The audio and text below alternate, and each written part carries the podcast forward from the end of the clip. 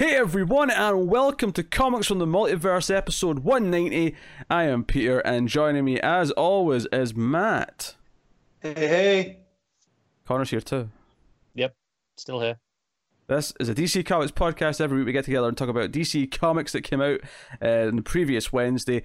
Coming up on this week's show, we have The Flash 86, Aquaman 56, Legion of Superheroes number 3, Jimmy Olsen number 7, Freedom Fighters issue 12, The Batman's Grave number 4, The Question, The Deaths of Vic Sage issue 2, the Low Low Woods issue 2, and then Connor's got a Patreon pick book of Undiscovered Country number 3. So that is uh, what we're going to be talking about uh, on this week's show. But it is, of course, Solicits Week, so we have plenty to dive into before we even get to this week's books.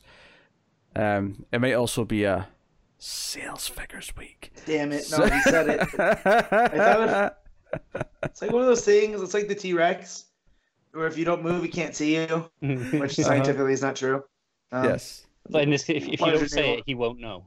Exactly. But no, I just for. thought maybe maybe I'll forget. That's what that entire lead up of 45 minutes of BS talk was. if I keep stringing him along, he'll forget. But Yeah, we, we really Ah. did mean to start like 40 minutes ago. We just sat, Yeah. sat talking about nothing. There's nothing. Movies coming out, but things like that. Yeah, well, you know, this is what happens uh, on Comics from the Multiverse. Uh, so, you know, got a lot of stuff to talk about. Uh, but, you know, it's nice week, Matt. You do anything interesting? Uh, I didn't do anything interesting, but the Golden Knights fired their coach and hired an enemy coach. So that that's still taking some getting used to. Like Hmm. first sports news of my lifetime that I legit had to sit down because I thought it was a joke. Like I'm at work, I get an alert on my phone. I look, I was like, all right, who who hacked the Golden Knights thing? Uh, they did not hire the former Sharks coach. Turns out they did.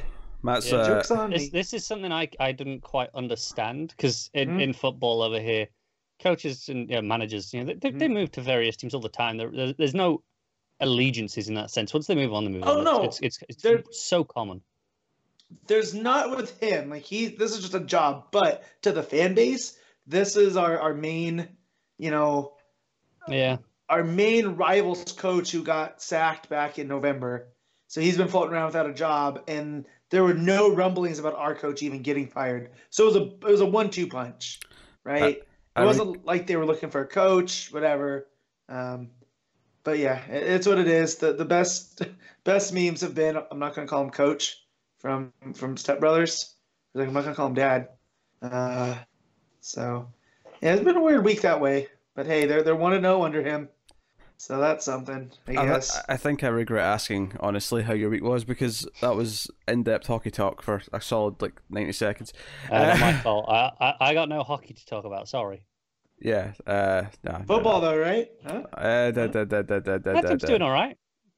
Let's not do that. Let's not. This is a sports-free zone. Sports-free. uh if you really want me to care about sales figures you'll learn about sports and then present it to me in that way hey, hey! Someone suggested we do a fantasy draft for sales No, figures. no, no, not doing that. Uh-uh. I don't. I hate That's- fantasy sports as it is. That's sports adjacent.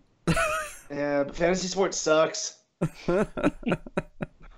Yeah, actually, I assume you didn't watch it, but uh, the end of the Crisis on Infinite Earths was this week uh, t- on the TV Yep, shows. haven't haven't Um, yet, but it's on the list. All, all I will say, I won't spoil anything here because obviously this is not where we're talking about it. But, uh, like, I need Stargirl to be good, Mm-hmm. like better than those you hear about shows. Stargirl? Yeah, you, you know, you already like Stargirl, right? Well, Based yeah, off of JSA. but, but like, so yeah, but there's, there was there was a tease for it, and I just the tease was like actually wanted me to be excited, but I don't want to be excited because Because you're convinced it's going to be terrible. yes, I'm convinced it's going to be mediocre at best. Um, so you know, I mean, you do have Doom Patrol that you really enjoy, right? mm-hmm, that's Like, true. Mm, Because that, that's pretty unconventional. I don't know how unconventional Stargirl will be. probably Um, not very. No, but but it's John's. Like we. Yeah, we but know- it's going on the yeah, CW, so Yeah. So it's just you know, it's just iffy. It's iffy. Uh, also, that Superman show got greenlit this week, so you know, Yep. news news I'm- I'm happened. excited. I might have to start watching CW again. oh, I Well, just Lois and Clark Part Two. yeah, I just I just quit. But I mean, Um, I might still binge watch things occasionally when I can put them on as Yeah. background noise, well, but that's I ain't keeping up with what it. I mean. Like Yeah. when I was in my phase of watching them, I would wait like four episodes to go and then just sit down on a Saturday afternoon Although and bang those out. I, I don't know if watching four episodes of current quality Flash back to back is something It's I would. feasible. That's why I stopped last year. Yeah. I got excited over XS. Uh, that, that turned to be a big old nothing burger, and I didn't finish. So, um, that, that's still a season, fan of that that actress, though. season six is Yeah. worse. That's all I'm going to say about. it. Yeah, so Yeah. I'm currently staying away. Um, however, I did see because you know the internet can't help itself. I saw something that happened, and it made me slightly angry of a, of a certain character showing up. Mm-hmm. Um, so yeah, and, and meeting uh, Barry. And I was like, why? Um, Just- it's not as bad as you think it is. I'm assuming. yeah, but come on. It's Yeah. just there's, there's just a little cameo. It doesn't really mean anything, but No, but still, the people are talking about that's that's why you know DC is better than Marvel because they're not afraid to do something like that. And someone was like, "Nah, characters showed up on uh, on on Agents of Shield numerous times." I mean, Well, in the early days. Yeah, yeah. Uh, so you know that was the thing that happened, and it was you know the ending was was fairly good, but Those uh, last like five minutes were actually pretty great. Last five minutes were great. Yes. Uh, it's it's five episodes, right? yeah, Yeah. Okay. five total episodes. I episodes. might. I'm off on Monday, so I might I might sit down and watch those. Mm, It's, it's good all- enough that I'd say, yeah, watch it. You won't regret.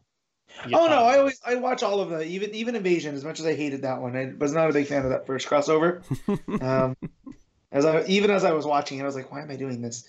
But uh, you know, ever, since then they've been pretty decent. Um, but but yeah, Uh, of course I'm gonna watch Crisis. I just don't like how they broke it up this time. yeah, no, that, don't break- that was a bad idea. was a mistake. They lost momentum because even I was like when I came back, I was like, oh yeah, I forgot, I forgot more of this. They should really just done this all in one week, so it'd still be exciting.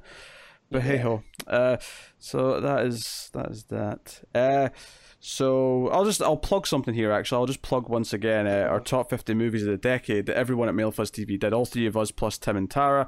Uh, first three parts of that are up now uh, at the time of recording this one, so uh, you can go have a look and get tons of movie recommendations should you wish. Uh, and I'm sure there's a couple of comic movies that'll slip on there if they haven't already. Yeah, So- definitely with mine, well represented, Yes. because I'm that guy. So I think we'll uh, I think we'll start with sales figures. Uh, Son of a bitch. that's that's sweet. Let me just get something to get me through this. really you need booze, you need booze to get through sales This the figures. You say this. This whiskey. this is a rum and coke anyway, so it's not like I'm not drinking. it's a Cuba Libre, man. Wait, wait. Yeah, What type of rum did you use? yeah, yeah. Spiced rum. I know, but what brand? Oh, it's it's uh, a cheaper one. Okay, gotcha. As the And, smart and price. actual Coke? No, No, not actual Coke. no, Oh. it's it's it's Aldi's own coke, which is the only Okay, own so- brand coke I can drink, for whatever reason. Uh-huh. Really? Yeah, I, I hate all the other own brand ones, um, but Aldi's is fine.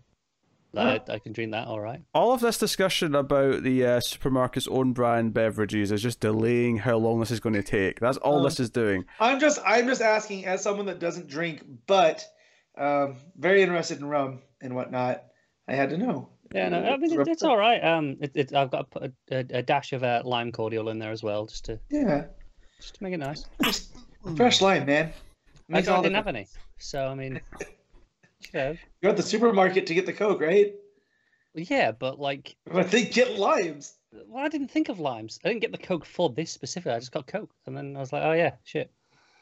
Uh, so that's where your speak go. Yeah, it's going to be a long episode if this keeps up. All right, so top 10 for the month of December 2019. I will make you guess what number one is. It's Doomsday Clock.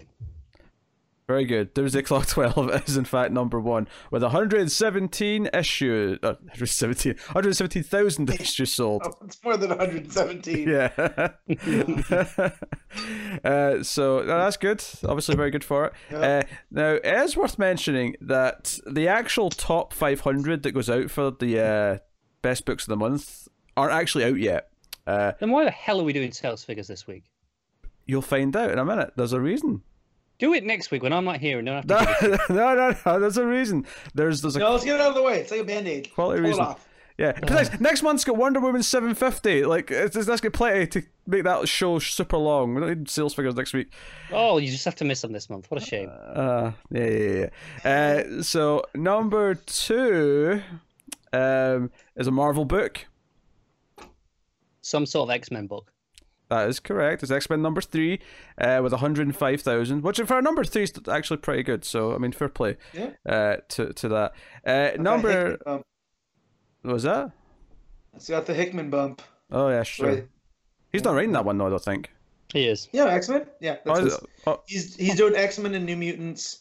Um, Percy's doing X Factor, which I saw the first issue that I need to read. I assumed there was another. I I assumed there was an uncanny X Men that he was writing, and adjectiveless X Men was someone else. No, but fair no, enough. there is No, no no. uncanny. Nope, no uncanny, just adjectiveless. Ah, fair enough. Fair enough. Uh, number three is a DC book. Mm, Batman. Batman is in the title, but it's not Batman itself. Curse the White Knight. Nope. No. Uh. Hmm. It was the conclusion to a series. Oh. Uh, it's the Azzarello one. what? No. Batman Damned no, was no. ages ago, man. It's the it's the Snyder and Capullo one. yes, Yeah, uh, last last night, night. Last Knight on Earth. Yeah. last Knight on Earth, number three with ninety thousand copies. Uh, number four is actually also a Batman book. Batman. Yeah, shocker. Nope, it's not Batman. It's nothing we've said so Uh, far. I mean, I would count that as a Batman Really? book. I would. I was going to say Harleen as well. Well, so Well, I mean, it is Batman adjacent, but I would not, in the context of giving you hints for this, I wouldn't call it a Batman book. I don't remember what else came out in December. It was so me long. neither. ago. It was a one shot. I mean, they all came out Did at one we read time. Connor. No, we did not read it. Uh, There was a Batman one shot we didn't read. There's huge numbers as well. I love this. I love it. Number four is Dark Knight Returns: The Golden Child, issue one. yeah. I forgot it existed I- completely. Me too. I put it so far out of my mind. I literally would not have got there with a thousand guesses. Oh dear. So yeah, that's ninety thousand copies. Oh, sorry, eighty-eight thousand copies. Ninety thousand was the last one. Uh, so number five is a Marvel book, and is it a number one? Surprisingly, it's actually just Is a, it, an, is it still an X Men book? It's not. It's just an ongoing book that's actually f- fairly high numbers for Marvel. Is it Ongoing. Yeah. Is that what? Sorry, Hulk, Hulk. Nope. Immortal. Venom. No. it is Venom. Venom number twenty-one with seventy-four thousand Wow. copies. That book's doing well. Yeah, it's Uh, the start of the, the new arc that was, so Mm. it's not surprising. Uh, number six is a DC comic, and it is a one-shot. How many one shots did they have last month? Uh, too many. There was too many uh, because this was one of several that said you're the villain on it. Yep, yep, yep. Oh, actually- Harley Quinn. It's Harley Quinn. Although I, I'll just correct that. Villain of the year. Yeah, hers hers was titled slightly different to Villain of the Year uh, Right. because it's weird. Ow. That's good. That makes me happy for, for Mark Russell because he wrote that, and his his name should be moving more comics. Yeah, but let's be honest, Harley Quinn's name moved more comics there. Yeah, but still, it looks good. He can say, you know what I mean. hmm Not that I f- believe he cares about how much she sells, but you know, I mean, everyone cares about how much they sell to a degree. Yeah. yeah. Number seven, I don't think I could. I don't think there's enough hints I could give you for you to guess this because I don't think anyone knows it exists because I didn't know it existed. Number seven is Symbi- Symbi- Symbiote Spider-Man Alien Reality number one. I know exactly what that is. Thank you very much. fair, What is it? Fair play. I, I have no idea. So- Yeah, yes. Okay. Seventy-one thousand. Yeah, that, that did. Uh, number eight is Incoming from Oh. Marvel. That was Marvel's. Uh, they did it on like the last week of the year, like Christmas week. Yeah. It was a, like an eighty or hundred page one shot, which is like Uh, here's all the upcoming stories for the year. Ah. Essentially, um, it's like It was big like a teaser trailer. It's like what they did with the the one that introduced the one million BC concept. Mm. I forget what that book was. The Uh, the one that knocked off the rebirths one shot. Yeah. Yeah. Yeah. Yeah, okay, okay. Uh, so that did 69,000. Number 9 was Amazing Spider Man 35. Uh, number 10, I'll make you guess because it's a DC book. White not? Nope. It's an ongoing. I'll keep going that one. Suicide Squad. Nope. Damn.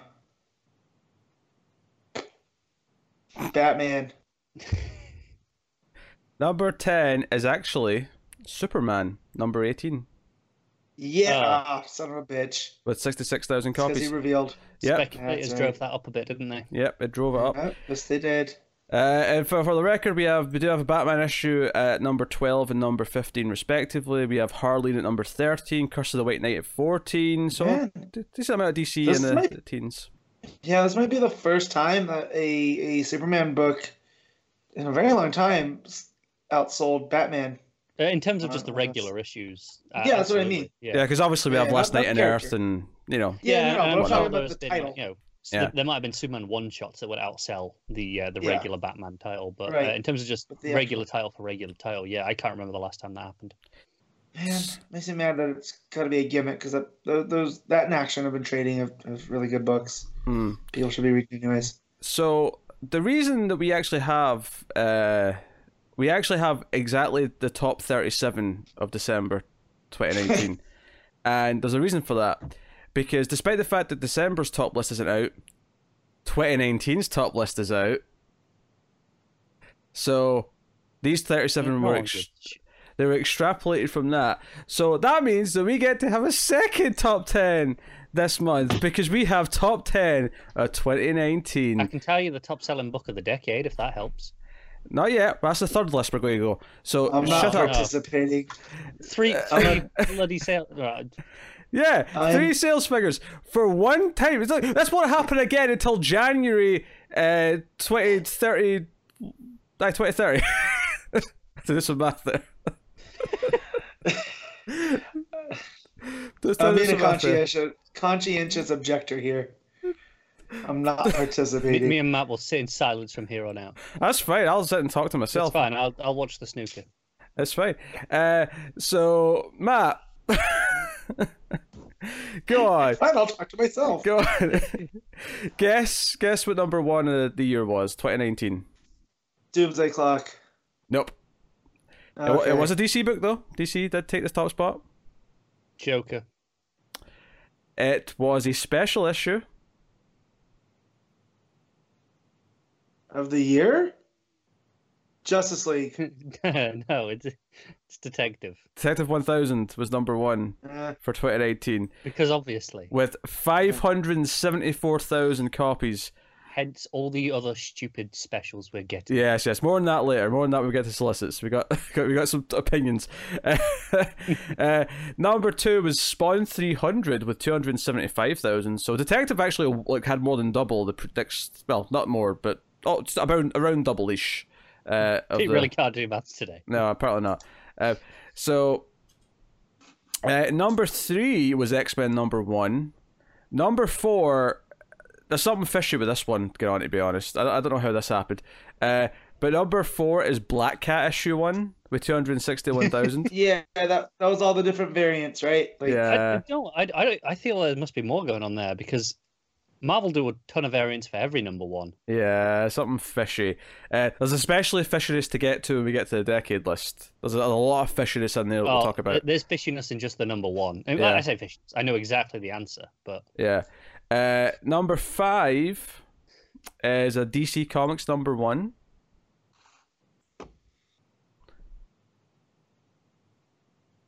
By our by our Lord and Savior. Well, it wasn't Suicide Squad. DCeased. DCeased. Yeah. Yeah, DCeased number one. There you go. See, not that hard. And that was number five with two hundred and fifty thousand. I was distracted. Patron There was saint. a fly on the snooker ball, and they were trying to get it off without moving the ball. Jesus Christ. Uh, number six was Absolute Carnage number one with 242,000 copies. That is too many. Uh, number seven. Uh, okay, this one's the complete bill. That's there's fishiness here. Marvel Comics 1000. 216,000 copies. No, no, oh, no, no, yeah. no. They had like 50 variants though for that. Shenanigans. Yeah. Shenanigans afoot. Uh, 8 and 9, respectively, were House of X and Powers of X. I don't care if it's Powers of 10. I'm saying Powers of X. I don't care. Bite me. um, so that was 8 and 9. And then number 10 was War Realms number 1 with 193,000. Uh, notable DC entries sort of beyond that. Batman Superman number 1 was at number 14. Mm-hmm. DCeased number two was at number 17. What's the highest non DCO Marvel? Highest on Uh, well, that was Spawn, the number two. Oh, yeah, oh, yeah, okay. Other than that, then. Other than that. Uh, Spawn 301 at number 11. wow, that, that retained more than expected. I don't think it retains much beyond like the next couple, though. I think it like nose dives after like 303 or 304. But yeah. Uh, that's interesting. Uh, not counting Spawn, the highest highest non-Marvel or DC. Here we are, as an image book. Uh, Walking Dead 192, which I believe was the death of Rick Grimes. So that was right before the ending. Yeah, So that makes a lot of sense. makes sense. Yeah. Can't really can't really argue. the ending would have been up, you know, at like number like three or four if they'd told people it was ending. Very possibly, yeah. Very possibly. So, nah, you know, uh, that's what it is. I think what's maybe interesting about this compared to, um, like, does this include reprints where maybe the regular monthly lists don't, perhaps? Who Or re- You mean like second printings? Second Third printings, printings? yes. Yeah. I'm not sure. I don't know. Uh, maybe they're just counted separately, so they never, obviously they never chart because obviously they're much lower because they're not new. But, um, it's interesting. It's interesting. Uh, Uh, I I would be inclined to say they don't count for the same thing because when they're on uh, when they're on Diamond on previews, they do show up as second printing with a different code. Yeah, um, and just for amusing sake, the uh, number five hundred because this is a top five hundred. Number five hundred is the Flash number eighty-two, with thirty-nine thousand. Oh, good. I mean, out out of five hundred, it's not that bad, really, but still. I mean, out of 500, it is bad to be 500. Out of everything in the industry that year, it's quite good. well, yeah, because I mean, there's a top five hundred every single month, so to be in the top five hundred of the year means Yeah. you know you're, you're in the top what twelfth. God, he's doing maths again. That was accurate. That was accurate. The top twelfth. That was an accurate sentence. Uh, so um, now we don't normally look at this, but I'll just quickly sort of give you the uh, top ten, uh, you know, collections and graphic novels uh, of the year. Walking Dead, Volume 1. Walking Dead Volume One. Does that appear on this? Not in the top ten. That's a mild surprise, actually. That usually is in the It top usually 10. is. It usually is. Uh, number ten is Batman Damned hardcover. Uh, And no- Nick selling. Now, it's, it's worth mentioning this is only the diamond numbers, and these books are also sold through book distributors. So these are actually all the copies of these books that have been sold. This is purely the diamond copies that go through comic book shops. And it is worth noting that book distributors, you know, the actual shops and Amazon uh, account for a higher n- amount Yeah. than the comic book shops uh, by quite a significant margin. Yes, especially since even comic book shops sometimes order from them now rather than diamond. Uh, so that's number ten. Number nine uh, is a staple. It's one. It's an old book. It's been there often in the top ten. Watchmen. DC book, but not Watchmen. Uh, returns. Oh, you caught up a bit there, Matt. What was that? He said Dark Knight Dark Knight Returns. Returns. Uh, no, no, but you're on the right character. It's it's year one. Nope. Killing Joke. Killing Joke's the right answer. Mm. Yeah. That's number nine. You nine. just have to go through the Batman greatest hits that you recommend to people, Yeah. right? Yeah. Dark Knight To be Returns, fair, year one. Those are all in the the best selling general zeitgeist that that you see in even like non bookstores. Like if I go into like a like a game, they'll they'll have like Yeah. Batman Yeah. Year One. Yeah. Number eight is Walking Dead Volume 31. so, I, I assume that was just the latest one. Yeah, yeah, presumably. Uh, number seven was a DC book, and it was a new trade for 2019. DCeased. Nope. There's a sequel we're currently in the middle of. They're in the middle of a sequel now. Mm-hmm. You counting? That's Doomsday Clock. Nope. No, No? that's that's what I mean. When he he said when we're in the middle of, I was like, Yeah. no, it can't be.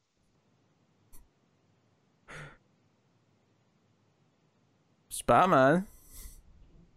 Is it is it done? Knight Returns? No. It's White There was Knight. one shot. It's White Knight. Oh, God White damn Knight, it. okay. Oh. Uh, Yeah, so Batman Went Down is number seven.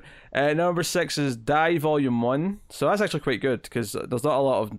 Uh, Yeah, Gillen's books sell really well in the uh, in the the trade market. trade. Yeah. yeah. Um, number five is Mister Miracle Yeah, that's not too surprising. by Tom King and uh, and Gerads. So that's cool. Uh, number four is Monstress Volume One. Apparently, that's one of these evergreen sellers you get now from Image that just Yeah. keeps selling. I have a friend that's really into that book. I So- read the first issue when it came out, 'cause, uh, and and I really liked it. But it was like eighty pages or something was the first issue, Yep. and I thought Mm. this is great, but I don't want to read this twenty pages at a time, and never went back to the trades yet. I've got like the first three trades in Comixology. I will get to them at some point. Hmm. All right, number three. I'll make you guess this one because this is this is a volume one of something that is clearly only in this top ten because it was propelled by having a, you know, an adaptation come out this year. Some sort of Joker book. Not Joker. Is it DC? It's not DC. It's not even Marvel. Oh, it's the boys. It's not the boys. Ah, son of a bitch. that was a good guess though. I You was think convinced he had it for a second there. you're thinking on the right wavelengths. Um, I can't remember what else came out There's this year. Preacher's been over though, right? So it can't be Preacher, is it? oh, I had this last season this year, so I think. Yeah, or- but I, I- I got the impression it was something new, that Mm. newly adapted this year. Yeah. Yeah. Um, Uh, so it was actually the Umbrella Academy, Volume One. Ah, do you know what? That was so long ago in the year that I forgot Mm. that, that it was that year. Yeah, apparently it was been out of print, so it it p- Mhm. potentially could have actually taken number one spot if it it'd been in print, you know, all year. So Mhm. uh, have, have either of you read that book? I've read the first two volumes. Um, Yeah. It's a blast. I like the show. I can say I like the show. So Yeah. Yeah. Um, no, the, those those books were. Uh, the third one was still ongoing when I read the first two, so I wait, waited for it to finish. Um, so I'll get that at some point. I remember when it first started coming out, and then the speculators getting to it and driving it up, and then it going out of print, and Is then that just you because know, it was Gerard Way? yeah, and then Yeah. that's what that was. Yeah, I, I grabbed it on Comixology during a sale, probably around the time that the show hit, and uh, Yeah. uh, no, it's real good. Gotcha. uh, number two is a staple of these top tens. Uh, it's been there every year for the last like five or six years at this point. Uh, any quick guesses to what this is? Saga. Saga Volume One is number two, and then number one, Matt was it was the first thing Matt guessed earlier. It's Watchmen. Uh, was number one. Uh, I guess Watchmen earlier. yeah, he is Watchmen. I was, oh, never mind that. my go-to is Dark Knight Returns. Well, Yeah. Watchmen. Screw you, is- Give him Matt my credit. Watchmen's a staple, but it's also uh, had an adaptation this year or a sequel TV show, so Ah. uh, it makes sense. Um, it's worth mentioning though that the numbers on this again these are just the diamond numbers. Like number ten is Mhm. fourteen point two thousand, uh, and number one is just over twenty thousand. So there's not a big difference. Like there's a very gradual increase in numbers. Like the Just- the bottom. Just to show you as well how different it is to for the single issues in Oh, the yeah. comic market. Whereas the the, the, hop, the top end are you know a hundred thousand, whereas the top end of this is you know a fifth of that yeah, uh, Mhm. this is for the whole year. This is not just for a month. Yeah, um, it's because the, the first, the, the the bottom three on this were all like only a couple of hundred separating between them, so it's uh you know it is what it is. But I, you know, again, this is not counting the book market, which is which is bigger than the direct market for for trades. So Yeah, I would also expect a lot of those to show up, like Watchmen, um, whatever. What else was the, the Saga? Uh, you know, Walking Dead, probably. Yeah, a lot of these I would expect to show up really high in uh, in the book charts as well. Which, I mean, you can find. You can, you can look at you know New York Times bestsellers lists, and you'll see which ones pop up. Um, and it's mostly similar things. I don't think there's anything on there that I would consider a surprise in terms of the difference between comic stores and uh, bookstores. so yeah, yeah, that's pretty much it. That's the top ten uh, collections for the year. But we do have one more list to look at because it's also the end of a decade. So. Star Wars. Star Wars number one is number one with just over a million copies. But of course, we have to mention the fact that this was A, vastly overshipped. Yeah, I think, and, and also the, the key contributor to this number is that it was in a loot crate. Uh, that actually goes for multiple things on this top ten. The because there, was also like a Marvel version of Loot Crate at one point with, for a couple of these, um, and some other things. So that number's complete bullshit. And in fact, I remember hearing um, this was maybe two years ago now, but this was still years after it came out that lots of comic shops literally had stacks of issue one of Star Wars still sitting around because Yeah. they just got so many. I think it still sold pretty well. Don't me wrong. Yeah, Um, it sold well by normal comic book standards, but not this ridiculous yeah, I, I, I, no, I think it, it did sell above average. It would still probably be in the, assuming you take away all of the shenanigans on all of these books, this would still be in the upper tier of this list, even for the decade. It sold well. yeah, it would um, probably in the top twenty. Oh Yeah. yeah, yeah. Um, may, maybe higher, but definitely top twenty. Um, Yeah. But number one is definitely it game game the system a bit. Yeah. Uh, number two is Detective Comics 1000. Uh, that's 574,000. Uh, number three is. Action comic. No, it's not. It's Amazing Spider Man number one. Uh, and I'll specify which one that is. Uh, that is. This is the 2014 number one because there was, there was a couple of these th- throughout the decade. Uh, that had 559,000 copies. Uh, number four uh, was Secret Wars number one with 550,000. Uh, so I, Mar- s- I smell shenanigans. uh, at least a lot of variants on that, uh, Yeah. I would guess. Mhm. Um, number five was Action Comics 1000 with 504,000 copies. Uh, not surprising that you know DC's two highest books were those 1000s. And, and to be fair, those also had a shit ton of variants. Um, they did, Yeah. uh, but I mean, Marvel do that for regular number ones that happen all the time. DC Yeah, did I it think- for these. and the thing I will say about the, the DC variants is, to, uh, to my knowledge, on those particular ones, they weren't uh, variants required by sales. They were just, you know, the decade variants, Yeah, and they were split evenly, or you could order what you wanted.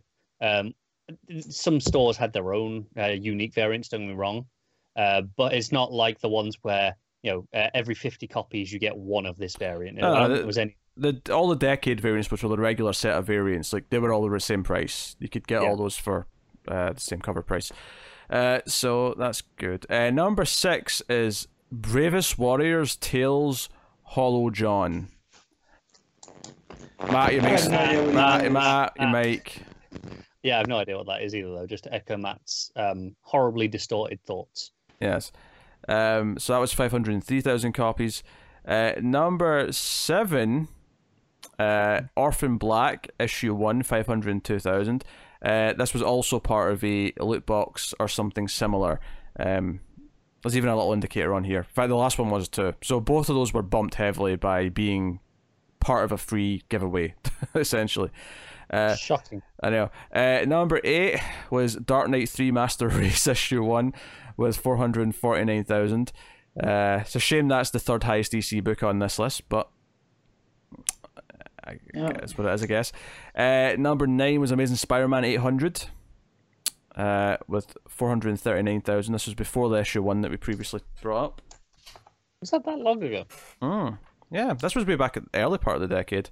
It doesn't feel that long ago. That eight hundred. Because that was before uh, Superior Spider Man. Yeah, see, in my memory, that was after Superior Spider. Man. That was after it changed back. But oh, no, like, obviously, it's not. But just in my memory, when I think about it, it was more recent than that. Uh, number 10, also a loot box style thing where the numbers are bumped considerably, is Big Trouble in Little China slash Escape from New York. That deserves its place. Because, yeah, uh, 421,000 on that. Um, number 11, I'm going to do a few extras of these because obviously these are pretty juicy in terms of size here. Uh, Batman number 50 is next with 412,000. So Ah, the wedding that never happened. the wedding that never happened, yeah.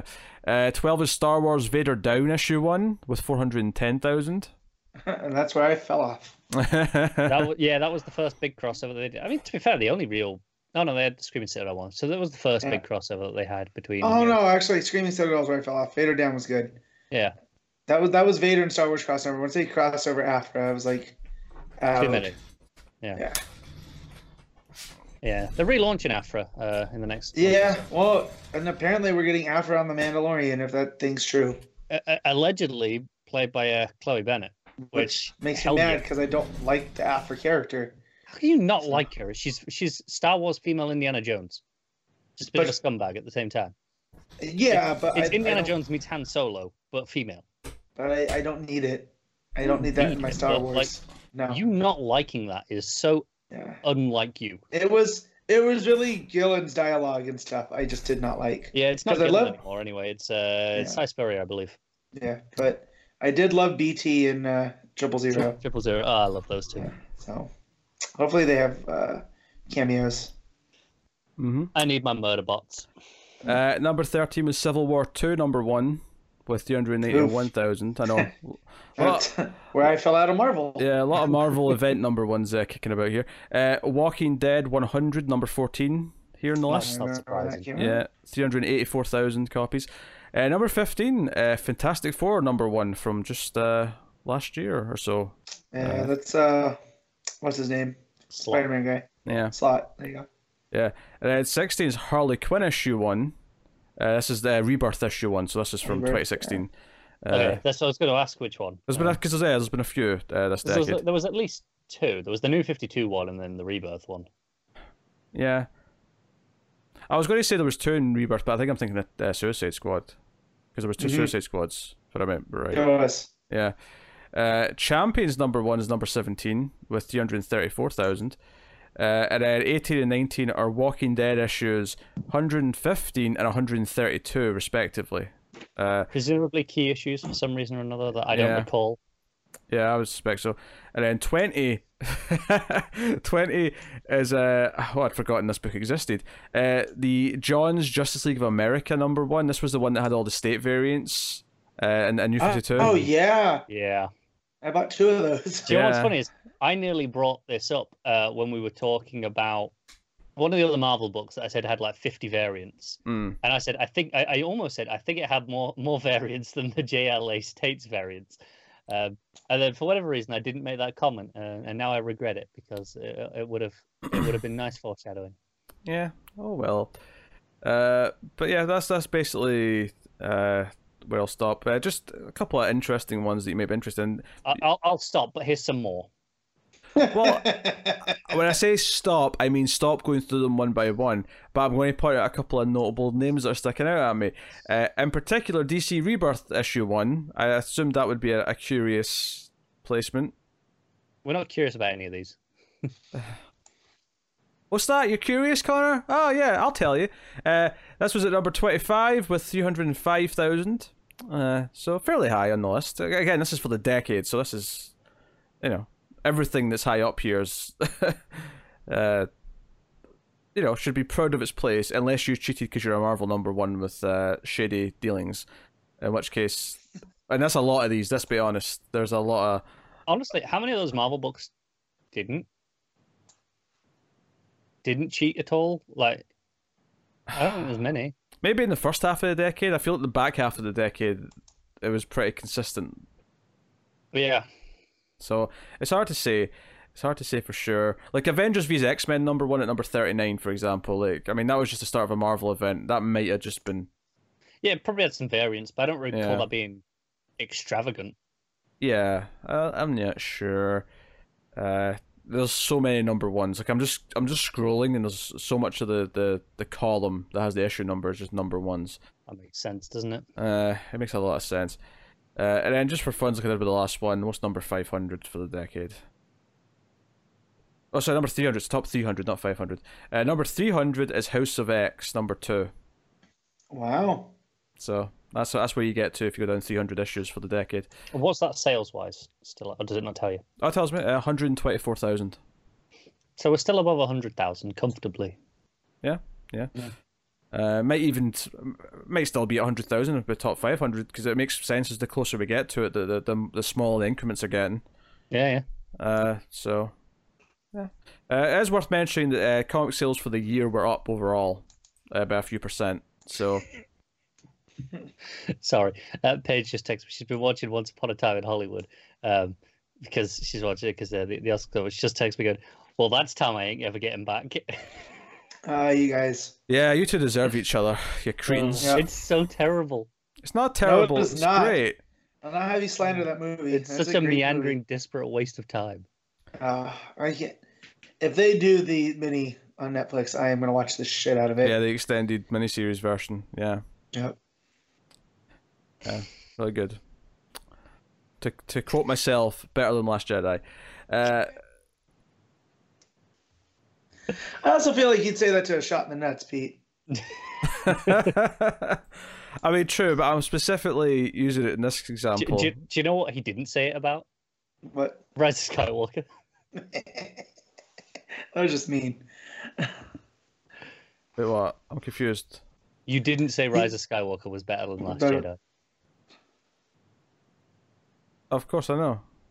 Right. That's why he's. That's what I said. mind. Yeah, so that's even worse than everything we're talking about. Yes. I feel like Pete just kind of went that went right over his head. No, I I just don't understand why it's funny. Because he's saying, because you said that Once Upon a Time in Hollywood is better than Last Jedi, Yes. right? And then I said, yeah, but you said about shot in the nuts. And then he said, but you know what he didn't say it about? And then he said, Rise of Skywalker. So It's that- it's, it's it's ragging on Rise of Skywalker. I'm saying- Right. That's all it is. It's saying Rise of Skywalker is worse than Last Jedi. That's that's all that the joke was. It's not much of a joke. I mean, it's just uh, we, we all agree that that's worse. I, I don't.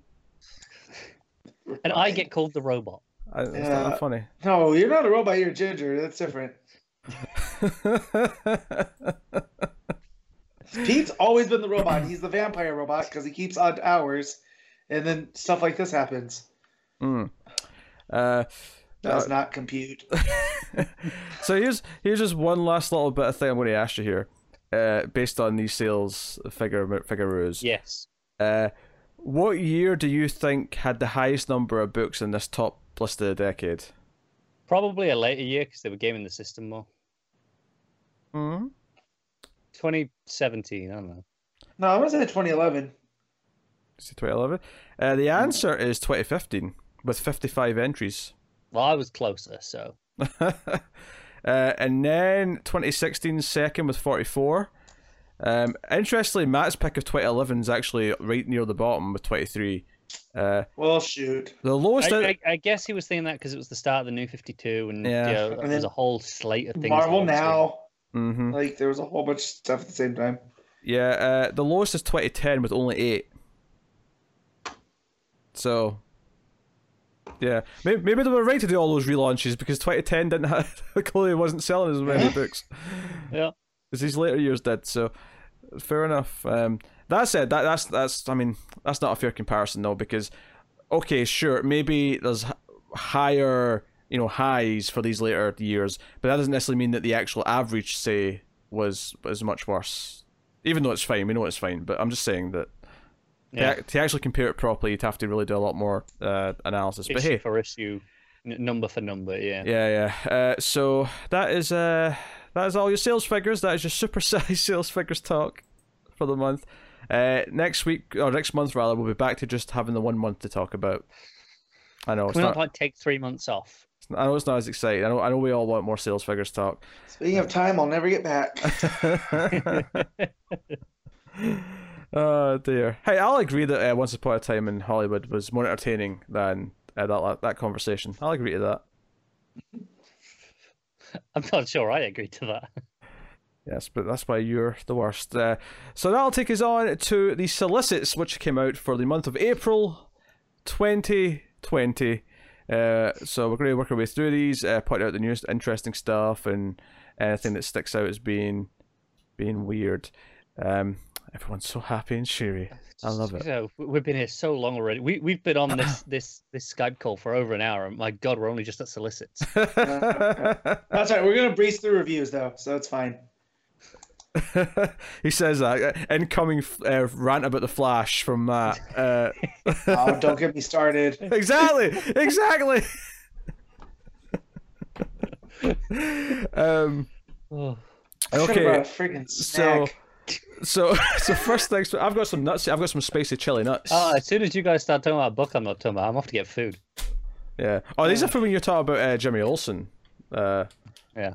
Uh, or Connor's going on about blabbing on about Undiscovered Country for 25 minutes while It, well, it, it has never been Yeah. more than like 12 minutes. thinking about this. Oh, that first one was dropped. That was like a solid chunk of time. I was It, it I was, was, like dozing 12 off. minutes. Dozing off. We can go back and check those timestamps. It's not even that hard to check. Uh, so. is Connor checking? It looks like he's checking. He's over I, there. I don't know what away. episode it was on. Uh, anyway, so uh, I'm going to do these first two slightly out of order just because I wanted to tell the story of the week and uh, discovering these because they re- revealed that there was going to be because because we were joking right. So when March solicits hit, and obviously January has the Wonder Woman 750, right? Ro- uh, February has the Robin, uh, or sorry, Flash has February has the Flash 750, and then March came out and it was like, and we were like, oh, it's funny they've got two of those back to back. That's a bit a bit cheeky, but whatever, we'll let them away with it. After having one per year from the previous two years of these big issues. And then March had Robin's 80th anniversary, you know, 100 page or 80 page special, whatever it is. And we got a bit cynical and thought, hmm, There's got to be one of these every month, isn't there? we, we- we speculated that there may be one every month. What we, however, did not suspect was that April would have two of these things because earlier in the week they revealed that the Catwoman 80th anniversary special was happening, and it was like, oh god, another one. This is kind of devaluing these. And then, like a day and a half later, they revealed the Joker 80th anniversary special. Uh, so these feel so devalued at this point and just feel like a cash grab. Um, we were originally planning on doing special individual episodes for Flash and Wonder Woman. We're actually not going to do that anymore. Uh, Wonder Woman will just be in the episode next week, and Yep. Whether or not we read these or even or decide how much we want to read of these, if we don't want to read all the stories, will just happen on an issue by issue basis. Uh, some of these happen to fall on like light weeks, uh, like the Robin one does, so we'll probably read all of that. Uh, but some of them don't. The Catwoman one falls on a normal week, uh, for example, so we'll see how that goes. Uh, but they don't feel special anymore. They- They've, they've ruined Nope. these feeling like a big event. Now they just feel like a cash I grab. get, yeah, I get why Catwoman and Joker though, because they are they've been with Batman since the beginning. hmm I just, we need something that's massive. I know. Uh, That's that's what I get. Like celebrate the characters; they are long lasting, right? Like you can't have a discussion about Batman without bringing up Catwoman or the Joker. You know, It's just, it's just a pain because like I get that they want to hit it in the month they actually have the anniversary as opposed to you know, Yeah. uh, you know, doing like it spread out throughout the year. But that would be the, Right. the wiser move for me, I think, is to spread them out. But hey ho. Uh, so Joker 80th anniversary 100 page super spectacular issue 1 uh, with writers including Brian Azzarello, Paul Dini, Dennis O'Neil, Scott Snyder, Tom Taylor oh Tom Taylor, oh, Tom Taylor I need to read some of this now uh, and James Tynion the fourth so can't deny that they've whipped out some big names for that. Uh, we also have Yeah. art uh, by the following people: uh, Rafael Albuquerque, Lee Bermejo, uh, Simon uh, Benashi, Tony S. Daniel. Simone Bianchi. What did I say? It's not that. You said Simon Bianchi. Simone Bianchi. All right, sorry. Apologies to Simone. Apologies. Apologies. Uh, Tony S. Daniel, Mikel Janín, uh, Jock, Jose Luis Garcia Lopez, Eduardo Risso, uh, Riley Rossmo, and more. So uh, a whole bunch of things. The covers, but the main covers by Greg Capullo, and like with all these big specials, they've got the decade variants. Uh, so I'll read you out those two. Uh, 1940s is by Arthur Adams. Uh, 50s is by David Finch. 60s is by Francesco Mattina. 70s is by Jim Lee and Scott Williams. Jim Lee can't even make a cover on time. He's got he's got a co-artist on the cover. Uh, 80s is by uh, Bill Sienkiewicz. Uh, 90s is Gabriel Dell'Otto. 2000s is Lee Bermejo. And 2010s is Jock, uh, which makes sense. So I bet the Jock one's gonna look great. Yeah. So this is on week five of April. So this one is pretty safe to be read just because there's like two other books that we're doing that week. So uh, easy enough. Because luckily the annuals that are coming out for the most part are books that we don't read. So it's actually a very late week five. Uh, it'll be a Joker special and questions episode. Uh, is my guess, but uh, assuming there's no It's- it's- delays. It's hard to care, even though I like Tynion's tweeting going, "Hey, this is his story is a lead into part of his Mhm. Batman run. It's going to be you know his uh, a Joker war that we'll get to more later, I suppose." Um, but it's hard to care now when there's so many of these. Yeah, it's hard. They don't feel special anymore. But like you say, there is always going to be these one or two that are actually relevant to what's going on. So Yeah, it's like Wonder Woman for us feels more skippable than Flash in the sense that we're not reading Wonder Woman's ongoing, whereas But- we are Flash, so that part of the story will be more relevant. But as saying at the same, at the same time, though, it is doing the continuity correcting story as well, which Yep. feels Yeah. important. But which is uh, bigger scope. yeah, I, I I feel like I feel like ultimately I'm going to read at least part of all of these. Uh, uh, you know, I, I might cut some of it out because of time, because there's a lot of stories, and hey, I can read these like three notable stories and skip some of these ones. Yeah, I Admittedly, wish, I wish I'd done that more this week as well. Burn. Okay. Uh, that, that was a dig. Clearly, a couple of specific books. Uh, and then obviously we have Catwoman 80th anniversary, 100 page super spectacular issue one. Uh, similar idea. Where's my uh, where's my writer list here? It's a little bit different format. Okay, so writers we Yeah. got confirmed here are Ed Brubaker, Paul Dini, Tom King, Ann Nocenti, Mindy Newell, uh, Will Pfeiffer, and more. And then art including Cameron Stewart, Michael Janín, Adam Hughes, Emanuela Lupacchino, Steve Rude, Jim Balent, Tula Lotay, and more. So again, a lot of big names, some of whom have been that hit- is a murderer's row of artists Yeah. for Catwoman. very, very heavily associated artists and writers as well for a lot of Yeah. them who have Um, worked For on better the and for worse. Yes. Yeah, so so more so than the Joker one, this one has more things that I want to read. With you have, you have Brubaker coming back to DC for the first time in Mhm. forever, and it says in the solicit that it takes place at the end of the um, Brubaker Stewart Catwoman run in honor of Darwyn Cooke. Yeah. So that's really cool. Like, Yeah, that's I, I neat. like. I, I know Brubaker can be salty when it comes to superhero comics, but the fact that he's willing to do this for for But Darwin, it'll is- be like 10 pages, if that. yeah, but and it's on, sure, but go on. still, that that's how they get him back, right? That's Rucka. There's only a couple, and then yeah, they, yeah. they got him Mhm. right in uh, Yeah. one D I, third I'm issue. not- So I'm not expecting this to lead to more Brubaker stuff, but you never know. There's always the You- you- hope. you no, know. but it Yeah. it it opens the door, and with everything like at Hill House, I imagine if he has a, a horror story, Mm. right? That that he doesn't feel, you know, part of his image stuff with uh with um help me out, Connor. Philip? Sean Phillips? Yeah. Maybe he wants to bring it over to Hill House. I don't know. Or he has a black label idea. Like Very possibly. I. I- I feel like if you get Brubaker on something, it probably will be a black label book. I don't think it'll Yeah. be uh, Continuity. continuity. But Oh yeah, I don't think he's coming back to traditional superhero, right? But something at DC, you know, labeled by DC. Uh, I what think what really Matt's saying is he just wants an excuse to have to read it. that's that said though. I'm gonna read it anyway. Yeah. so I can get That said it. though, obviously his Captain America is such a bigly, you know, widely Mhm. accepted, you know, all time great run that you do kind of have to think and go, you know, what could he do with certain characters? Like, I feel like Mhm. you know, Brubaker, you know, if given like say, I know, I know, Bendis, we're going to get to Checkmate a little bit later, but I imagine Yep, you know yep, yep. Brubaker on Checkmate or something like that, or I- Brubaker I- the- on. the problem is he needs um, less editorial oversight, Mm. Yeah. and DCR are him tell his big on the editorial right now. Yep. Yep. yeah, no, that's true. Uh, the the Just a- a- variant. A, side tangent, but before we move on. Oh, I I'm want not to even on give yet. Pete I- shit. Oh, I'm doing covers All right, first. fine. I'll give you shit after. Jesus Christ. Uh, 40s variant is Adam Hughes. 50s variant is Travis Charest. Uh, 60s is uh, Artgerm. Uh, 70s is Frank Cho. 80s is J. Scott Campbell. 90s is Gabrielle Dell'Otto. Uh, 2000s is 2000, 2000s is Jim Lee and Scott Williams. Again, he's got that co-artist there. Uh, Yep. And then 2010s is Jee-Hyung Lee, if I'm saying that right.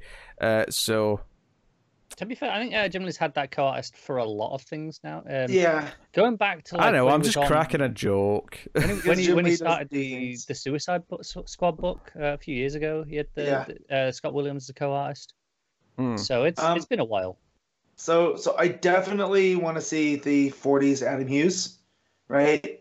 And then thinking of, of, of the costume, the 90s, which was that that purple suit, like much more of a Sure, by Dell'Otto. the, the '60s Artgerm should be nice as well. Mm-hmm. See, I'm not a big fan of Artgerm like you guys are, but sure. Um, but yeah. Uh, I wonder. I wonder if J. Scott Campbell's gonna. Although with the '90s, you could you could throw in the the return suit, which I'm not a big fan of. Oh, I'm sure there'll be a wide variety of our suits uh, throughout all these yeah, covers. probably. my, Uh, my favorite Catwoman suit definitely is the more tactical, where she has the goggles that make the cat ears. the, the Hush era. Yeah. Uh, yeah. yeah. Uh, Joëlle Jones is doing the regular cover for the record as well. Uh, Yep. So All right, that's good. cool. All right. What did you want to complain I'm, I'm, about? I'm giving you shit For what? because.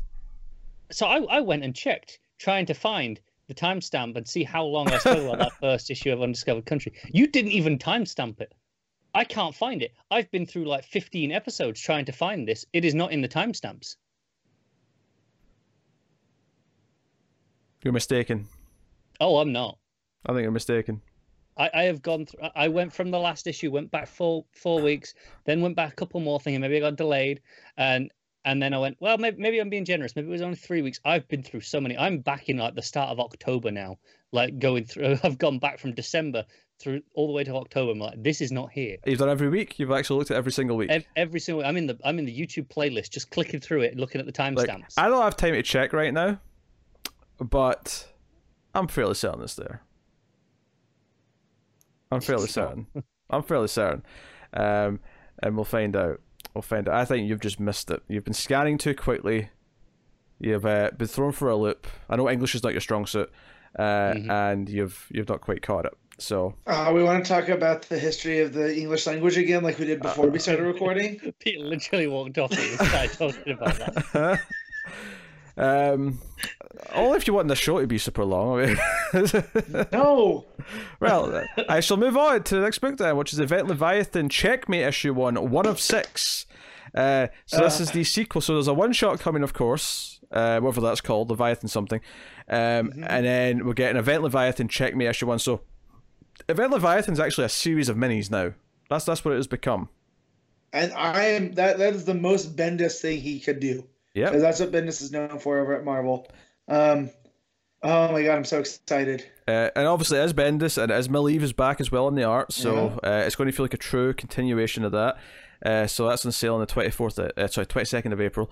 Uh, so no, it's cool. Uh, cover is uh, kind of neat. It's got Green Arrow on there, uh, and given that there's no Green Arrow book right now, it's nice to get a little bit of Green Arrow occasionally. Yeah, and like I would never That's pick Ollie for the spy type, but Mm. Bendis's Ollie fits in really well. So To be fair, on that point, we would never have said that Uh. about Dick Grayson until Grayson happened, and it's like, yeah, no, that's that's what I mean. And, and, and the hands, I would never think of him uh, of Oliver Queen in the spy world, but Yeah. I mean, if someone's going to be close to James Bond, why not Ollie Queen, right? it's, it's true. Yeah, So, um, but yeah, Connor Connor tagged me with this when when the solicits came out this week, and about my reread, which now I have to finish. oh, so now I will be finished it going. Well, no, because there's two books. I, I Hmm. finished the first book. Oh, I thought you'd done Uh, both. No, so I need to I need to go buy book two physically because I could buy it digitally, but then it'd be missing from my shelf. So Mm. yeah, Yes. yep, yep. Uh, next up is Strange Adventures issue two, and King did confirm that the second main character of this book is Mister Terrific, uh, which was actually Weird. what people speculated a long time ago because of a, a, a page that was in Heroes in Crisis. There was a page with him and Mister Yeah. Terrific, and Yeah, uh, turns out it was a little a little hint. So uh, that is cool. So uh, that's issue two of twelve, and it is a longer book, so it's five dollars per per issue. Uh, so Yeah. uh, keep that in mind. Uh, I, I I like that they're doing the alternating covers for like both of them still, um, Mm. and like it's the same pose but like just different backgrounds. Yep. So that's Strange Adventures issue two. Uh, we got Batman ninety two and ninety three. Um, looking forward to checking out more of Tynion's run. Of course, the unfortunate news here is that both issues have art by Guillem March. So I know that that hurt when I read that. I know. Also, what is weird is both these issues have the cardstock variants. Um, yeah. usually when because DC have been doing the cardstock variants for yeah maybe four or five months now, but it's typically only been one issue of the double shipping things has had it in a month. I guess Uh, they're haven't doing well.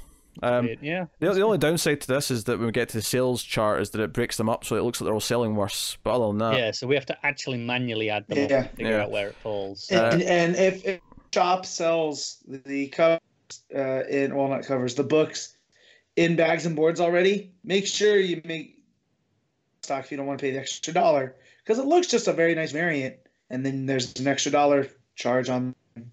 Doesn't feel nice. uh, the internet's fighting against Matt today, apparently for some reason. I, I think we got the gist of it. yeah. Um, his, his- his shop bags and boards, his comics, and he clearly does not notice when some of them are cardstock until Yeah. he gets to the till and has to pay the extra dollar. And Yeah. not very Yeah. Because I just grab, I just grab them, and they all feel like comics, Yeah. right? Yeah. Uh, that cover that's there for Batman, I quite like. Uh, the Which chest, one? the chess one. Uh, it's like penguins picking up a Deathstroke chest Yeah, piece. who is that on uh, Batman's uh, left as we look at him? Um, Because obviously you got Riddler on the right, uh, Deathstroke above him. It you got, uh, looks like someone ninja A. Ninja assassin. Could yeah. could be a new character. Could be. It's, it's not Well, Cheshire. well, Tynion said he was going to introduce new villains, so I mean, Yeah. Yeah, yeah, no, this is cool. Entirely Uh, and, then the, the second issue mentions okay, Joker War is coming. That's the big event that we're leading into over the Mm. summer for Batman. Uh, it's what cool. uh, Tynion's story in, in Joker's one shot is setting up. Yeah, I mean, I, I do think it'd have been nice to have a, a longer break from Joker, just given, like, you know, he's been Yeah, in Justice it's- League and so on. It's his 80th. Pete. True, You knew that's that true, wasn't yes. Happen. Ti timing Yeah. was not good for it, I suppose. And we have to capitalize on the fact that there's a Joker movie just hit and it might sweep up some awards. That's true, yeah. what are you gonna say about that? Uh, Still better than Once Upon a Time in Hollywood. oh no, it's oh No. you take that How back. dare you? Oh no, no, no, no, no. Well, I mean, for a start, it's like 45 minutes less, so it's less painful. I, actually, I'm going to start No. listing movies that Once Upon a Time in Hollywood is better than. Once Upon a Time in Hollywood is better than Baby Driver. no, come on. even even Matt's not entirely on your side on that one. I like Baby Driver, but come on. uh, Once Upon a Time in Hollywood is better than anything Kevin Smith's ever made. Clearly, you've not seen Tusk Conversation. or Clerks. I'm sorry, Matt. too. Am I, am, All I, right. am I jabbing you too much with this as well? A little, a little, I feel like I'm getting shrapnel. Like I'm just here to watch. I'm, I'm the guy at the car race that when it flips, the tire pops up and hits me. All right. Uh, next up, we have DCeased Unkillables number three. This is the final because these are th- remember these are three double-sized issues. Uh, so that's the final issue. Tom Taylor, of course. Uh, they've got a a cover there that's uh, like the Suicide Squad movie uh, posters. It's kind of nice, actually. It's a very it's a very nice cover, yeah. Uh, but it's yeah, it's, it's got a lot of villains. It's uh, I, I like Captain Cold there, just with bang underneath. Yep, yep. Uh, and that gorgeous uh, Mattina uh, variant, uh, the, the those death, the dead shots, uh, you know, these Zombie massive, dead shot, yeah, yeah. those good. Just shot. I nearly said that and then went, nah, that's shit. No, I did it. Yes. Uh, so a couple of those, uh, you know, graphic novels that come out for the, the youth, as, is it were. Uh, got, for the youth. Uh, you got Primer. Uh, yeah, that's one out. for kids. This one. Yeah. Then you got You Brought Me the Ocean. That's for the uh, the young adults. Uh, and then we got Wonder Woman Tempest Tossed. Yep. Also young adults. I actually really like the uh, the cover on that, um, which is, I assume is representative of the art. 'cause I think it's uh, the same eyes. Yes. So yeah, I'm, I'm intrigued. Yep, yep, yep. Uh, so that's that's out. Uh, so Yeah. now we got into the, the rest of the bulk of the issues. We got Action Comics 1002, uh, sorry, 1022. Uh, unfortunately, John Romita Jr. is still on art. That is a bad sign. I don't like it. Yeah. I don't like uh, it. And he's, they're gonna massacre my boy. Between Batman and Action Comics, we just have to put up with shitty art for a while, by the looks of it. Yeah, you've got a, a Young Justice crossover in this one, don't you? Yeah, yeah. Okay. And this and and Connor Kent's gonna play heavily into this one, and I'm gonna have to look at him with the caveman I- forehead I mean, because look JR is doing it. Look at him on that cover. No, I'm not gonna look. It makes me mad. You're gonna buy it and have to look eventually. The li- oh my No. god, his lips look like. I I'm don't not gonna know. look now. I mean, Oh, son of a bitch. the the lips look like they're from like a toy as opposed to real person's lips. Uh, As bizarre as But that look sounds. at how great that Lucio Parrillo cover is. The, the variant? variant. Yeah, oh, yeah. Yeah. I'm gonna have to get that. Beautiful painted cover. Superman carrying Lois. So it, it, it's funny because I, I, I shit on Superman in action, in, Yeah. in just in the sense that I don't really like Bendis. I, I don't think they're actually bad quality books. They're not for me. Uh, but it has got consistently up until like two months ago great artists on both the books, Mhm. and then you just got stuck with Romita Jr. And I just I don't know what happened. I don't know what bet Bendis lost. He lost the uh, DC Comics company game of uh, darts or something. I don't know. And that was no, he's he's a compulsive gambler like Michael Jordan. He just he, this was the bet that he came up the other end of. Maybe he lost a game of Injustice, the, the Injustice tournament Yeah. that they all play Yeah. in the office. Uh, and he got his ass whooped, and because of that, he has to has to put up with Romita Jr. Uh, next up, Amethyst number three. I'm still really Yeah. looking forward to that. I'm actually not. Uh, ever since those preview pages last week, I'm actually just kind of assuming it's not for me. I'll try it, but I don't think I'm going to like it. I didn't look at the preview pages, um, admittedly. Uh, I didn't really I'm look just- at. I just saw them. Like I didn't even read them. I just It looks it looks a little bit too Cartoon Networky for me, but I'm still gonna check out the first issue. yeah. Um, So we'll see, we'll see. Uh, Aquaman uh, fifty nine is Kelly Sue. Yeah. I actually because because I was surprised this week when I read the book and fi- and it was Kelly Higgins, and I I, I went back and checked the solicits for the month, and it was always meant to be Kelly Higgins as a guest writer. yeah, I just forgot about it. You know what? I know, Me I'm too. the same, and I didn't. kn- I didn't realize till the end of the issue because I was reading it. I was like, something's not right here. yeah. These voices I did the same off. thing, Connor. And then I got to the because the, credits page at the end and it says Yeah. Higgins. I went, oh, that explains see, it. Yep. Yeah, and I chalked it up too because it's a flashback style story. As I was like, oh well, DeConnick's just trying to write an era, you know, back and this happened, and then I got, I was like, oh, it's Higgins. Oh, okay, this checks out now. uh-huh. Oh yeah, Uh So no, that's that's cool. Wow. Uh, Look at Batgirl that Cedric cover though. Oh, I know. oh, says cover. Oh, oh, hello. Yeah, Yeah. Cedric of Aquaman. Yeah, It's All incredible. uh, it's actually beautiful. Yeah, greens. It's really Oh. nice. To be fair, both those covers are fantastic. Uh, The- the uh, tab First stuff- one Set- looks a little weird. Not, not just that Cedric Trench. Can we just talk about Cedric Trench at the bottom of that cover? yeah, those Uh, things are terrifyingly fantastic. Yeah. I'm in it. I'm into it. Uh, uh, good Batgirl 46, still Cecil Castellucci. Um, I yeah, let's look at this variant cover. Uh, I face, like it. the face isn't quite working for me, but I like. I think it's it's just like the ears are really round, um, but I really like it still. Um, I like I like everything but the face on that cover. I like everything but the ears, which is very specific. And, and her See, this ears, is why the you're ba- not having the- any not luck on the- Tinder. very uh, good, not, very not good. the bat ears either, just her ears that I Uh, like. And we got Batman The Outsiders number 12. Uh, you know, continues as it is. Uh, Batman Beyond 43. One of the two or three only Double books ticket? still with the original writer from the start of Rebirth. Dan Jurgens Yeah. is still in this book. Uh, him and Williamson, I think, at this point, are the only two. I'll be honest, have Jurgens just like, hey, you know, they're like, eh, it's Batman Beyond, do whatever you want. exactly. And Jurgens, I, I respect that that this dude's just a workman that he's like, yeah, I'll keep writing Terry McGinnis. I don't care. Uh, Batman vs. Ra's al Ghul number 6. Uh, Skip. Six of six. This is the Neal Adams book. Uh, Batman Superman number 9 is out. Start of a start of a new arc. The first arc past the event, I believe. Oh, that's cool. Maybe Yeah. nice to see it do something different that's not tied to all the uh, other stuff. Yeah, and th- this is where I feel like it's gonna uh, be Make or you know break. pass or fail. Yeah, yeah, Yeah. make or break. But you know, was it in Supergirl that we are getting Atomic Skull as a supporting character? It Or was was, that at the Super- start of Rebirth. That was Superwoman, right? Oh, Superwoman. Or was it Uh, Supergirl? it might have been Superwoman. Superwoman. Okay. So the fact that so in this world, Atomic Skull's just been keeping on, keeping on until Batman Superman, where they're gonna investigate his death, which I think that's pretty cool. Yeah, because Atomic Skull, correct if I'm wrong, was doing DEO stuff. Yeah, it was it Yeah. was it was uh, rehabilitated. It was helping Hmm? uh, Yeah. the DEO. Uh, Catwoman number twenty two. A new creative team in this, and it is a permanent new creative team. It's not a guest writer. Which you know, this was conflicting because I was like, "Oh, new team, that's exciting." And then I read the solicit and went, "Ugh, I kind of hate the sound of this." Oh, well, I'm going to read it then, since you said that.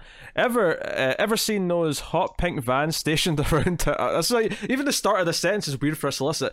Ever seen those hot pink vans stationed around town advertising sexy maids who'll come clean your house? No, but continue. Uh, Little did you know, those sexy maids are actually part of a secret underground uh, sting operation that only Catwoman and can claw her way through to find the artifact they've stolen. It's leather versus lingerie in this epic catches. oh my, this sounds so pandering. It sounds this is so um, yeah, campy. This is going to be cheesecake to the max. Th- this sounds Yeah. like page seven is going to have like Selina in a pillow fight in her underwear. That, this is what it sounds like. I I would not be surprised if that is a you know completely true. M- maybe it'll be page nine. I mean, Yeah. we'll, we'll give him some credit, but yeah, Um, I will say though, it's got a Lupacchino cover that looks pretty dang good. uh, it is nice because Lupacchino can draw.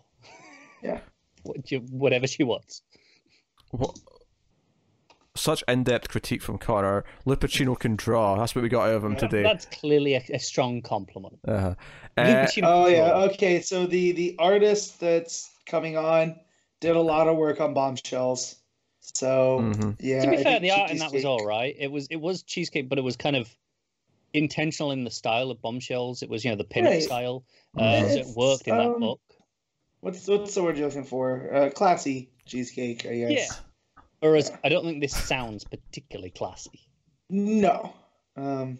Mm-hmm. Yes, classy But yeah, when- cheesecake. yes. When it said Uh, Hot Peak Vans, I immediately thought of shoes. And I was like, wait, no, this does not check out. that Uh, tells you everything you need to know about Matt. We got Detective Comics 1022. Uh, so that's still, uh, you know, Tomasi. Uh, it's I got know, but look at that variant. yeah, the Bermejo variant is pretty nice. Two Face. Matt, Then you Matt's gonna want it because he loves Two Face and he loves the I- mayo. I do, but then I don't want the Church of the Two. What are we doing? Come on, Uh, Tomasi. there. Uh, we have Flash 753 and 754. Um, We're doing Flash Age interlude and then Flash continuing. Age continues, yes. Uh, so you know, um, I saw uh, the variant for the second one there, seven five four, was kicking around uh, Twitter. He's got this weird Yeah, outfit Raphael on. Grandpa. Yeah, uh, he's got this weird, I don't like overly designed outfit. Um, To be fair, it was the the idea was oh he's done a, a take on it as an actual like a, a runner's outfit, mm, and I think in that context as a variant, it's fine. Um, it's never going to be the main costume. I don't think it's ever intended to be the main costume. It's just because you know the, the the whole point of the variant is hey Flash stretching, doing you know his warm up stretch before a run, mhm. and I think in the context of that, it's perfectly fine. It looks good as a runner's outfit. As a Flash costume, no, not at all. It's too busy still. Yeah. sometimes Even as a runner's outfit. So sometimes Carr prattles on. Like he, he he decides to defend something. He sits there and he. Lou I just don't Pacino want me draws good. Yeah, yeah. Do you know who doesn't? Uh, Are we done? Okay, right. I'll move on. yes, let's go. Let's go. Yeah, Flash Annual number three. Uh, so that's obviously out in the week five. Uh, the one annual that we will be covering because we obviously read the Flash. Yeah. David Marquez cover. That's cool. Yeah, that's Yeah. cool. Yeah, yeah, yeah. Got uh, Ta Taylor's Suicide Squad team um, hmm yeah, it. yeah. Captain Boomerang obviously being a core feature since he's obviously related to Flash. Uh, so Genlock issue six, which is not a thing we look at, of course. Uh, Green Lantern season two issue three is uh, Just soldiering something on. really exciting about this. It's bringing back Cowgirl. I know. What? Cowgirl Yeah, from the start of yeah. Johnsy's run. Jillian. Yeah, Oh, I, I love that run, but it annoyed me so much that she just kind of disappeared after like. and and this is Oh, quintessential Morrison to go. Hey, that She- character who you like that just vanished. yeah. I'm doing that. mhm. Yeah, well, she did become a Star Sapphire, did she not? Did she? I don't remember that, but I mean, it's been I, a while. I feel like she tried. They tried to recruit her at the beginning of all, all that. I'm looking this up. Gotta mean, watch my Google done, search It was with so that word. you know if if they did, it was fairly. early. Thank you, Pete, for getting that. That's just googling cowboy girl. um, but yeah, no, I, I, I'm excited to see Cowgirl back in in in Green Lantern. Yeah. Um, Also, can we get a new? uh Can we get a new call sign for Hal Jordan as someone that struggled with alcoholism? Maybe highball isn't the best call sign. yeah, to be fair, it's been again. That's another one where it's been so long since anyone's used Highball. No, I Hmm. know. Um, I'll be honest. so- If you'd asked me before I read the solicit again what his what his call sign was as a pilot, I would not have been able to tell you. Oh, well, because you're like me and Connor are clearly. Like we live for that shit, right? Yeah. Just me. No, no, no. I'm there. Although, ti- tiny. This this is why me and Matt are, are as into Star Wars as we are. The tiny details with all the extended universe stuff. Uh, all the shite, aye. Uh, Harley Quinn 72, of course, is uh, continuing with Sam Humphries. Uh, Harley Quinn, The Birds of Prey issue 2, with, uh, uh, you know, uh, Palmiotti and Conner. Uh, so that's ongoing. Although it's worth mentioning that is a, a four issue bi monthly uh, Black Label book, Mhm. uh, just to remind you of that. Yeah. So, And it's uh, more in the vein of uh, Joker Killer Smile that it's not incredibly long. mm, Yeah. yes, yes. It's, it's, so the pages are oversized, but yeah, the page count is actually uh, similar. Although I, th- I think it's actually no ads. I think it's like Uh, yeah, I think they're no ads Yeah. because they're prestige. Um, so it's it is still longer than an average book, um, but not as long as you know Harley. But but it's that big Question. style, like Yeah. Killer Smile is. Yeah. yeah. Um. Anyway, so real quick with with uh, Cowgirl, yeah, the last time she saw was seen was the lead up to Blackest Night, where she got possessed by a Star Sapphire, and um, Carol took it from her. So possessed by a So- Star Sapphire. Yeah, yeah. yeah, So they weren't a core yet. It was it was all the lead up Oh to my god, that. it was that long ago. Yeah. That's so that's how long ago it's been since she's been around. Um, Jeez. Um, yeah, god damn it, he's he's doing stuff that. Uh, And I'll, I'll give John shit for that one because like he still had plenty of time in his run to actually. It was just Yeah. weird because she just disappeared. Yeah. Uh, Yeah. But Well, whatever. there is no excuse. Uh, Hawkman twenty three. Uh, so that's that's Um, rocking can, on. can we just? This is a. It seems to be a like a flashback issue for the most part. It's going to be a, Mhm. a story from like the whatever whatever year it was, like Oh, like that- 17th century. That uh, bla- black and white variant is uh quite nice. Yeah, it is. Oh yeah, yeah. Um, and the other one's a Janin cover as well. So it's two great Mhm. covers on that book. Oh, it does Uh, look quite nice, but and- that black and white one really sticks out to me. That's by uh, Gerardo Zaffino. So never heard of him, Yeah, but I like it. I like it a lot. Um, Can we can we just There's- talk about Hawkman as a plague doctor? Yeah, well, I also want to the whole plague doctor aesthetic. Uh, there was a well known in our groups uh, book that had a character with the same aesthetics. Was, wasn't there? Yep, and I'm just I'm Uh, just laughing now. because this is uh, doing it better. Yes, well, not not hard. No, it's but, not. It's a uh, low bar, but yeah. I had forgotten about that. Um, Oh yeah, So there you go. That's Hawkman. Uh, we got He-Man, the Masters Universe number six. Don't really need to say much about that. Uh, Joker, Harley, Criminal Sanity number four. So obviously it's on his bi-monthly schedule now. Uh, yeah, the, the only interesting thing to say about this is uh, Jason Badower is continuing as the other Yeah. artist. Mm, yeah, yeah, yeah. Uh, so that's cool. I'm just going to take a moment to look at these covers because these covers tend to be quite nice. Uh, that one with the uh, the marionette with the Joker's face behind it is pretty nifty. I like it a lot. Uh, I like the other one as well. Not as much, but I like it. it's not bad. the other one is straight from a Fincher movie. All right. Which is very appropriate for this book. yes. yes. Uh, we got Justice League 44 and 45 still double shipping. Look Uh, who's on art on 44. I know. oh, Zarmanico. Oh, man. Monaco, covered by Manapul. And Eddie Um, Barrow's on the next one as well. From yeah. you know, Yeah, Eddie, looks- Barrows isn't looks- bad, don't get me wrong. Yeah. He- he- Yeah. Eddie Barrows is pretty good, but You it's going to feel like a step down after with- Zamanico. with my comic collection, I am always looking at books that I could drop and just pick up digitally, right? yeah. I, I thought I could do that with Justice League once Snyder's done, but clearly not because they're giving me Germanico.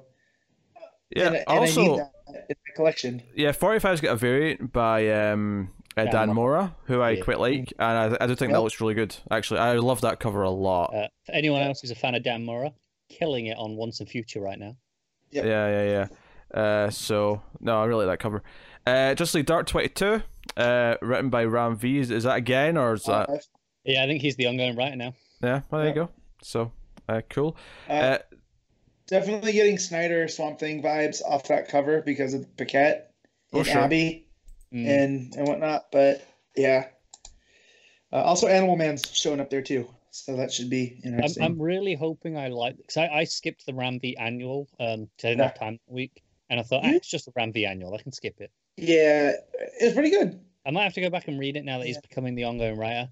Uh, I'm I'm hoping that it maintains a high standard because obviously uh, Just League Die has been one of my favorite Yeah. books. So I, I'm I'm hoping I don't have to drop it. Uh, he uh, judging if it's going to be based off like off of an annual, it's going to lean heavily into the superhero more than the dark. Um, Okay. But it still goes pretty dark. You know what I mean? mm. Yeah, But yeah, it definitely feels more of a superhero book. a little Yeah. less exciting, but hopefully it's still good. Yeah, I'm there Uh, for it. So, Justice League Odyssey number 20, still not final issue. So, Yeah, and, and the interesting thing about this is there's some speculation that this is tying into the the 5G timeline stuff because they're dealing Yeah. with uh you know uh, Lord of Time and mm. you know it says uh, risk unraveling the entire history of the DC universe. So this book may end up being somewhat important. I- Yeah, uh, I mean that's classic Abnett though, isn't it? Like Yeah. write something that seems inconsequential and then becomes oh shit, that was important. Dare I go Titans Hunt. back? Dare I go back and catch up just to read some No. Jess? Because I, I feel the same about Starfire, and I, I can't. Yeah, I'm Uh, not doing it. I just, just I don't know. me. I, I wonder if once it got away from what the, the opening story was, if it got better. Because it might have done. Pete, don't forget that the cliffhanger killed Jessica Cruz, but she wasn't actually dead because Green Lantern copied her. okay, fine, but like, she's already she's back by this point though. Maybe I could just jump in at the start of an arc or something. I don't know. Anyway, Sure. look, that probably won't happen. I'm just saying that, that there's there's mild musings of it. Uh, Legion of Superheroes number six. Uh, Bendis and Sook. Uh, you know, Uh, Is the, Sook here, the the regular artist for all of it, or has he been off and on? he's a he's a co-artist on this issue that's this this week. So I mean, Okay, fair enough. Yeah. so he's he's been there. Uh, uh, variant's pretty nice on that one as well, actually. Yeah, with Triplicate Girl, uh, Wildfire. Yeah, yeah, yeah. It's good Yeah, stuff. I mean, even the, the regular cover is quite nice with a Mm. is that new Doctor Fate there. It is. So that's what this one's about. Is the legacy uh, in the 30th century or 31st Hey, century. who's uh, who's this uh, striped wolf-looking fellow? Uh, that must be Monster Boy. Oh, Mon- yeah, 'cause Mon- it says, I'll just read it. Meet the latest crop of Legionnaires: Gold Lantern, Monster Boy, Doctor oh, Fate. okay. Each a new face in the DC universe, each with dark secrets, and each with a reason to be part of the Legion's goal to bring the values of the Age of Heroes to the 31st century. And one of them has a surprising connection to John Kent, aka Superboy. All of this and the tensions between the United Planets and the Legion have gone public. The future of the DC universe continues to unfold. So yeah, So is one of Monster them a Boy. Superman descendant? Uh, I don't know if that, but there there's some hints of stuff that that John should know about in, in this week's issue. So we'll get to that when we get to it. No, so. I'm excited about Yeah. Monster Boy. Monster Boy's hype. Uh, yeah, and Gold Lantern makes me laugh because it reminds me of Power Rangers where they ran out of colors and Mhm. said, "We'll do a Gold Ranger." and and if in doubt, eh, Doctor Fate's always knocking around. Who's- Just throw a new one of yeah. those in. yeah, the the Gold Ranger whose primary color is black. Yeah. don't forget that. That's true. Uh, also, uh, just just worth mentioning. Uh, as much as I'm excited about Monster Boy, I don't know if new characters is what Legion needs. Uh, there's plenty of them. Uh, No. but uh, yeah, uh, Lois Lane number ten, obviously of twelve coming Oh. out.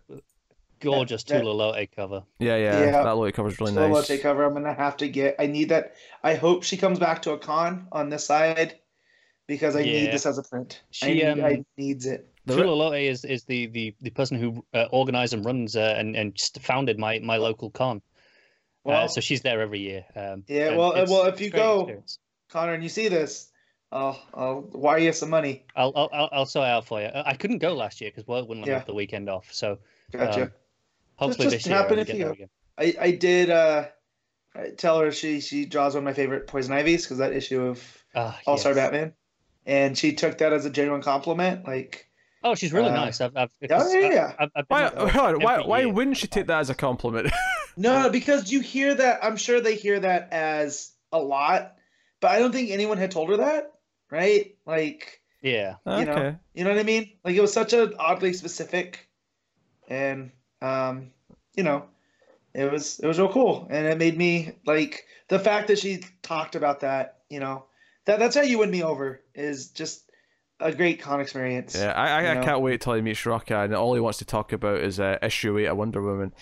Yeah. Hey, Uh, I, I told him about that. and uh, He, he he he sounded genuinely like, oh hey, you know, like because I was like, hey, yo, Yeah. that's that's the benchmark at which all is measured against, and he, he sounded Yes. like he was he took that you know, pretty gen, you know yeah. genuinely. I mean, there, there'd be that, and me, you know, going nuts about Lazarus and Checkmate and all this other stuff. So of course. it wouldn't just be, Yeah. yeah, but that would be the entry. Yeah, level. yeah. Obviously, I spoke other stuff as well, but I was like, while I was there, I was Yes. like, I'm, I'm going to mention this. Yes. Did you mention it was Matt's and not uh, not yours? Yeah, yeah, no, I did Uh, because because because we were talking about the, this this podcast in general, and we were talking about you know like um all his books that you know create your own that you know Yep. uh he didn't have release dates for yet because they were working on getting the whole arc done, Mhm. so they didn't have all these delays. And um, yeah, I, I mentioned, uh, oh yeah, yeah, on the on the show, that is the bar which all is measured against. Excellent. Uh, Scooby Doo, where are you? Number one hundred four. Right, over hundred issues for Scooby Doo. I, I like how you skipped past the uh, the the Last God source book at the start, and yet Scooby Doo get gets mentioned. Scooby Doo, Scooby Doo is a vital part of my childhood, and your ship at Last God thing does not deserve to be mentioned. Uh, end of discussion. Uh, Mad Magazine thirteen as well to do that. That's the thing. Uh, and then Screw you. Metal Man number seven uh, of twelve. Uh, interesting new set of uh, characters on the cover of this one. Uh, Uh, the metal well- animals. yeah, we got metal Yeah. wolves and bears and gorillas and There's a all bear sorts. and a gorilla, and it's like they were like, "Hey, give us some animals." I'm like, "All right." Yeah, it's like a, a, a gorilla, or a, a cobra, a pit bull, a Yeah. wolf. Yeah. Matt's there. Yeah, yeah, Matt's in there. Uh, Nightwing seventy one. Uh, this Rick Yeah. Grayson nightmare will come to an end at some point. Ah, maybe in issue 71, because read the an- Nightwing Annual issue 3, which is the next thing, is like two weeks later. Read the description for that. Okay, okay. Dick Grayson has been many things in his life: Robin, Agent of Spiral, even Batman. But will he have the choice when the Condors try to recruit him for their cause? And will they take no for an answer? A thrilling high octane adventure awaits the skies of Gotham City. So we're just going on the fact that they call him Dick Grayson. That's it. Pretty much. Okay, I thought it'd be more But I than that. mean, that's the closest. It's, that's the first time they've called him Dick Grayson in months. So, What what are the condors? um, People people reading Nightwing, hit me up on that one. See They're- if that's a thing. 'cause they're- I'm not familiar. They're birds, Matt. They're birds. Yes, I know. I know what a condor is. yeah, I actually really like both the covers on seventy one. Um, they're, they're Mhm. nice covers. uh, yeah, they're okay. Yeah, not bad. I like the Mike Perkins one in particular. Not bad. I mean, hell. Uh, do you know what? I'll tell you this right now. If if when this if seventy one comes out and it is literally the story of how he becomes Dick Grayson again, tell me on Twitter, people, and I'll read it. I'll read seventy one just on its own. Yeah, yeah, we will. Yeah, just because it's when he comes back, I'll do it. we will. We will celebrate. We will throw a goddamn pie. yeah, we'll have cake on on on, the show. We'll have cake. We'll have. Uh, I mean, Connor drinks booze anyway, but uh, I can have a celebratory whiskey. I'll have a nicer one. Break, I'll uh, break out the nice stuff for it. Uh, so this one's actually interesting because this is supposed this was supposed to be uh, bi-monthly, but of course issue two of the question the deaths of Vic Sage is this week. So the fact that issue three has only just been solicited for April is like, whoa, that's a long time away. Yeah, it, it, it got delayed a month at Yeah. some point, Yeah. obviously. Um, so not the end of the world. no, no, I just I hope I remember. I think this is uh this is why DiDio was saying just last week that hey Yeah. we're gonna make sure we've got all the issues kind of Mm. ready to go before we start soliciting things. So- uh, more on something on that at the end of these solicits. Yeah, actually. With- yeah. So so with the hoping to remember, I think now I got the formula of this, Mm. and I think we're we're in good we're in good hands here. Like if mean, there's a big delay, It's Lemire, so I mean, I the, I the kind of series of one shots. You know what I mean? kind They of. kinda That's are, the yeah. essential thing. Yeah. So I I- I think there's going to be a way to tie them together by the end, but yeah, there's, And that's what Me you too. need to hope you remember. yes. yep.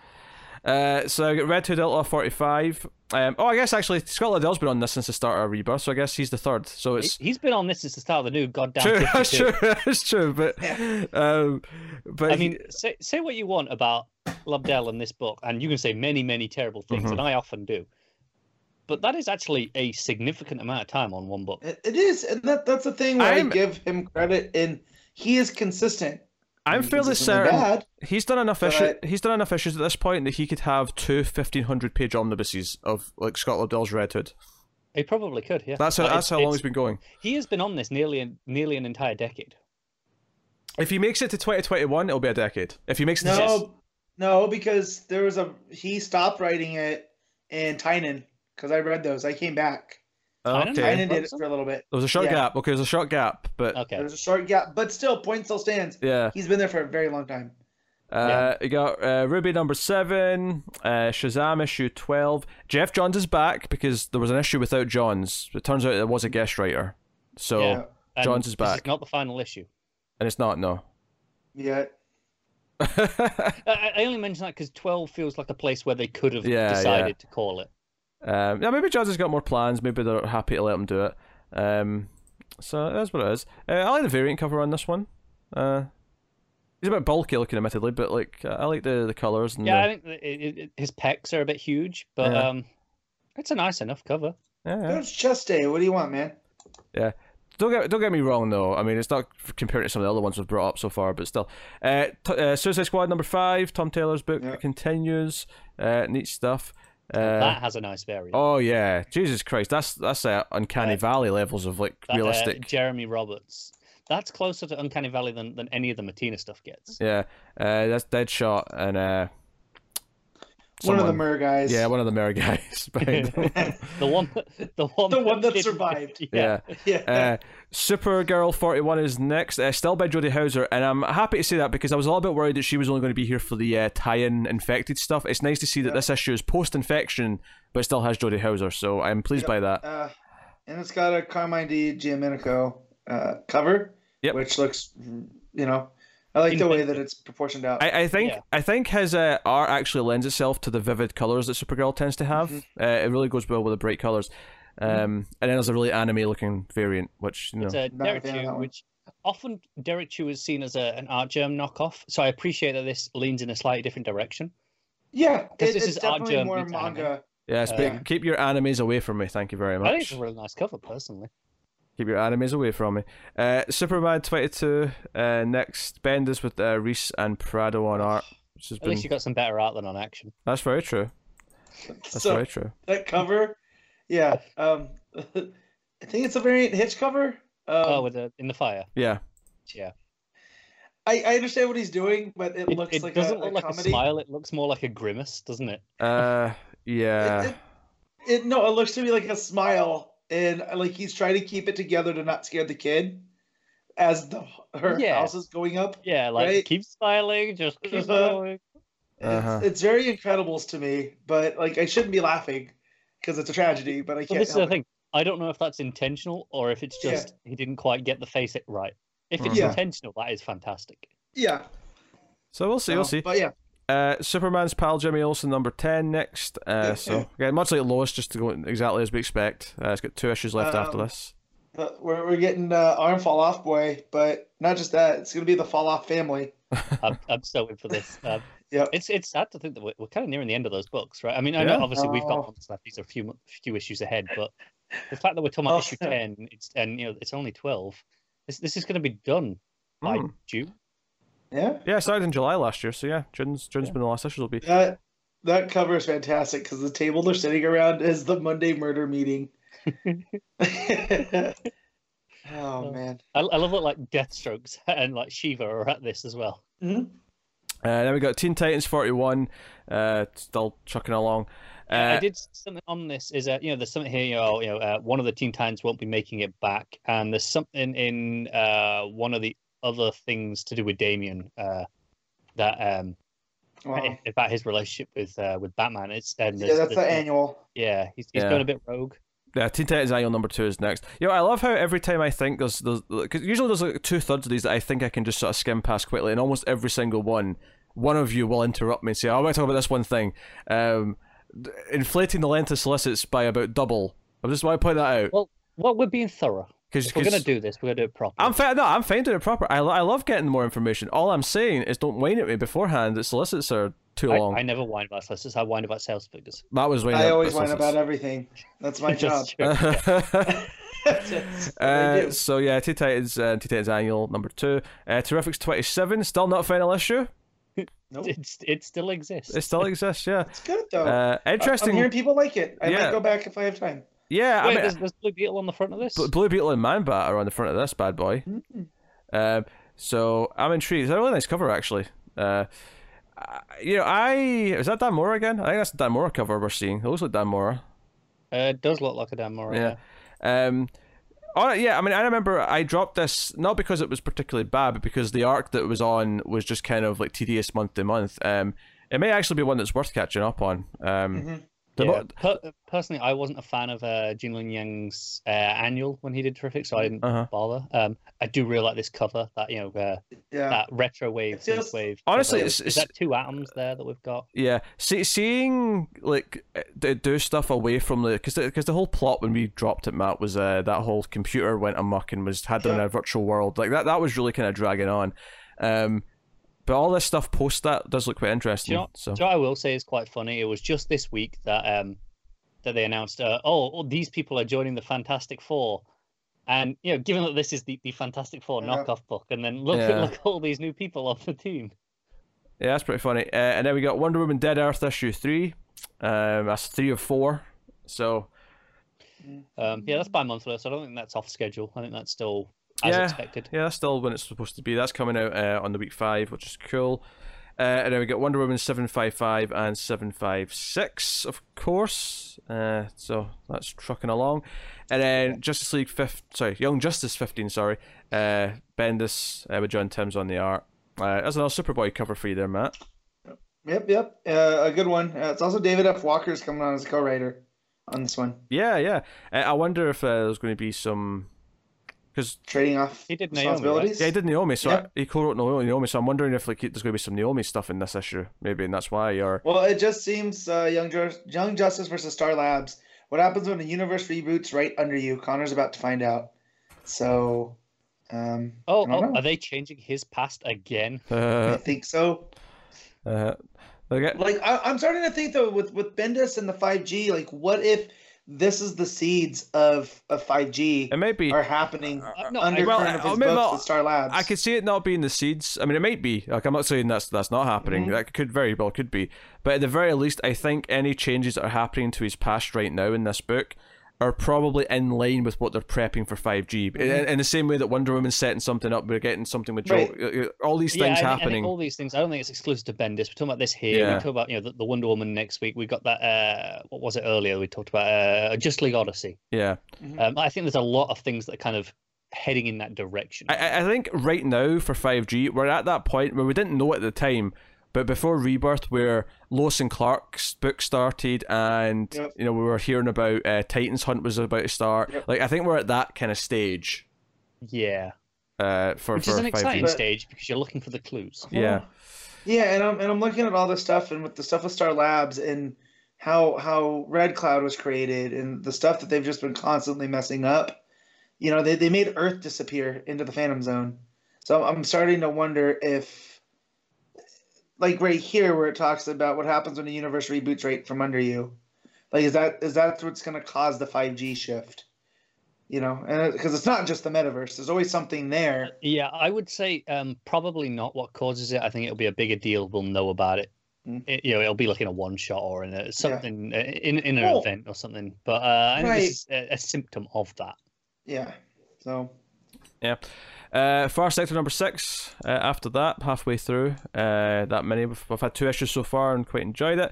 Uh, there we have Basket Full of Heads number seven, final issue uh, of our first, uh, you know, Hill House What- Comics book. What a great last cover. yep. Mm-hmm. Yep. Uh, really, really pretty. All the covers for that have been fantastic, though. They have, uh, yeah. To be fair, uh, Daphne Byrne number four uh, also has a really good cover, actually. If we're talking good covers, It is. Uh, and obviously, that's the one we've enjoyed the least so far. But I mean, Yeah. ho- hopefully, we'll still we'll see if we're still with it by issue four. Maybe we won't be. But yeah. We'll, we'll issue see. one wasn't bad. Oh, should not have clicked on that. uh, The, the, the Dollhouse family would. Oh, Dollhouse Family number six is Oh, next. yeah. Uh, very over the top cover. Uh, we're, I think we're getting to the meat of who that woman in the cave is with this issue, by the looks of it. also, one of the shortest solicits I've ever seen because this is the final Yep. issue. Um, yes. but just nobody leaves the dollhouse. All will be weighed. Only one can prevail. Yep, yep. Uh, and then we That's have it. The Low Low Woods issue five after that. So a couple of them are finishing, a couple of them are close to finishing at this point. Uh, the one that's obviously furthest away is Plunge, only in issue three because that's not started yet. So Right. Uh, yeah, so excited for that one, right? yeah, uh, and that obviously has Immonen on art, and it has that's the Joe Hill writing again. So uh, Plunge is probably the most exciting one, just in the sense that it's you know given that In the, terms of just the the established team. my favorite so Yeah. far has been Basketful of Heads. So the fact that it's the same writers that obviously makes it the most exciting one uh, coming Yeah. up. But and uh, the concept of it's very Pete. Yeah, yeah. Uh, so that's really cool. Uh, we get into some of the the Sandman universe stuff, and I'm going to mention these actually because there's a really interesting detail. Uh, There is, isn't there? with one of these. Uh, I so thought I was going to have to bring this up. no, no, I saw this because I saw, I saw it as a separate news item, and I thought, oh, that is actually kind of interesting. So, Books of Magic 19 is coming. Um, I'm going to skip the one we're going to talk about. I'll just mention House of Whispers 20 is coming. John Constantine Hellblazer number six, uh, Lucifer 19, uh, and that's that's it. Right. So, but the, us, yeah. the one I skipped uh, was the Dreaming number 20, and the reason why this is interesting is because this is listed as the final issue. Why is that? interesting. It's interesting because the entire reason that uh, G. Willow Wilson left Wonder Woman is because she was announced as the new writer on The Dreaming, and now it's cancelled out of nowhere. So obviously, maybe it's getting retitled or going back to number one or whatever after this. Uh, it's not a big deal. It's just a different title. Yeah, I suspect so because she was solic- uh, well announced to be taking over at issue 19. We got the solicits for 19, and it was still Si Spurrier with uh, Bilquis Evely. Uh, no change. 20, which is this one here, is the same team that it always has been, and you know the, the solicits like the, the unbelievable finale of you know their Sandman universe epic is here, and so it feels like they actually just gave them two extra issues. And they're Finish. probably going to relaunch it at number one. I will be surprised if there's not a relaunch after the Mhm. announcement that we had. It'd be really weird if they had made that announcement. She left Wonder Woman, and then oh wait, no, the book's not happening. Yeah, Uh, um, like delaying it by two months uh, to let them finish off this story with a bit more. Um, honestly, probably a good thing. Maybe they announced it too early, and you know, there's some things that you know, went a bit wrong. But overall, a good move. I expect uh, it'll have a different title. I- I'm expecting maybe the Dreaming and something, or you know, whatever. Yeah, maybe a subtitle Yeah. or something. Yeah, don't get me wrong, but I think I think the book's still going to happen. I think Wilson is still doing that book. Um, I'll be shocked if if that's not the case. I really will. Yeah, yeah.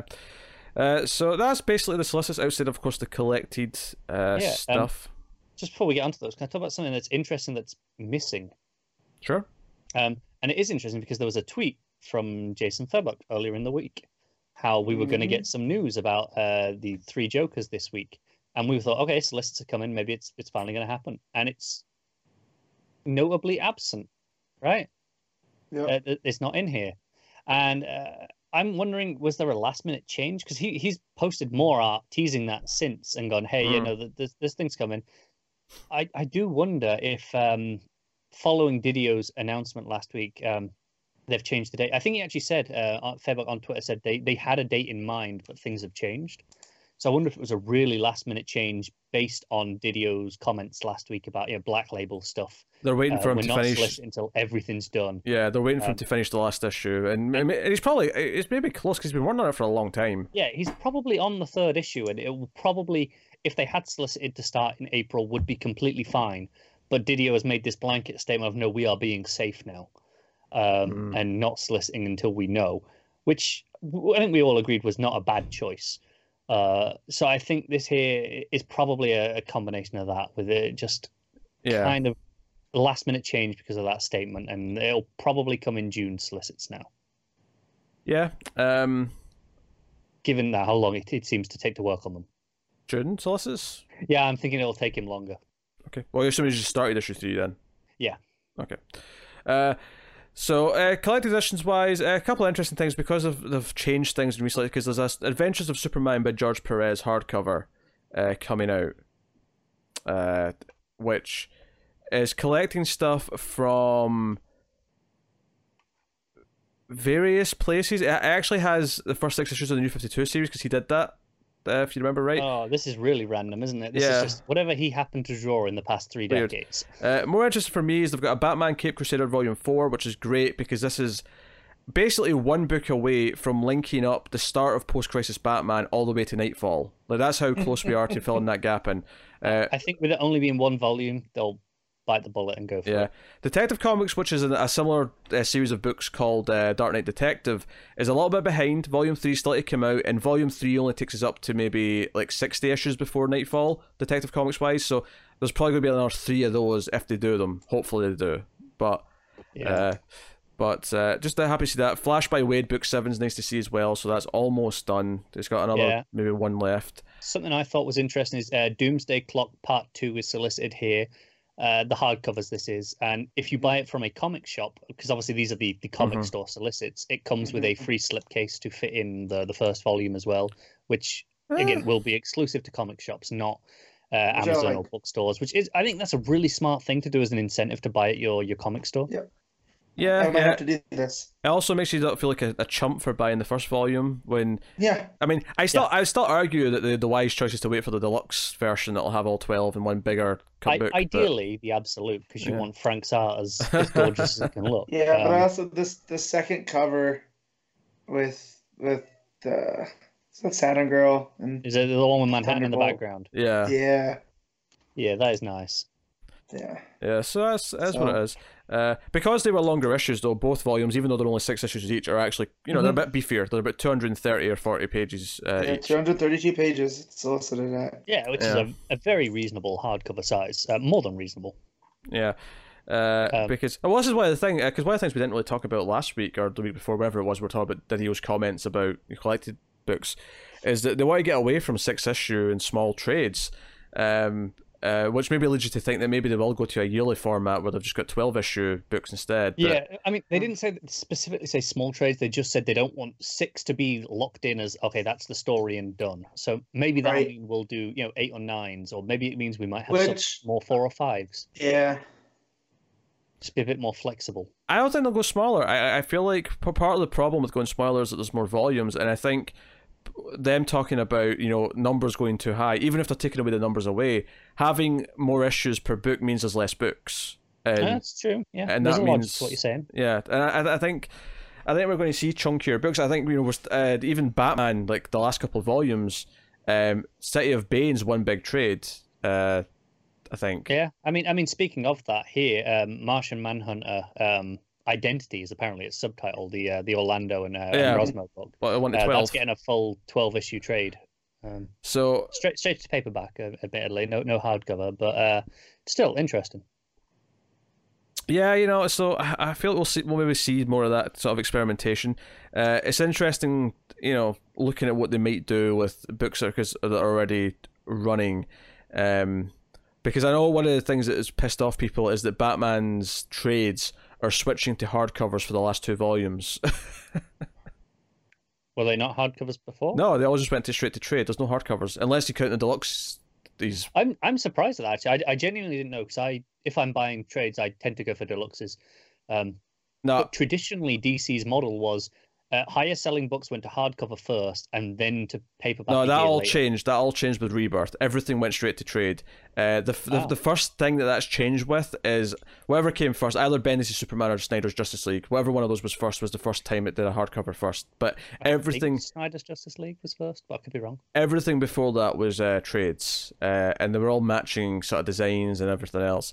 Uh, they're completely throwing all that out the window. Uh, which, and I get that they want to do that, but wait until the next, you know, Tynion's run. Start with Tynion's run. Yeah, it, it's frustrating because I think the I do think the model of hardcover first, then the paperback is a better model because people who want the hardcovers can get that, and then you gen- tend to know if it comes straight to trade, you're not going to have to wait for the hardcovers because it's not coming, right?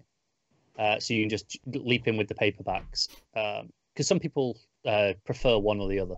And then if you want the paperbacks, sure, it sucks that you have to wait, but it will come uh, most of the, almost all of the time. Yeah. Honestly, I think they should do away with standard size hardcovers. I I don't see the point in them really. I feel like if you care enough to want the hardcover, you want the better binding, you want the deluxe oversized. I still art. think the, the standard hardcovers are nicer than the standard trades by a significant margin and are worth the extra money for me. They're nicer, but if the deluxes are an option, and for a lot of these Sure, but things, the they end deluxe doesn't get every book. So if it's not getting a deluxe, I'd rather have the standard hardcover. But a lot of these books don't have hardcovers, though. Is it like it's not an option for all of them? No, no, no. That's what I'm saying. The ones that are getting, you know, because that's what I mean. You tend to know if it goes straight to trade, great, you can buy trade. They they often don't get a deluxe anyway, um, because if they're going straight to trade, they're generally the lower seller ones. Uh, if they go to a hardcover first, then they might get a deluxe later. They might, but uh, but I still would rather buy the hardcover than the paperback on a personal level. Now, I always used to hate it when I was when I was buying trades before I switched to reading singles. Uh, I always used to hate how because the hardcovers used to always go out of print really quickly, uh, and the trades the uh, the you know the, the soft covers would stay in print for a long time. But you'd reach this point where if you were reading through a series, you'd get to a point where all of a sudden the next one or two volumes isn't out in soft cover yet. But the hardcovers are there because the hardcovers come out first. So you had this choice to make of either switching formats, which is extremely annoying, or waiting an absurd long time to get the books. It's it's usually an exact uh, a year between publish. Yeah, um, which uh, is too this, long. This is um, I, I personally I don't think it is. This is something that I've been used to for most of my life because this is something that they've stolen from the the book market, not the comic market at all, uh, where books the the better sellers come out in hardcover first. And then paperbacks. The most annoying scenario in this case is actually a new series comes out. They'll do the first one in, in paperback because they don't know how it's going to sell. It's a new author, and then it's a hit. And then the, and then the second one gets the hardcover, and then you have to wait six months or a year for the for the paperback after that. And you've already bought the first one paperback because it was only available in paperback. That's frustrating. Nah, should come out at the same time. should do a paperback and hardcover on the same day. Uh, give people the choice, and there's no annoying waiting. And I think the difference between comics and books, though, is that comics, like you you you- you're reading through a run of a writer, and you're you're getting every trade as they come out. Um, and you have that annoying choice of switching or not, or waiting for the absurd long time. Uh, books are a little bit different in that you get one book, and even if it's a series of books, you get one book every I get what you're saying. I think for me, once you've committed to the paperbacks, you're already behind. You're you're not going to catch up and read the, them in singles anyway. So you might as well just wait for the next paper. The, the, the, release schedule is still the same in the sense of paperback to paperback. No, I guess I disagree with this. of I never did that. I switched to the hardcovers and hated that I did that because I wanted to read them. I wanted to be more caught up, and I was livid about it. I hate. I hated it. suppose I suppose the difference here is it depends on if you're buying them as they come out or if you're catching up later. If you're buying the trades as they come out, it's the exact same increment between each one, paperback to paperback, uh, as it Mm. would be the whole time. If you're if you binge through six paperback trades and you get caught up and then go shit, the next one's only available in hardcover, I have to wait. Then yeah, you you fall into that situation. But I, I feel like that's more applicable for more people, though, right? Uh, it might be, yeah. I think it is. I I feel like you know you you you It's because you read It's- through you read through a series and then you go, okay, I want to read a new series, so I'll read I don't know, Batman starting from this writer, and then you catch up and you get caught up and you're like, oh shit, I want to keep reading. I, I would say the problem is you have the same thing with the hardcovers where you get caught up and then well you could jump to the single issues and you're you know a year ahead on those uh, if you wanted to. Um, it, uh, it, there's an option there. There is more material there in a different format. there is an option. to to. There is an And- and option, obviously but it's this- decision in the end. but the singles are so different uh, versus because I feel like. But for a long yeah, I switched to singles because I was presented this opportunity to do so because there was this, this clean slate happening. But like, there was never a consideration for me at the time. And it may have happened eventually if I'd kept reading and I'd got the itch to like be caught up in singles. But uh, it was always just you know, I'm, I'm I'm a trade reader. I read I read the collections. That's always what I read for for Yeah. whatever long it was. Um, I never considered switching to singles, but it did annoy me when I was restricted by uh, formats and format changes and all sorts. And Oh, it's it's kind of the same thing though. Like when you get to the end of the hardcovers, you know, you'd be one volume ahead, say, of the the the paperbacks, but you then you still have to wait, this, you know, the, the same amount of time for the next hardcover. you see, it's similar, but it's not the same because if you're because no, because it isn't because by reading the collections, you've accepted that you don't keep up with the single issues. But with DC's schedule, because it takes a few months for the hardcover to come out, and then it's another year for the paperback. Like it's so like well, I guess I'm waiting a whole extra year to read that story. Um, Yeah. and it sucks, and it's one of the reasons why I would never go back to just waiting, you know, reading everything in trade. Because Oh no, I couldn't do it either personally, but um, Uh, yeah, I get it. I can't do it. I can't do it. Uh, Matt, no, no, no. We, we we've bored the tits off Matt, haven't we? Yeah, no, I was- I'm checking hockey news. Ale- Alexander Ovechkin got uh, back-to-back hat tricks this week. He just got another one. I get it. I'll be honest. I was only so chatty then because the snooker's on the interval. so I just trying to get through, man. Bloody hell. Uh, Looks looks good. yes. Not like Reed. Yeah, there's a bunch of Wonder Woman various useless trades and collections coming out because the movie's out not too long after. Because Yeah. Yeah, there's there's Well, the, the Max Lord one. Yeah, yeah, there's a Steve Trevor one, which is a collection of random issues that are important to Steve Trevor. great Uh, cover though. I love that cover on the Trevor one. Yeah, Uh, so oh, that is quite nice actually. I'll give you that. yeah. Although uh, the most interesting one though is that actually it's another one of those thick trade series where they're collecting like a chunk of time. Uh, uh, looks like it's from the early '90s, uh, starting with um, uh, William Messner-Loebs' run. So it's a book one of that, and it's a good 400 pages. So hopefully that's one that continues. Uh, Wonder Woman: The Last True Hero, book one. I must have scrolled past it somewhere. I'll, I'll, I'll have to check that out. Yeah, but uh, so that's a good 400 pages. It contains uh, what we got here 63, 64, and then 60, 60, 75, and then annual number three plus a special number one. So, uh, so yeah, it's not a big run that they're just going to start collecting and hopefully see. actually finish. So, hey ho, good to know. Especially since Batman and Superman have been heavily collected at that time, or at least Batman is. Yeah. Superman's Yeah. a bit more spotty. And it has a, a great classic Brian Bolland cover. Yes. Uh, so neat. But there you go. That's solicits. We made it. Sorry, Matt. solicits are done uh, for one more month. Uh, obviously, next month we'll be back with Maze, uh, and that should be where we start really getting teases of uh, events for the summer and stuff like that. Now, admittedly, they're going to be so big that they'll probably reveal it as news on their own weeks before the solicits even happen. But we should be getting to the real juicy stuff for the year uh, very, very soon. So. All right then, ninety minutes out of the show. Good time to start talking about this week's comic books. Uh, let's talk about the Flash issue eighty-six.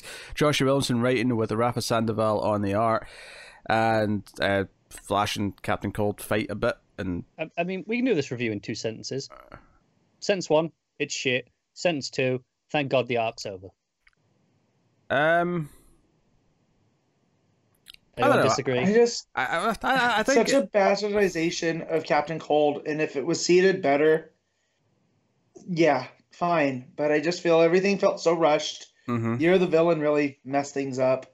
Um, and I don't like Cold being at odds with with the Rogues, right? Like, Yeah, it's weird. And then Yeah. Barry trying to kill him at the end. Like what? Okay, I mean, my biggest problem with this book is this thing at the end where Barry gets the bloodlust. Uh, it just kind of comes Yep. out of Oh, nowhere. are we bloodlusting? Bloodlust, yes. Uh, get well, here's here's the thing too. Which didn't he have to channel a negative Flash? Didn't we do that arc for a little bit with Williamson? Yeah. Mm hmm Why why not bring that back? Like, No, now that he's super, he's now supercharged with the Speed Force, and that's why because he's we getting can't violent. send him to Arkham for that. yeah, I'm almost out on this. On- I on say it every time. Why mean- are we sending him to Arkham and not, you know, Iron. Iron Heights with the Yeah. cell? Did it say Arkham? they have? Yeah, it says next Arkham Asylum. Yeah. It's. Um, I mean, he he doesn't say it. It's it's the the next time. okay, right. I never read that. The, the next time thing. Yep. Uh, I, I, I, I He assumed. stopped as soon as he got it. He was like, right, I'm done. Yeah, I assumed it, it, it meant Iron Heights, uh, which it, maybe it did mean that in the moment. Maybe it's, you know, maybe, maybe it's like Iron Heights is all destroyed, so everyone's getting sent off to Arkham or something. I don't know. yeah. Uh, but uh, like the weird thing is, is I thought that this read easy enough. Like it was a quick enough kind of Mhm. you know boom boom boom got through the story fine. Um, I didn't really Didn't like what I read though. yeah I didn't really care Big. about anything that was going on.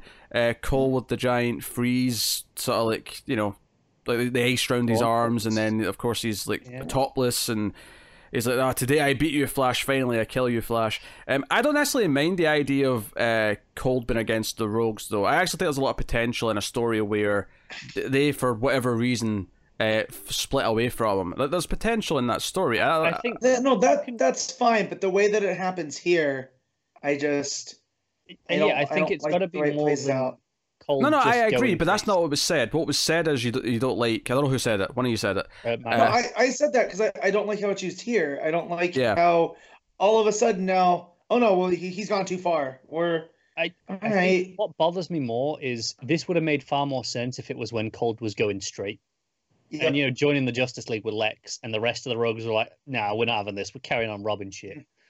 Yeah. That would that would have made way more sense there. Whereas here, it's he's going too far, taking over, killing people. I I don't buy it. yeah, it- it's it's that it, it's there almost just to put a wedge for well, we need him against the rogues. Well, what are we doing? Well, we turn him into King Cold. Also, so is Commander Cold legit dead? Uh, because Probably not.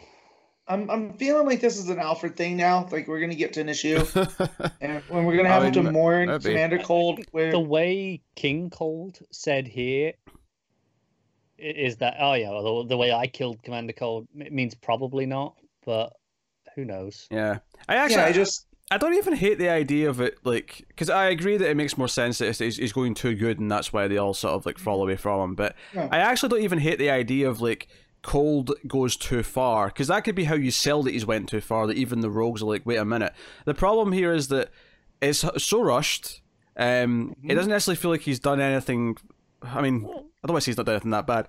He has kind of encaptured the entire city, but But we like, didn't see yeah, much which- of that.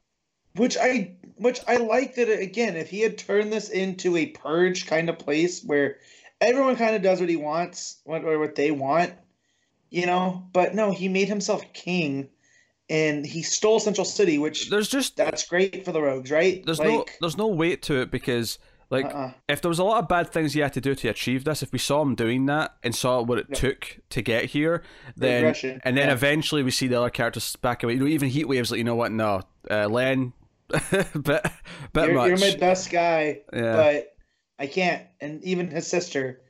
And I get what those beats are supposed to be. They're just not executed well at all. yeah. I, and it, I don't have a problem. to a lot of eye rolling. I don't have a problem conceptually with the beats themselves. It's just uh, the lack of the actual weight in the story itself, uh, which has kind of been our problem, really, uh, from a lot of the And- Flash recently.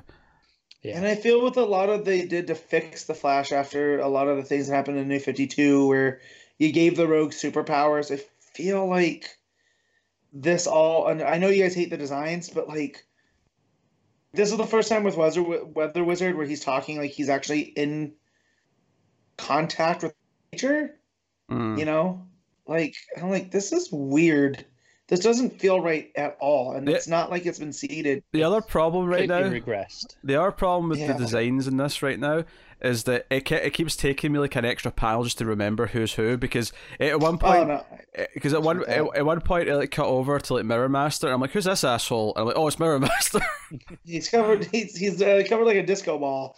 yeah but that doesn't look like, Like- Mirror Master Mirror Master I'm used to the, what, the, the green and yellow Orange- or orange sorry green orange, and green yeah the orange Yeah. and green kind of thing like I'm Yeah. like it doesn't look anything like Mirror Master Yeah. and it's kind of annoying No. oh dear uh, um, but yeah, it's it's been a rough time. Um, it's limping towards the finish, and hopefully that's And then we get to the stuff with- unenthused for any more. Of this yeah. book. With well, no, with then you hear the stuff with Paradox coming, and I just I don't care. That normally would have gotten me through, you know. yeah, but- like if this was a year ago and we were talking about that uh, Flash Age, I think it was called, is Yeah. the name of the arc coming up. Uh-huh. Like, oh yeah, that sounds interesting. I'm down for that. coming off of this and the last couple of arcs, I just I just don't give a shit anymore. Yeah, last two arcs have been rough. There's uh, no doubt about that. Because obviously it wasn't great before then, but I think year one onwards has been the real sort of low Yep, point. Low 'Cause- point. Oh 'cause- yeah. Because while there was maybe some issues before that, I don't think it was like I was still generally kind of enjoying it It wasn't a an it. endemic problem of the entire book. It was okay. There was things here or there that I didn't like. Whereas, but overall, I still enjoyed it. Whereas these last two arcs, there is very little I've enjoyed. You you could easily try to pin this on you're the villain, but then you remember year one. yeah, and like, oh no, Yeah. these, these are problems that were already here. yeah, yeah. Um, I really did not like year one. Oh, s- Mhm. so bad.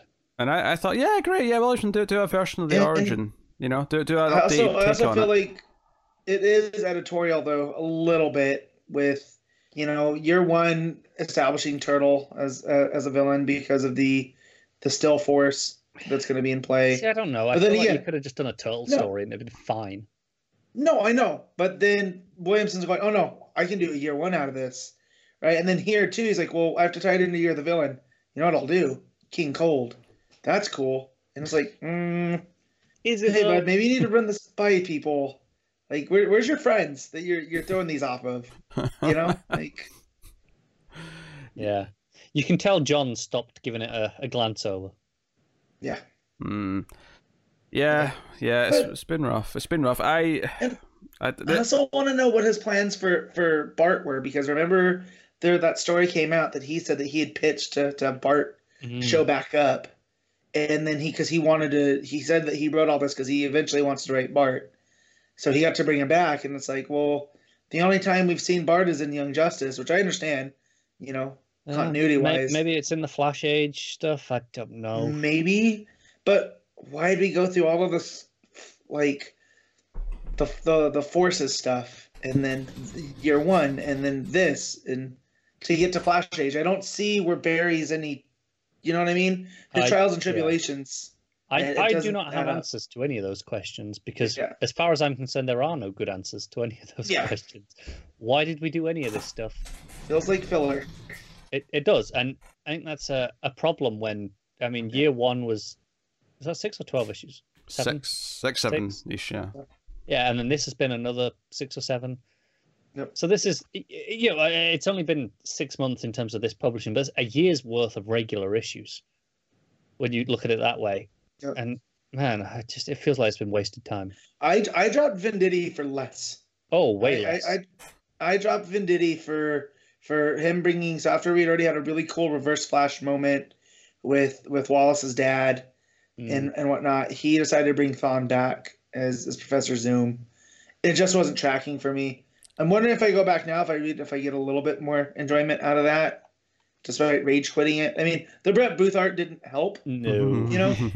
You know, at least Oh, the Matt, art here is Matt, Mike. that. Mike, uh, Yeah, um, I, I will say as someone who's also come around on Venditti, I don't think I would enjoy that Flash stuff anymore. I just don't think it was that good. I think Venditti is capable of a lot better. I think what's Yeah. I think what's weird about Williamson is that I th- I feel like obviously not when we were enjoying it more, but I feel like right now it's almost the polar opposite of the typical thing I have with Orlando, where Orlando conceptually I don't typically have that much of a problem with the stories that he's telling. It's just how he writes them that I don't like. I feel like Williamson actually his style of writing still good. Like I still think the dialogue flows. I still think it like has a good pacing to it. It's just the con- concepts of the story that I don't like. Yeah. Um, So they're very opposites right now, which is It's weird for funny me. the, the way you talk about Orlando there, that's how I generally feel about Bendis. Is that I don't hate the the ideas, I just don't like reading it. Right. Um, whereas I agree, Williamson is is the complete opposite end of that spectrum, where the the reading goes in quick enough. Mhm. Um, it's not terrible in that sense. It- you know, the it's not it's not uh, it's not an incredibly long read. It, it's fine in that regard. It's just conceptually things that you just dislike. Yeah. Uh, and that, that extends to just characters and their, their characterizations and everything in between. So, uh, yeah, yeah, art is fine again. Rafa Sandoval um, is dependable. Um, got a chunky Barry. Yeah, a bit Yeah. chunky, but I, I- I think the art's fine. I don't have really many problems with that. oh, my problems from this all stem from the designs of things, but that's not Sandoval's fault. No, by uh, any It means. depends. Did he did he do the designs? I think so. I don't know. He got King Cold looking like a jacked Yeah. dude with Yeah, the I shirt don't, off. I don't know who did the design, so maybe they're Sandoval's fault. But I'm not gonna, in you know, definitively say it's he, he's responsible. No. Um, I, I, I dislike his Barry, or I think no, more specifically, I dislike his Flash. Uh, His Mhm. Flash looks chunky, and that's a problem on a Flash book. That's Um, supposed to be at least at least that Rafael Grampá uh, cover that I'm not a big fan of. That looks sleek. S- Sandoval's Yeah. Flash doesn't look sleek. And and again, I don't think I'd mind Sandoval's Flash if it was just a variant cover. Mhm. Be like, eh, sure, it's a variant, whatever.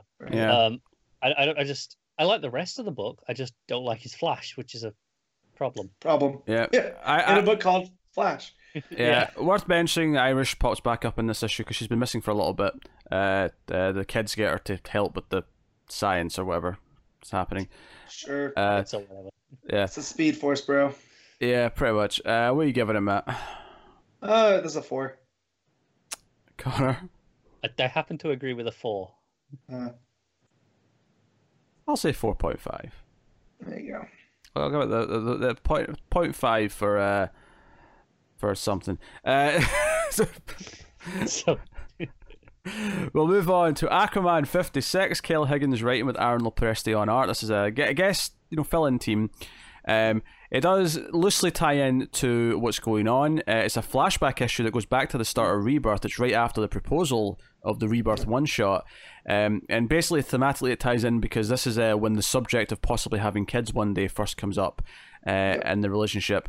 And obviously, that's relevant to now because she's about to. You know, the, the, one- the one final page at the end of this issue is teasing that soon she's giving birth. That that's going to be happening soon. Aqua Baby, Yeah. 2020.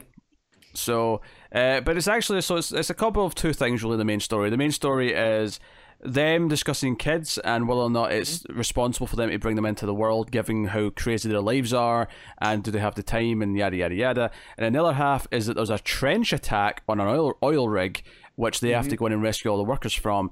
Um, that part of it I actually really enjoyed, just because Yeah. I like the trench. I think they're cool villains, and Well, uh, it's good good They action. haven't been overused, you know. The, so when they show up, it Yeah. still feels like it has meaning.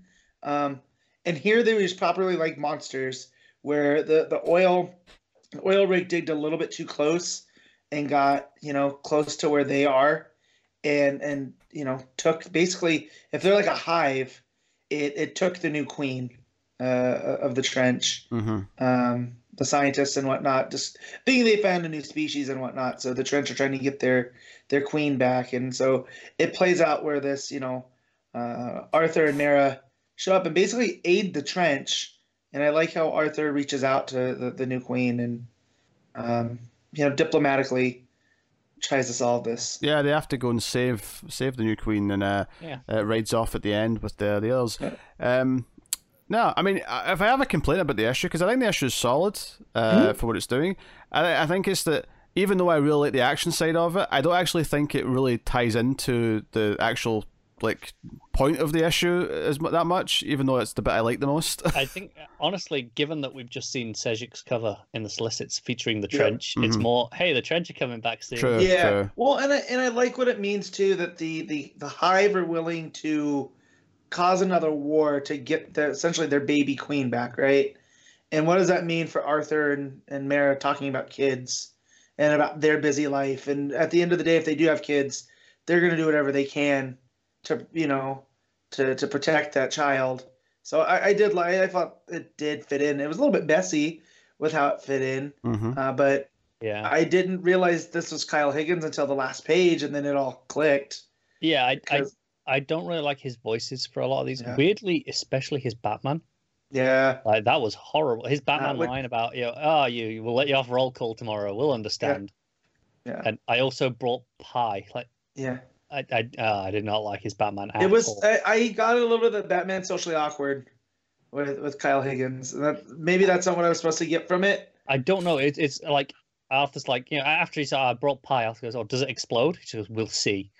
Yeah, that was that was bad. What? Yeah, went too Um, far. I got socially awkward as well. It probably went a little bit too far though with a couple of the uh, Yeah. lines.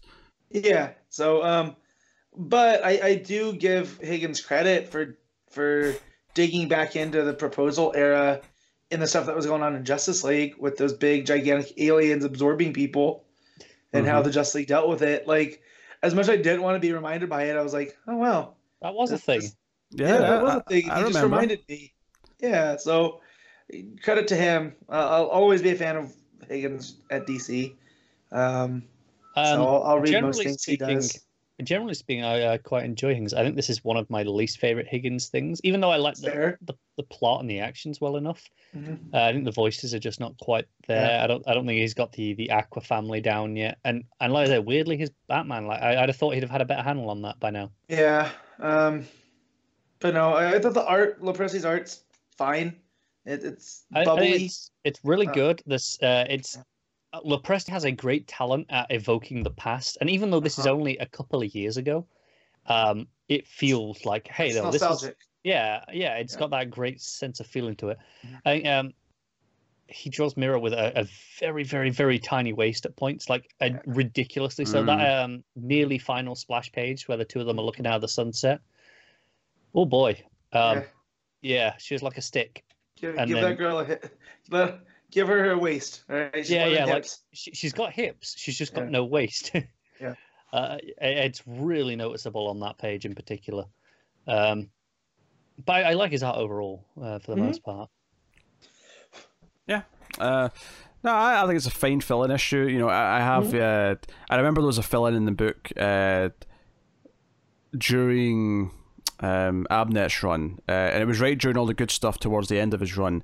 Uh, and there was that one fill-in with the with was it was it uh, Wrath? Was it Wrath? Was it? Yeah, and we had a Yeah, Kelley was- Jones on art.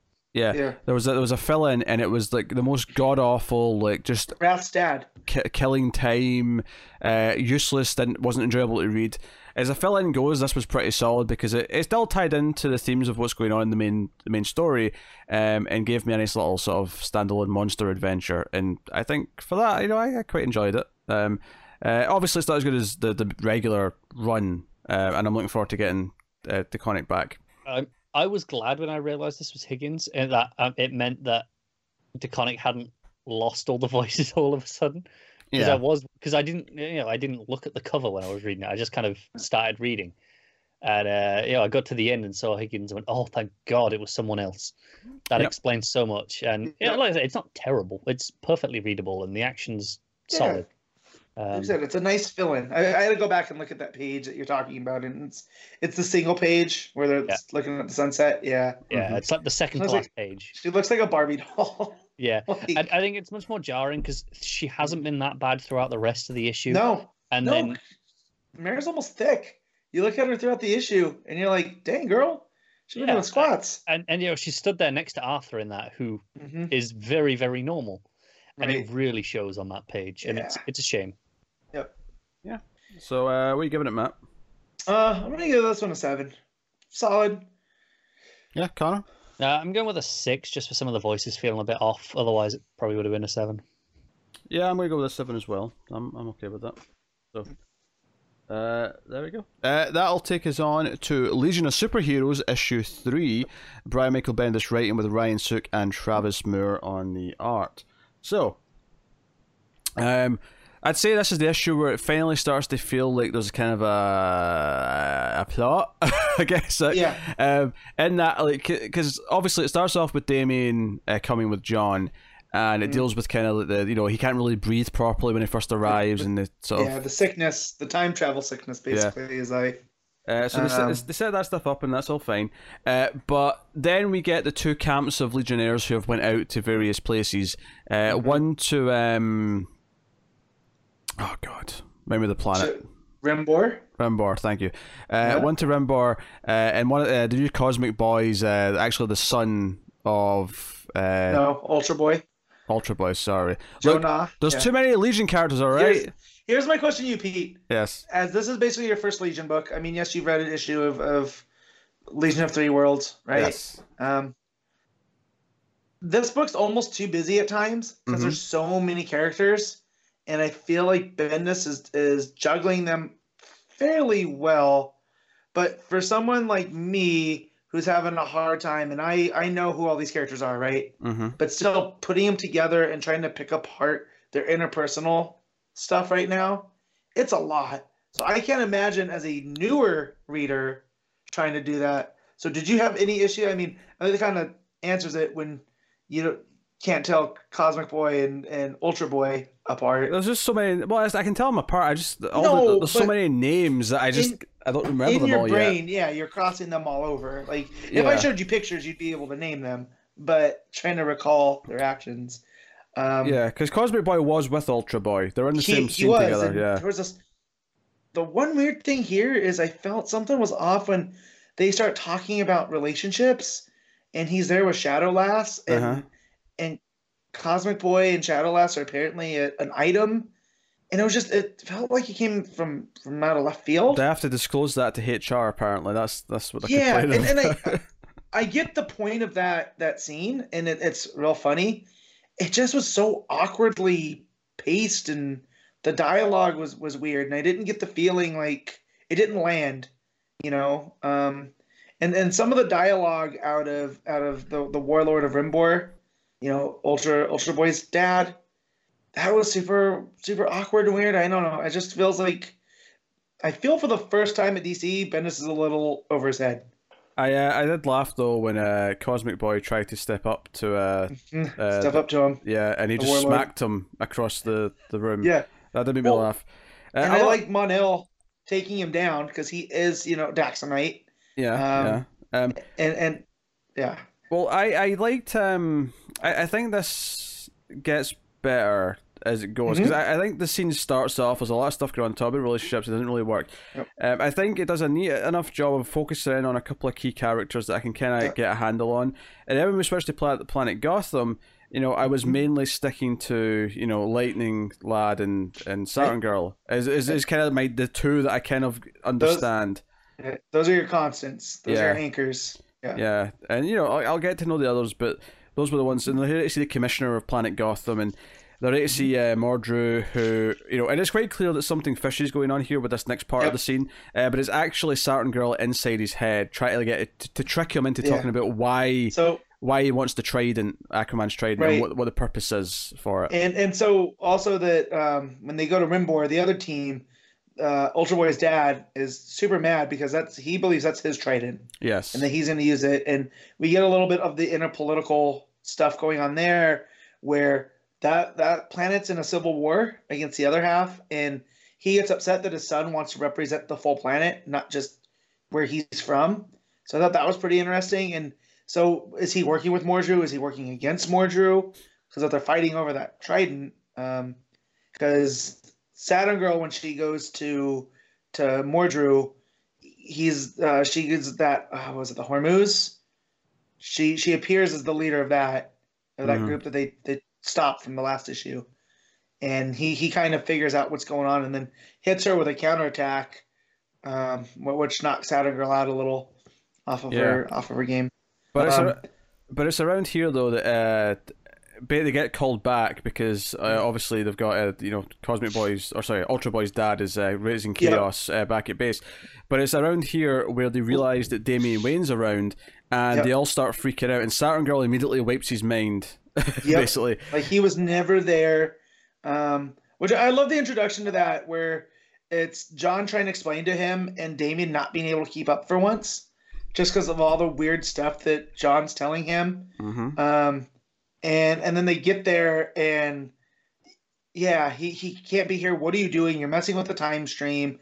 You were supposed to go to orientation. So I love that through line that that Jon eh, hasn't gone to orientation, and if he had, he would know why you can't do this.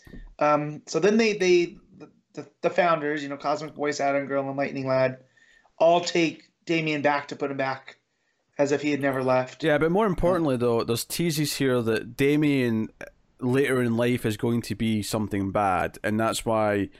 You Yeah. know, he, he can't know anything about them in the future because it'll mess up that, that side of it. I'm assuming orientation that we're going to get to see will explain some of this because I, I don't think this is sort of something that we can just assume that it's something basic. I think this is definitely teasing out that there's more to this and who Yeah. Damian's going to be and uh, Well, you know why they So- want Superboy to be involved at all, and you know what their intention with this is.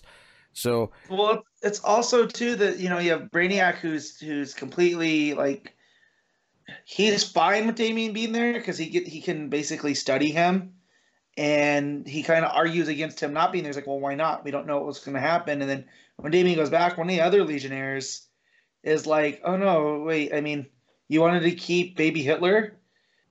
Just to throw that in there, you're like, Yeah. what the hell does Damian do that that leads to this? You know? yeah, that's a pretty extreme thing to compare him to. So I mean, Yeah. like yeah, so they're really messing with that, and then it just has a, a tease at the end where, Mhm. uh, you know, they're, they're at the cell uh, with uh, Ultra Boy's dad, and uh, they're, they're they're talking about the whole the whole Damian stuff. It's like, no, hey, we've got bigger problems to deal with right now. We've got this to, you know, deal with. So Yeah. yeah, Um, I, I will say the, the the no, I arrest you. All the Legionnaires around there has John the Warlord hasn't been down. That is a great page. Like that, this in, in like encapsulates the Legion to me. Like what it is in my brain is that page right there. Um, there's there's some good pages in this. Uh, it's Yeah. because there's two artists. It's not completely consistent. no, But uh, there Uh, are some really nice pages in there, especially yeah. the, the pages uh, towards the end where uh, Saturn Girls, you know, trying to explain to Jon that he, Damian can't stay here. I thought those faces and the expressions were uh, were especially quite good. Yeah. Um, but yeah, no, the the expressions are there because it's got, you know, just so you know, the goofiness that is Jon is really nailed. Like, of course, he doesn't understand why this is not okay. You know, he just wanted to show his friend. He wanted some familiarity from home, and he kind of even hints like, "Yeah, I'm not going. You know, fine. I don't want to be here then if I can't have a friend." And they're like, "Well, if you just go to orientation, just you'll be fine." It's almost like a freshman blues when you go off to college you know like he's having a hard time adjusting because there's so much to do Mm. um but yeah so so the person that, that stole the trident the the tease for the next issue is is computo who's a a, a big time legion villain like an old school uh, he's up there with the fatal five um Good so that's know. really interesting yeah john's just hitting that but yeah so what the joke was is i had to go back through because this was a lot to take in um but they thought that when robin showed up it was chameleon boy playing a joke and then he goes, you know, what kind of joke is that? Look at me, I'm baby Hitler. I would never do that. And even um, Colossal Boy's confused by that comment. And he goes, that's a deeply unfair of assessment of Damian Wayne. Uh, and Colossal Boy's like, we don't know what part of the timeline he was from. So, like, yeah, there's clearly something bigger going on. It's not just clear cut, like, Damian becomes ruler of the earth and plunges it into darkness. Like, there's clearly a complex story there. So, Yeah, um, but a lot to take in. So, but I really enjoyed what I read. it's Like, a really it's- it's, a really weird last page I thought though because it's basically just Yeah. announced to the uh, the villain saying, "Hey, well, this will be the end of the Legion of Superheroes." But Yeah. it's it's such a downbeat mo. It feels like it doesn't feel like the last page of a book. It feels like it's, if it wasn't for this fact that it says next time this at the bottom, Yeah. I'd have said, "Oh, this is the ending." Okay. yeah, Uh, but other than that, yeah, it's probably my favorite of the three issues so far. Um, Mm-hmm. It's still a bit of a tangled web uh, in terms of all the characters. Yep. Um, hopefully that continues to smooth out as we go. Um, but because of that, I still think this is definitely at the bottom of my Bendis books in terms of yeah, it still is. Although it's starting to hit the stuff that I like in in Legion, where I'm getting to know these characters because it opens up with the introduction to Dawnstar. yeah. That said, her, that yeah. said though, this does have much better art than uh, Action Comics currently. So I'll say that much. yes, yes, that's true. Um, but no, it's hitting those things. I'm getting to see more of the characters. Like you get to see the interpersonal stuff here with uh, like Colossal Boy saying that he hasn't picked that name quite yet, you know, and and him ragging on on Shadow Lass and Cosmic Boy for their relationship. Like, don't forget these guys are still teenagers, and with what we read in the solicits about like the the war between the United Planets and and uh, the Legion, feel like that's gonna start to pay off. Like you said, this one's the first is kind of heavy on on plot and not just like the the atmosphere of the the future. So Yeah. I don't know. I really enjoyed this issue. And we'll see what the mystery of this trident is. Uh, Yep. But uh, what are you giving it, Matt? Uh, this is neat. I really like this book. Uh, 7.5 for me. Um, but I do think it's improving. Um, I don't know if my ratings are matched that. Admittedly, I may have given something an 8 before, but uh, I feel like it is getting there, but there's still so many goddamn characters. As as someone who was just kind of half Yeah. listening to bits of this, what that review boiled down to for me was Matt saying something about baby Hitler and and and Pete saying there are some good pages. yeah. I'm like, what the hell is this book? Oh, that was that was I was talking about the art specifically, not the. Oh, okay, Okay. yeah. Like I Overalls. said, I, I, I, I did say that though. I wasn't entirely listening to the whole thing. I just you know in and out, and th- those are the bits that caught my attention. Oh no, yeah. Camille Camille Boy called uh, Damian Wayne baby Hitler, and then Brainiac Five is like, well, that's that's not a fair assessment. So, yeah, there- there's strange things afoot in the 31st century. I don't know if I want to know any more than that. Well, that'll take us on to Jimmy Olsen, number seven, Matt Fraction writing with Steve Lieber on art. Take it away. Oh boy, this is another dense issue, isn't it? Oh, uh, not not so much, and that it's it's a lot to take in, but I didn't. It didn't take me as long to read. Um, Mm, that's fair. but but there there is a lot going on. However, it gets broken up with the Lil Olsens, which is done Sunday comics Yeah, style, like a like, classic. Peanuts Yeah. or or Family Circus, and we get to see the the relationship between the Olsen siblings, uh, and also Jimmy's interview at at the Daily Planet. So there's a lot of foundational stuff here in who Jimmy Olsen is. Um, Yeah, it's kind of crazy how much this book actually fits in to Mhm. twenty odd pages. Uh, It it does, and so at the beginning we have Jimmy talking to a psychiatrist or a therapist about how he feels like he's actually five Jimmys in one, and like it's very hard for him. And then it lists all the different versions of Jimmy that that we know. You know, Yeah, you've got the the journalist one. Yep. Uh, you've got the the changing restless Jimmy who hmm appears as a lizard in his brain. yeah, Um, you've got the the prankster, which naturally looks like uh, like a kid. yep, Uh, the investigator, which looks like the the hard boiled noir detective who's really Mhm. run down. And then there's you know him uh, trying to keep it all together and you know looks just regular Jim. Yeah, Yeah. um, slightly neater hair than regular Jimmy, um, Yeah. but uh, more or less regular. Mm-hmm. Uh, Um, interesting. But yeah, and and basically knocks the the therapist. I'm sure there'll be some more of that once we get there. So nothing in this book is exactly what it seems because you know to skip over the little Jimmy parts because we can go back to that. Yeah. Him and his sister are, are going to where we don't know, but she's driving an old school electric car, and they got Dexter in there with them. Because of course, uh, I, I love that Dexter's just kind of here in this book now. yeah, why not? It's just, Yeah. he's Jimmy's cat now. for- Yeah, as and, far as I'm and, and he's playing with like like bits of camera roll at him and like, hey, you know, Yeah. come and be a kitty and, and like, Mhm. This is Dexter. What the hell are you doing? Yeah. Um and and uh not Jim Corrigan, not that Jim Corrigan, we should say. Do you know that, that joke investigating. has been reminding me of um, something in Doctor Who Uh, where yeah. th- there was a character called uh, Harriet Jones, and, and she was like an MP, and then she was Prime Minister, and she, she'd always introduce us Harriet Jones, Prime Minister, and then the other person would go, "We know who you are." yeah. And it kind of reminds me of that joke for whatever reason. It's I can It- hear it's a little bit. Well they go, Oh, like Jim Corrigan, not that Jim Corrigan. That's always Yeah, um, but he's from Metropolis PD. So he's investigating the you know, not assassination of Jimmy Olsen. yeah. And as he's talking to the to, to the um Motel owner yeah, who has said I just told him don't go near the curtains. If he had The- just the- listened, near the Coitons. the acquaintance, right? Um, but the, the the doctor's there too, with them because he run runs in to warn Jimmy, It's and like, as oh they're no, having I'm, I'm too late. Well maybe I'm too Yeah. early. um, he can't even tell anymore.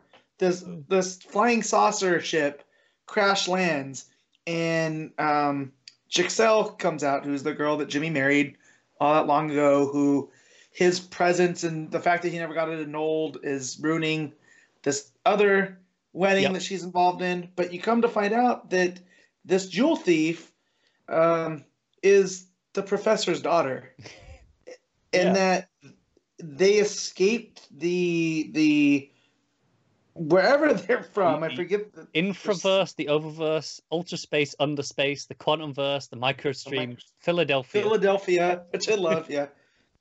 Yeah. Um, but came looking for Jimmy, and then she um really doesn't want to explain to Dad why she's looking for Jimmy. She's just like, um, um, uh, no reason. yeah. It just sounds um helpful. So Ed- editor's note: she's lying. She's like, right, and as they try to stop him, they they she gets up into the spaceship, and then takes off, and uh, like, Corrigan hey, hey, wonders. th- this is space stuff. This is out your jurisdiction. We'll deal with this. Yeah, and he goes, wait, why do all these people want to find Jimmy Olsen and kill him? Yeah, and kill him. You really asking? I'm finally starting to understand why. You know, um, but yeah, but it goes back to the little Olsen. So what we have there is all three of the kids in, in you know Sunday comic style talking about what they want to be when they grow up, and have have we the seen, sister. uh, much of the third one in present day? No, just at the beginning because he got mad at Jimmy for destroying the statue that he was trying to preserve. Yeah, we haven't seen a lot, Other- have we? No, I can't even remember his name. It does start with a J because they're all they're all J's. It's, it's it's Jimmy, Jamie, and Unknown J. yeah, So, um, but so basically, the sister from the start wanted to be a theater writer, but like she'll start. She has this really fun it's, soliloquy it's about like she wants to be an actor, but not really. She only wants to be an actor so that she can be a writer and do all her own Right. stuff. right, which then reminded me of Marriage Story and Adam Driver's character story, right? Oh, like, man. right? Oh. That that's his thing there. Way, to- way, to, way to bring my mood down, Matt. Sorry, sorry. Um, and then the older brother's like, well, that's boring. He basically just wants to take over the city, which I feel that's ominous because he wants to make it better. Yeah. Um, and then they ask Jimmy what he wants to be, and all the stuff that he starts listing. He wants to be a cowboy monster. He wants to have a hundred dogs that are ninjas. Yeah, He wants to eat pies on the moon. He wants to fight Christmas monsters, and then just a whole list of stuff that people have checked, and a lot of these are from Jimmy Olsen comics. I bet like- they are. I, I, you know. I didn't even feel like I needed to check. I went, these are ninety percent Yeah. of these have all happened because, of course, they have. Because Jimmy Olsen is a weird bastard in comics. Yeah, a, a beetle that he wants to be a beetle, but in Julius Caesar times, that's one that exactly happened. Um, Of, of course, it did. yep. Um, and five things that are really three things. I thought that one was a, a weird one, but basically his he's sad and, and the sister's taking his hand. So you can just tell that the sister's been the one that's kind of always been there for him. And no matter what, no matter what kind of insanity he gets involved in, she's there. Um, and so it goes to them playing hide and seek when they're kids, same style. And um, Jimmy gets lost and ends up the whole family has to come look for him. Yeah, So he won that um, game, that's for sure. Yes, he did. And then we get to his his interview, which um, Perry's kind of like, well, why do I need to hire you? Like, I Yeah. don't. And I ended up loving this because I, I was shocked Yep. because at first it's like, hey, I'm Olsen, I'm the rich kid, just hire me, Yeah. right? yeah, And then it swerves it as to, nah, he's not like that at all. mm-mm. And uh, he's. I'm very good at getting into places that I shouldn't be, but because I'm Jimmy Olsen, people don't question me. It's the ultimate cover. Yeah, And- and, and Perry's kind of like, oh, I get it. You're rich. You, you've got family connections. I'm not hiring you just because of that. I'm not, Right. you know, I'm not that sort of person. Uh-huh. And and you kind of feel like going through this that Jimmy's there just Right. because he's Jimmy Olsen, right? Right. And then it's like, no, no, he brought this scoop. You know, he got the, the Uh-huh. this picture of the, the mayor with some criminal guy who, in a court Right. trial, swore under oath that he never knew, he'd never met before. Right. And you get a sense of Jimmy's morality too, because the reason that he ended up in that room to get that picture was because they had fired one of the staff at this country club that he's been going to. Yeah. So then when he started to look for for where the guy was, he runs into the guy's wife, and the guy's wife also works there. Who then, you know, goes, "Oh well, he's in the meeting." So because he's Jimmy Olsen, nobody questions why he's there or why he's taking pictures.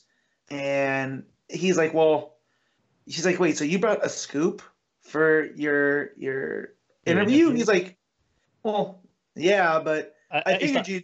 Yeah, I didn't Yeah. want to just assume you'd give me a job because of my last name. Because Right. there's a lot of places in town that want to give me a job because of my last name. But Right. I wanted you to know I'd pull my weight. Right, and that he wants to make a difference. Like as goofy as Jimmy Olsen is, at the end of the day, despite who he is and where he comes from, he has this sense of I want to make the world a better place. And it, you understand why he's Superman's best friend, right? Absolutely. Like, and, and and then it ends. You know, it's, it's Perry there going. "Uh, I don't know if we've got the, the budget to, for another salary or you know for a whole you know new person on staff. And Jimmy's Yeah. like, eh, I don't need a salary. Like you said, I'm rich. Joe, who, what do I care? Just hire me and let me do salary would be stuff." weird. Yeah. Um, and Lois even goes to bat for him here, where he talks about how he, you know, he's got great hustle. He talks to people. He's got a good eye. Like he's a really good photojournalist. At you, you know, and he's not even trying. Imagine if he tried. That's the, that's the undercurrent that I feel that she has there. And then Yeah. so he's like, you don't have to pay me. So Perry and Lois look at each other. Why in the hell not?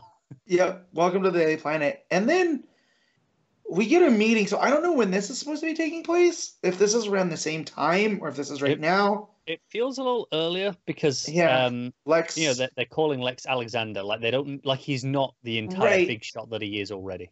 Right. And he's he shows up to a meeting with Jimmy's dad and he brings him a bunch of expensive cigars and whatnot. And uh he's basically trying to make a deal with him. Um He's like, yeah, I know our families have been at war for you know, Yeah. hundreds of years, but isn't this easier? Uh-huh. And you know, uh, he's like, um, where's that at here? Tells him to have a seat. Um, he goes, no, I don't think I'll be doing that. And basically, Lex tries to get the higher ground, but Jimmy's dad doesn't, you know, Yeah, doesn't 'cause it- flinch. Basically Lex is like, you know, I own all of this, and Right. and he's like, yeah, you you own the buildings, sure, Well, we yeah, don't. but I own the land underneath them, and that's what matters more. right? And so he gets real mad, and and, And, and, it's just know, Jimmy in the corner taking a picture Yep. as well.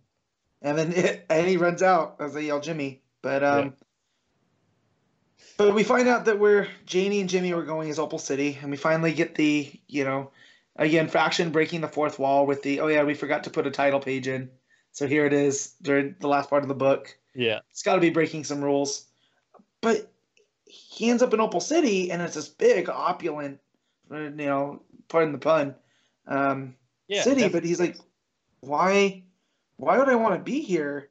Um, and he looks around and everybody's dressed like him, yeah, they've yeah, got the sweater vests on, bow ties, and he's like, no, no, no, no, no, no, no, and they end up leaving, and the sister's kind of upset. So I wonder what this is about. Like, yeah, it's just kind of weird because it's because you know she get they get there and she's like, "Welcome to Opal City. Hope you survive the experience." He's like, yeah, "Why would you say that? That's weird." Yeah. She's like, "It's just a thing people say," which I mean it is, Right. but right. it's weird. And he's like, "No, no, no, not in this book." No. So, and from what I know about Opal City, that's where Starman is. That's where the Yeah. Atom operates out of. So I'm just trying to figure out why Why Opal? why Opal? Why are they all dressed like Jimmy? Like what is going on? So there's still enough threads here that I am I'm finally starting to put together the Olsen Luther stuff here, where a lot of that comes from. Yeah, Of course, it has to do with the land dealings and Lex being this, you know, even though he's from a family that's well known, that's been in Metropolis since it was New Overstad, the Olsens um, still own the actual land, and that's what matters. Yeah, and but- Lex hates that. but they're treating Lex like he's this new money guy that's coming in because Lex is even like, I I don't understand why I have to come to this tomb of of all you old people that think you have a, a say on what I can and can't do. So it's very almost like new tech, kind of kind of what I wanted out of the the Batman versus Superman Lex, and not the. the I, I, I could see Eisenberg playing this Lex. Yeah, right. Like he's Yeah. got the swagger because he's he's young and he has money, but this guy that's been doing it longer than Lex has been alive, you can kind of get the Hmm. the vibe. Um, but yeah, no, it's, it's really good. Like This this book is And- much deeper than I ever gave it credit for at the start. Yeah. Because there's so much Oh. going on, and it, it It- feels it- like, hey, it's just the jokey fun thing, and it is always jokey and fun and delightful. Yeah, but it's also throwing in these, you know, I don't want to say politics. It's really not politics, but it's it's the dynamics of powerful families and what that means to the average people. And you can see that Jimmy doesn't like that. He doesn't like that his family is this upper crust treating people like they don't matter. Yeah, know, that's why he- he's going out to work for the planet for free because Right. he doesn't know what you know what, what else could be better. Right. Because because he, he can expose all of this. He's from that world, and it's it's why I had such an issue with Iron Fist, the the Netflix show, is Yeah. instead of focusing on the dude that becomes best friends with Luke Cage, who's from this rich family that could have done anything he wanted, he's siding on the side. He's fighting on the side of the people that are not like him, and basically what what Fraction's doing with with with Jimmy, which is then I remember Matt Fraction had a hand in my favorite Iron Man or Iron Fist story. Yeah, yeah. It, Right. It's the idea that, that he's kind of giving up all of that rich fanciness to be the common man, so to speak, Mhm. uh, as much as he can, being Jimmy Right. Olsen. Right. So, yeah, really, really good. Fraction's doing things. Uh, Lieber's art's good. I feel it's the cleanest. I feel like, and I feel because it's nostalgic. Like Yeah. it's not as cartoony. I mean, it it, it is in the cartoon parts, I right? I- yeah, I wonder if it is actually any more cartoony or less cartoony. I think it's more just that because the uh, the Lil Olsen stuff is Yeah. so over the top classic cartoon right. that the rest of it feels less cartoony in comparison. I just, yeah, but I, I just feel like the, the like the Lex scene, it's not as cartoony, right? It's Uh, almost like if, if if we're looking through Jimmy's lens, everything's cartoony. But when we take the step out of there, we see the real world of it. And this is the first time I feel like we're getting that. You know no, what I mean? you're right. Um, looking at it now, uh, it's a lot cleaner lines in the Lex Yeah. stuff, and it's not as over exaggerated. Right. So, uh, and I'm feeling so that's the break in it that we're we're seeing things. This is the realness or the the reality of it because it doesn't have Jimmy's like, oh well, this is funny, you know, because he wants to be a a cowboy monster, right? Uh, it gives us good insight on on Jimmy Olsen, but but yeah, man, this this is a book that I didn't believe at the beginning, and, and now I look forward to it every month. It's a Yeah. real fun book. I, I was kind of looking forward to it. Just on, eh, it's Fraction. I like Fraction well enough. Mhm. And then now it's low key becoming like a, a, a favorite in that every Yeah. issue is so dependable and Mhm. like I say it's it's it's dense in a good way that it has a lot going on, but it's it's still fast to read. But there's so much Yeah. going on in it. Um, Mhm. but it's also very funny as well, and that um, Yeah. It's it's unlike any other DC book right now. That's well, uh, definitely. Uh, just with the way it's laid out and whatnot, and then just Fraction's level of, of comedy that he's bringing to it. Like, it, it weirdly makes me, it, even though these books have nothing in common except for Fraction, uh, but like sex criminals, a lot of the jokes that were in there have the same underlying like they hit you later, you know, like they're kind of subtle. Yeah, And here they're more slapsticky stuff, but like the sister saying how she wants to go actress first, but I only actress so then I can start my own repertory theater. You know, like who thinks of that? Why does it need to be in a comic book? But yeah, there it is. yeah, this young kid who's maybe Yeah. like six or seven. Right. So, but yeah, I guess you could say this is almost like a. Uh, I don't want to say Wes Anderson because I'm not a big fan of his filmmaking, but there's that Wes Anderson-y Kind of Like- quirky, offbeat feel. quirky, heightened sense of reality vibe to this book. That that yeah, and that that drives me nuts. Um, I'll say Spike Jonze. Spike Jonze does that too, and I enjoy his movies more. I can see that. So, yeah, but cool. What, what you giving it, Conner? Uh, it's a eight point five. It's a great issue, and uh, it's nice Yeah, to give I'm gonna give this a a, nine. higher rate. Yeah, nine nine out of me. It's I really enjoyed this one. It's good. Excellent. There you go. That was 17, almost 18 minutes, in fact. Yeah, Of, Well, I mean, let's be honest. It's the best book we've had so far. so far easily. uh, yeah. Uh, oh, I, I, I get more of a break. If, I didn't even realize. Next book is Freedom Fighters issue 12. Oh, Uh, Oh, that's Which- just Matt. it's just me. yeah, Yeah. which is uh, Robert Venditti and Eddy Barrows, I would say. Is this the the final Yeah. issue? Final issue, this is yeah. the final issue. Everything's wrapped up a little too cleanly for my for my likings. It's a book that I've, I've I fell off from, got caught up on, really enjoy. Um, I just the fittings, the, the, the ending's a little too fitting, and it kind of lacks the stakes that they they build up to, um, and that uh, you know Hitler or the third has launched the nukes, so they have to figure out a way to to stop that and and save you know save save the earth. But before they can launch, they realize that they have to have Human Bomb. He's never gone this big before of an explosion. That if they can take out the bunker that they're in, where the signal's coming from to launch the nukes, then the nukes won't be launched. Um, so while the freedom fighters are, are, dealing with that, and they're like, "Well, no, we all finally came together. We're we're gonna beat the Razzies finally." Uh, Uncle Sam is is fighting Cyborg Overman, and it's not even close. Like this is a, a Brock Lesnar squash match. Uncle Sam, who's who's become empowered by the the power of belief in, in America, um, to, to fight the Nazi scourge, d- defeats Cyborg Overman like there's no problem. Like squishes his skull Terminator style, like the beginning, you know, uh, the tank treads rolling over the skulls, uh, and and you see the other patriotic figures. So you have Britannia over over you know what was England, um, and you have I think it's I got to pull the book up now.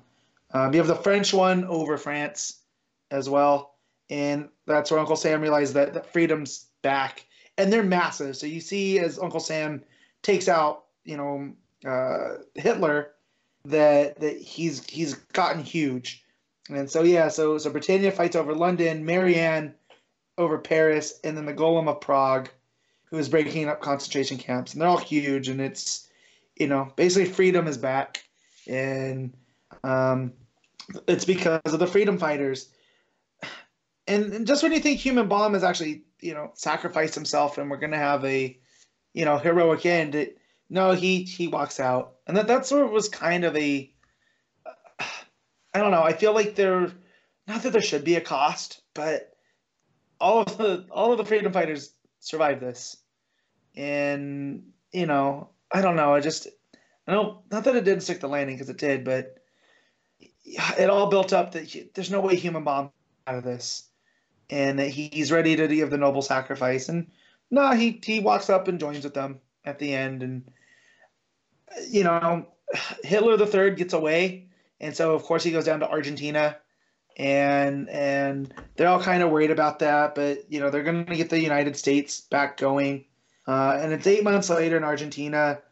Um, you find out that Hitler III took his dad's head and is keeping it in a jar. Um, and he talks to him and how they're going to rise up again. And uh, as he goes to lay his head down, um, Black Condor, who's still a plastic man, who throughout the series, we've been told that that the Plastic Man serum like wears you out quicker, so he only has limited time. But here he is, eight months later, coming after Hitler the third in in Argentina, and and that's where it ends. You know they've restored America and um, Uncle Sam's back and freedom's back, but yeah, I don't know. It's just it's almost a bittersweet thing because I feel like Venditti almost has an awesome ending here, and it just kind of you're like, oh no, it, it all ties up real nicely. So, um, art Eddy Barrows' art, it's solid, like it has been throughout. You know, the the fight scenes with Uncle Sam and Cyborg Overman are, are really good.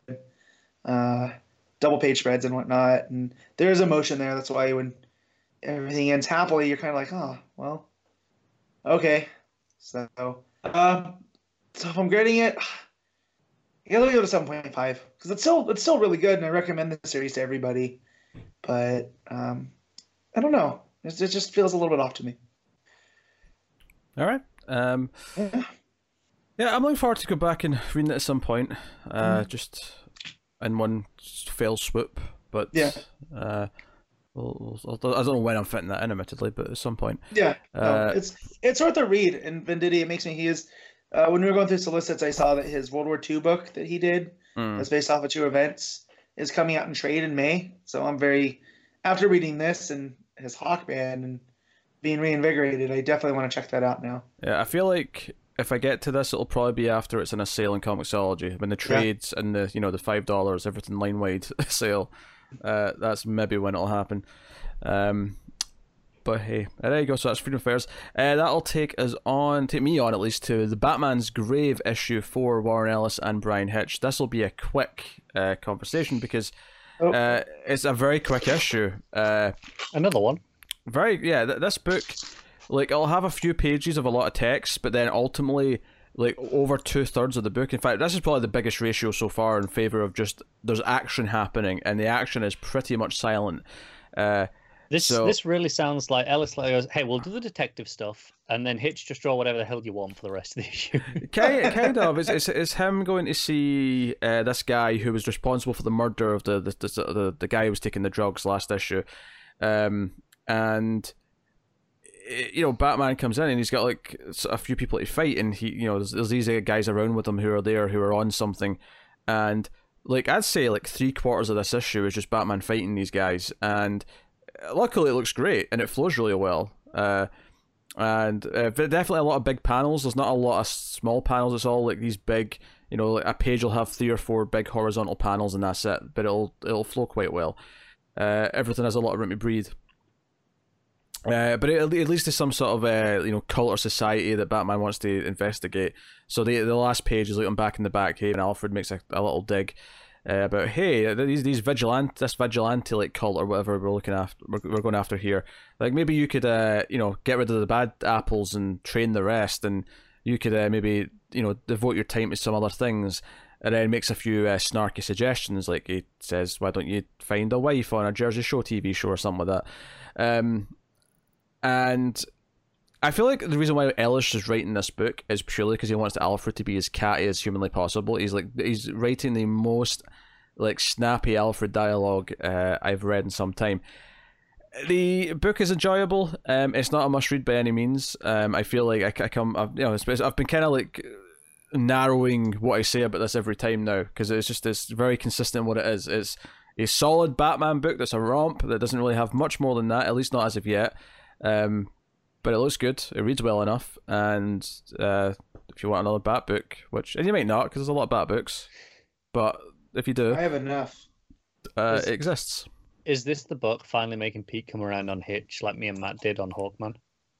It's definitely the best I've seen of him. Um, it's not my favorite, but it's definitely the best work I've seen from Hitch. I, you know, it's one of these things where if you know the, the weeks this comes out gets busier for me, it would be the book that I would eventually drop. But at least so far, there's been no reason to. So, uh, Yeah, I'll- been on pretty quiet weeks so far. yeah, I'll keep reading it. I'm happy to read it. Uh, not a whole lot to report though. Uh, there is one. There's one particularly great panel actually. That's uh, when he's like first enters the room. He has like some smoke pellets come in because they're kind of half expecting him because they they know that he was at the uh, the mansion last issue because he got attacked there as well. Um, and there's like one just sort of all silhouette of Batman coming in with his cape out. Uh, you know, sort of classic Batman looking panel, which is really nice. But uh, uh, oh no, yeah, pretty straightforward Bat book. Um, so there you go. Uh, I'd give this a solid seven. There you go. Uh, so that'll take us on to arguably the main event of the week, I think, because there's a Jeff Lemire book out, and it is Black Label. It is the question: the deaths of Vic Sage, issue two. Uh, so Jeff Lemire writing with Denys Cowan on the art. This is so we ended the last issue with like it was like question was being put back in time, either whether he's physically traveling back or if he's just getting into the memories of a previous, you know, He's incarnation. tripping balls. Yeah. That's Uh, what he's doing. Way of putting it. And this Yeah. story and this story here doesn't really like address how he connects to this. I mean, we assume that he's kind of reliving this. Uh At- At the end, it feels like he. It kind of implies that it was a dream for him. Yep. yeah. Well, no, no, no, no, because the ending's not in present day or the present day as to what the first issue was. It's still in the past. It's a different time period. Yeah. Oh It yeah, goes- yeah, sure. It goes. We're we're going through what it what it means to be the question. I feel in different time periods. Yeah, because now because because Yeah. obviously this story for the most part this issue is set you know before the turn of the century it's you know 18 something Old West. yeah It's uh 1886. Tells you on the very first panel. yeah and then Yeah. So and at the ending when he wakes up it's not back to the 80s or whatever it was when we, we left uh, No. in the first issue it's, It's like 19, 1940 something yeah uh, so we're doing so the so this is the old west story. The next issue, uh, assuming it continues from where this Probably one leaves the off, noir Yeah. detective story. is the noir Yeah. one. Yes. Uh, so, uh, so interesting stuff there. Um, so d- does anyone have? So I one of the weirdest things about this issue is that the name that he's using, because obviously it's revealed at the end or towards the end that he's, his first name is Charles, but the name that he's using throughout this this issue is Victor Zaz, and I couldn't help but feel that that is, uh, you know, uh, some spelling perhaps aside, very similar to another character in the DC universe. No, I'm with you. Especially early on where it teases him with the axe, and I was like, Right. "Okay, what are we doing here?" Yeah, so so I, I looked this up because of the name. So uh, the name's Hungarian in origin, hmm right? And, and we have a friend who has a Hungarian last name that Yeah. we've had to I well, I've had to ask how to say it, Mm. right? Right. And so I, I looked up pronunciation of this and that the S and the Z make an SA sound, right? So it's not Zaz, it's Saz, which I know sounds the same, but No, if no, we're differentiating. But that's, here's that's different. But there's an intent. I mean, this is clearly intentional to make us think of it, though, because otherwise you wouldn't put Victor in front of it. The fact that Victor's Right. put in front of it makes me think. Well, this is clearly he wants me to think about Zaz. He wants me to think about the Batman villain. He definitely wants that on your mind. I think that- that's why I say I think it plays with that because it gives it gives him the axe, and you know, a- and then you know you, you hear you know the name, and you're like, oh, oh, is something going to happen? Um, All and, right, and well, then of course there is a, a, a horrific looking murder, and you, you know it, it crosses your mind, right, because of those Mhm. that, that name. Yeah. So, uh, the story here is about uh, he's in a small town and he encounters this this black man who's been refused service at the local hardware store. And he kind of buys the axe for him and gives it to him outside. But because of this, uh, you know, uh, the black man and his family, his, his wife, get attacked in the middle of the night, uh, claiming that they, they the priest and someone else says, "Oh, we saw you. Uh, you know, leave this this man. The the, the, the, the store owner from earlier is dead, and he's got an axe in his back." Yep. Uh, and all these witnesses lying, saying they saw him do it. Uh, so our boy Zaz comes out and uh, helps, has a bit of a heroic moment, um, and they sort of leave the town. And it's quite a dark story because both the man and his wife do end up being killed uh, when the priest and these men kind of raid out after them and take some shots. Mm-hmm. Uh, and then ultimately, It's- it's one of those early on, it feels like she got fridged, um, but then you know when he goes as well, it, it becomes so they both got fridged. Yeah, Yeah, Right, yeah, so- but I think. Well, I I mean, in the context of the female character who had Sure. like two lines before this, right. got shot in the face, and it was like, okay, that was, you know, kind of felt awkward in that sense. But then he goes as well, so it kind of evens out. Well, yeah, it's it's the price of him doing good. yeah. You know what I mean? Um, but anyway, There's so, a sacrifice. so what happens here is that this other woman shows up, saves his ass from everyone Mm-hmm. else, uh, and she is looking for the chosen one, or however she phrases it, uh, for the Charlie. There's someone called Charlie who she, she took. Many, yeah. She took this uh, shaman job from the previous dude, and he was like, "Oh, there's going to be a Charlie," and eventually he admits that his first name is actually Charles, and that's kind of what leads to this. And it, it gets a bit trippy at a couple of points where he's kind of like stumbling about, uh, and then ultimately, as we see, he wakes up in the forties, and he's like, "Oh, that was a weird dream," and it kind of it bookends with the book because the start of the book sort of has, has him waking up saying, "Oh, that was a weird dream," and we don't, you know, we don't necessarily know what he was dreaming about the first time, but. Uh, Yeah, the, the question is, was the first time the the present day one that we saw before, or was there another one before this in the timeline? Right. Uh, yeah, I, I, uh, probably more likely the latter, I'd say. And the idea that he's living through all these different stories, and that's why each one's feeling like a memory of the pre. You know, like each one's like a, like oh, that felt like a dream, the one that I just had, Yeah, and he's moving through Right. time, experiencing them all. Uh, that'd be my guess based on what they've shown us so far. But uh, I, I kind of like the idea of the the circular nature of the Mhm. kind of quote unquote Time. present day one being the oh that was a weird dream to this guy in, in the old west. Yeah. Hmm. Well, yeah. Time's a flat circle, right? Like, Yeah, and, and that that's here. And uh, well, so I said earlier what it means to be the question, and I feel like in that first issue we saw what it meant for him in that time period of of him being the news anchor, but also going in and busting heads when he needs to, uh, and the division of black and white, uh, like for moral sake, right? And then here we have him doing kind of the same thing, but what he's up against here with the townsfolk and, and the pastor because we find out that the pastor is actually the, the great evil Yeah. that he's meant to, to take down, and that the main the, the great evil takes many different forms. And so here, you know, Lemire never just writes a simple superhero story, right? There's always layers. Um, and here, I feel on this issue is is while we always get like the black and white with a question and how he, you know, he inspired Rorschach. With here, it's it's he's on the opposite side where no, there's there's a clear black and white here.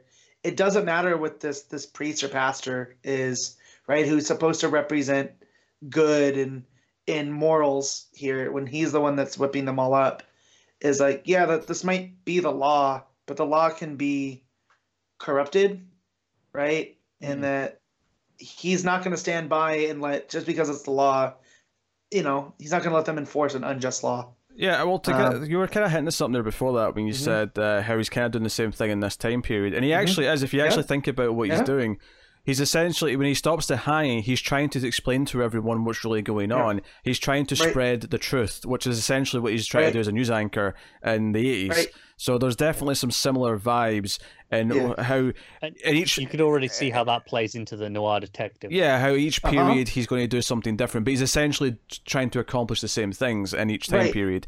Uh, it also but, but I mentions also feel like as the further he goes, the more complex it gets, and that's why I feel like in, in the modern day there's going to be more of the shades of gray because of of in the first issue, if you remember, the lady that's also that he knows. I can't remember exactly her story, but she's the sister of the of the guy that gets busted, Mm, and, and she tells him it's not exactly what he thinks it is, right? But he goes off on his own way because he's He's his on own his crusade.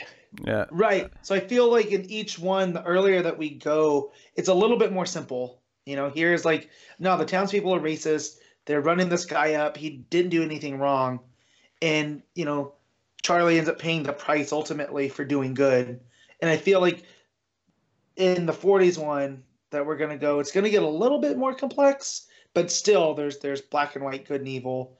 That and makes sense. The great evil over Yeah. right. And then now in, in the modern day, it's a lot more complex, and the great evil is not going to be exactly who we think it is. And I just I feel like I've read enough L- Lemire to know that's where it's going, but I'm also excited to see if if that's where. L- Lemire is a master of telling the same core idea of a story Mhm. repeatedly and Yeah. always still knocking it out of the park and making me want to Yeah. read the next take on it. yeah. It's Yeah. all, it's worth mentioning as well that uh, the version in the in the old west here, like he mentions that he was part of like the you know the the squads that would go Cavalry. yeah that would go and Yeah. kill uh you know the, the Native Americans.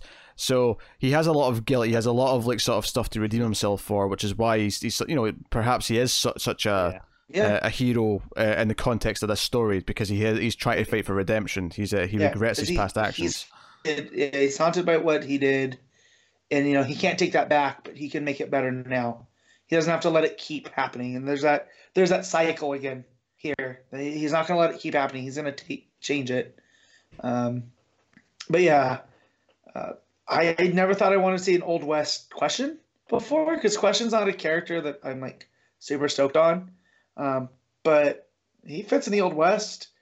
And like if we got the old west Justice League kind of story, they do that Justice Riders, like g- give me the question interacting with with Hawkman, right? Yeah, like, yeah, of that era. And, I, um, know, I think Cowan's art really suits as well. I think Mm. it's um even though his style is not changing here, I think his style suits both the the noir 40 stuff that we're going to get and also this old west.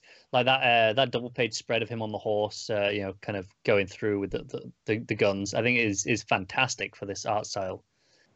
And yeah, I, I can't wait to see this in the you know the, the hard boiled noir. Yeah, in the his 40s. his Yeah. art his art here is really good. There's a lot of you know the arrows through the faces and all that kind of stuff. Uh, the Yeah. the coloring from the gun blast being really warm and orange versus the cold sort of nighttime behind it. Really nice stuff. Uh, honestly, It's such a scratchy style, isn't it? m- my only complaint with the art is that. Uh, and actually, it's worth mentioning when he's walking through the desert and he's kind of hallucinating, he does kind of see a city, like a modern city, in the in the distance at one point. So I think that's kind of the idea of like the transition to the new you know time period, kind of almost Yeah. like in his It's psyche. seeping in, Yeah. yeah. And Yeah. there's the uh, the question mark in blood. Yeah. Uh, Mhm. I I will say though, some of the art during this section, even though some of it looks great, there's the odd panel where I get that it's doing kind of like a, like a, you know, it's it's it's, got, it's like kind of almost trippy look where it's meant to be a bit Mhm. more weird. Yeah. Um, Yeah. I don't know if I like it when it goes more because I think his style, by its nature's already got this kind of rough, scratchy feeling to it, which is fine. But when he intentionally makes it more weird than it, than it naturally is, um, Are there um, any panels in particular you could point out that you didn't really enjoy in this regard? uh, let me. I'm just looking through this section now. Yeah, Um, because there's a lot of like you know the ideas of the, the, the question mark smoke going on at this point as well. Yep. Yeah. Um, it was basically when they first. It's, it's, it's probably just before he hallucinates. Actually, there's just there's a couple of times where like the actually no, hold on. I'll tell you where. Uh, there's a nine panel grid. Uh, when he's talking to the woman, uh, and it's the way it's just the legs and the body Mhm. shape and just the way everything is there. It's just more it's more in the bodies rather than the faces. Uh, it just it feels a little bit less defined than a lot of the rest of the book. When you know when we get to the, the, the big moments later on when he's got the question mask on again, but he's still got the cowboy hat on, that stuff looks great. Uh, it's just when he's drawing full body forms uh, at a wider shot when they're in smaller panels that I think it looks it looks a little bit weird. But then you have pages where he's like dual wielding pistols on a horse and the question mask, and it looks fantastic. Phenomenal. Yeah. Yeah. So again, minor quibbles. It, it only affects maybe a few pages. Uh, Yeah, it's it's it's few and far between. I, I understand where you're coming from. I think generally speaking, the art really suits the the style that it's going for and the the the uh, the atmosphere of the the time period. yeah. Also, it's worth mentioning because I assume this great evil is going to be traveling through time with him as well. He's going to like encounter him multiple I, times. I would assume so. yeah, Yeah. because it has that bit with the note where he- where he's the man with no face, and then the villain's the man with a thousand faces. It's kind of a nice contrast between them, uh, Yeah. where the villain's constantly changing his face, and the question And just doesn't have one. who is He's the villain? It's it's it's it's the idea. The, the villain is everyone, right? Right. Yeah. Um, So, yeah, so that'll be end with him looking out at the city. Um, and you know, uh, come back for book three uh, of four. Right? There's four of these. yes. Yes. Uh, so no, really neat, really neat. Um, yeah, I mean, I've never read a s- question book before, you know, on its own. So I'm digging this. Yeah, Um, me too. Up to this point, my question was from Renee Montoya Mm. in 52. I think that so- applies to all of us actually. Yeah. Yeah, right. Like, but but the question I'm definitely this book, Lemire's question, I am definitely in on because the way that he's telling the story. Uh, you know, Um, one of the options for us on uh, previously, which is our new sister podcast, which is every other week uh, on the same feed, So, uh, where me and Connor are reviewing classic DC Comics runs. Check it out. Uh, but you know, one of the things we might do in at some point is that the uh, the post crisis question series, uh, as as I think I, you know the the big Vic Sage one that you know mo- anything kind of takes from from later. So that maybe want to do at some point on there uh, when a slot opens up. But uh, obviously we just started, so the slots it- will it- fill for a while. it'll while. be a while. Um, Yeah. Obviously, you'll get your vote uh, coming soon. I imagine if Pete hasn't done it already. Uh, in the next day or two. Bas- Basically, I've. I- I've been trying to do all the votes for the month uh, in the last couple of days, and I just keep been too busy. So it'll be it'll be as soon as I can find time to actually make all the images and put it all up. Uh, but uh, yeah, so that's the question: the deaths of Vic Sage issue two. Matt, what are you giving it? I'm gonna give this an 8.5. Connor, what are you giving it? Yeah, 0.5. I'll also give it the eight point five. I think I think all three of us considered the nine, and I thought about it and went, man, not Mhm. quite that amazing, but great, really great. Yeah. Yeah. Uh, okay, cool. So that'll take us on to the other Black Label book we've got this week, uh, one of the Hill House uh, numbers. It's The Low Low Woods, issue two, uh, Carmen Maria Machado with Dani Strips on art. So this is the one where the town uh, is on fire underneath, so it's always warm. Uh, and the weird health things have been happening, especially with the women who always seem to pass out and then wake up. out. Yeah, they Um, just lose time. Yeah, um, which and we immediately assumed that that sounded quite sinister, like something really bad might have happened to them, and that's kind of what the ending of this book implies, because the ending of this book, um, one of our main characters, Elle, uh, says that you know after that incident in the movie theater, which is this is what the issue is, it's them investigating that kind of.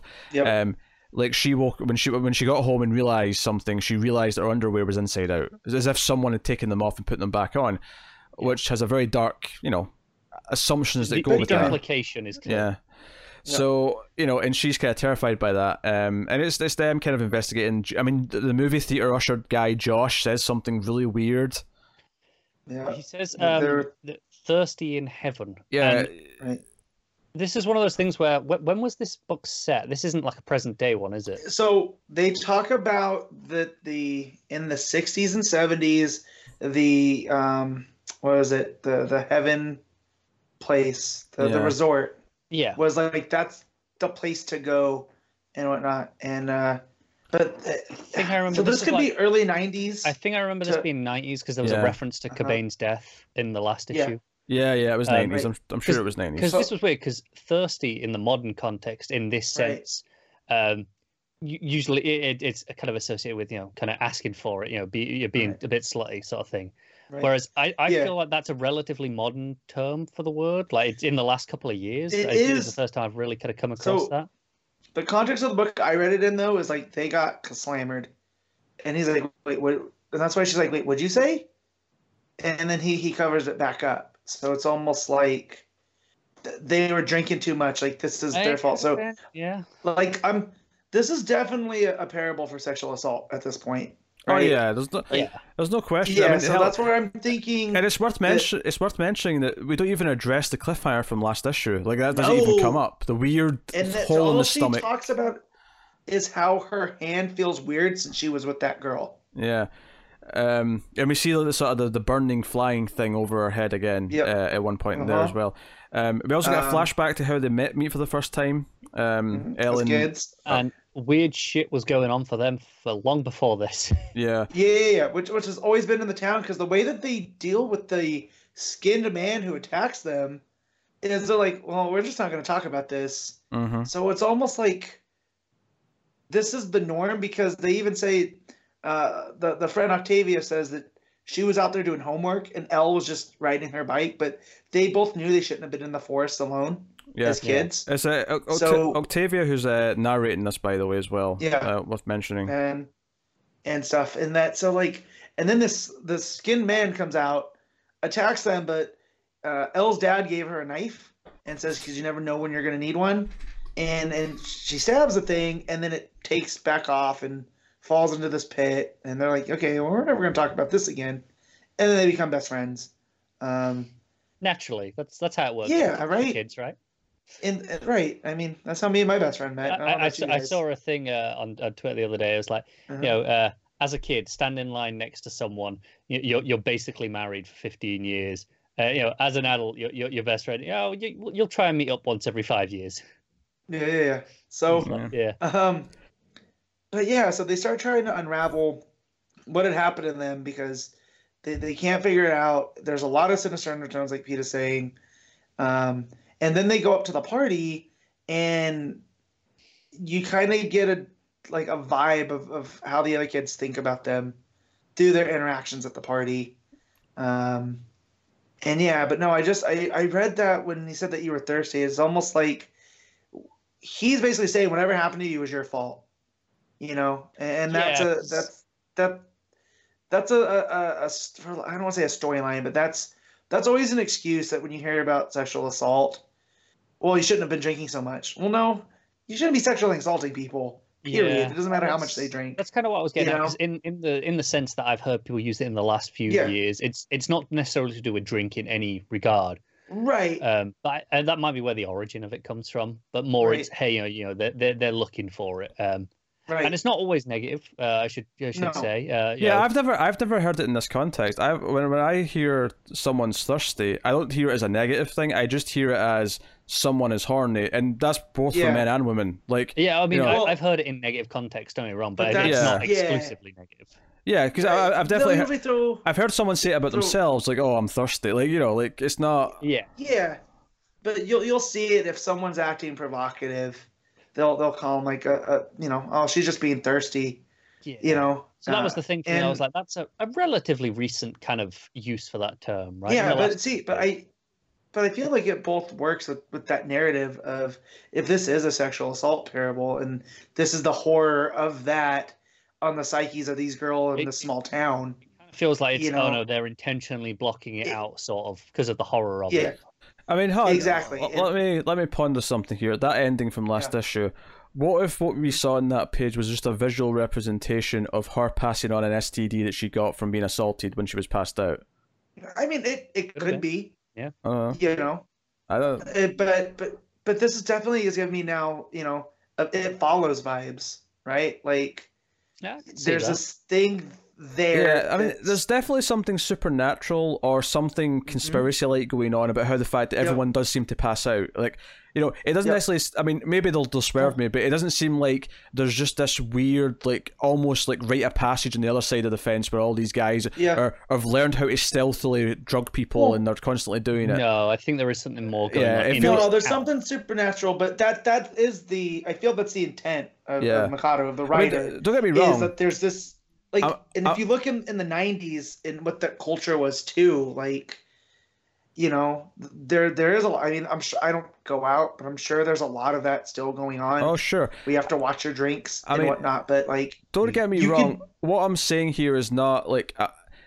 Like it, the actual assault part of it could be very real in the Yeah. sense that it's just the some Yeah. of, some of the men taking advantage of the thing that's happening rather Yeah. than I mean but at the same time though it could go full fledged and say no the thing that's happening to them is also supernatural it's not necessarily Yeah. just regular Well, guys but but you look at the guys how they're staring at them at the party like they're sizing them up Mm. they have sinister looks at their face you Mm. know they're watching them get get you know altered um because here drugs are introduced you know uh with the two girls and whatnot. And you know it's like they are waiting to take advantage. And this whole the shudder to think you know stupor in the town of all the women that could also just be a stand-in for for in these small towns where everybody knows everybody yeah and then You you, know? you, have the metaphor here and I'm going to bring up the hit television show Buffy the Vampire Slayer uh for this Of course, he bloody is. But I mean, the whole the whole the, the, the ground's too hot, the town's on fire thing, like that could literally Mm-hmm. be the you know the the feeling of wanting to escape your hometown, right? No, Yeah. because the, the talk Yeah. here about going off to college and how Elle can't because she doesn't have the grades really, and even if she did get accepted, Didn't have the money. I'd have the money. yeah But it's And- this idea. that's always an excuse. She doesn't want to leave, right? Because she doesn't think she deserves to leave. Oh sure, yeah. If you get into you why know? she's saying that, but like, Yeah. Octavia is determined to go, and she she's ready to go, and it's this idea that it's you know it's like you know she almost wants to leave, bec- as, as if like in a real world context, like you're determined to leave as quickly as you can because you want nothing to do with it. So this idea of it's on fire, it's like you know, Yeah. it's this li- this literal representation of no, I need to get Well, away from here and- because it's everything that touches is is doomed, and we get an example of that uh, in a sequence where. Elle goes to the, the nursing home and she goes around with her dog, and we hear this story from one of the old ladies who lost her husband and her son uh, in various To the, to the town. to the town. Yeah, uh, both in some. I mean, it's because the husband was working in the in the mines or whatever, Mm-hmm. and then the son was just it was just a you know a hole that opened up in the ground and took him because of what's going on under the ground. So really. You know, d- dark, grim stuff, but it's this idea of the of the hometown being this place. It's- It's like a bit of a cesspool that she just wants to get away from and run away to somewhere else. Whereas Elle, on the other hand, uh, even if she's making excuses, feels that she can't and that she's like tied to this place.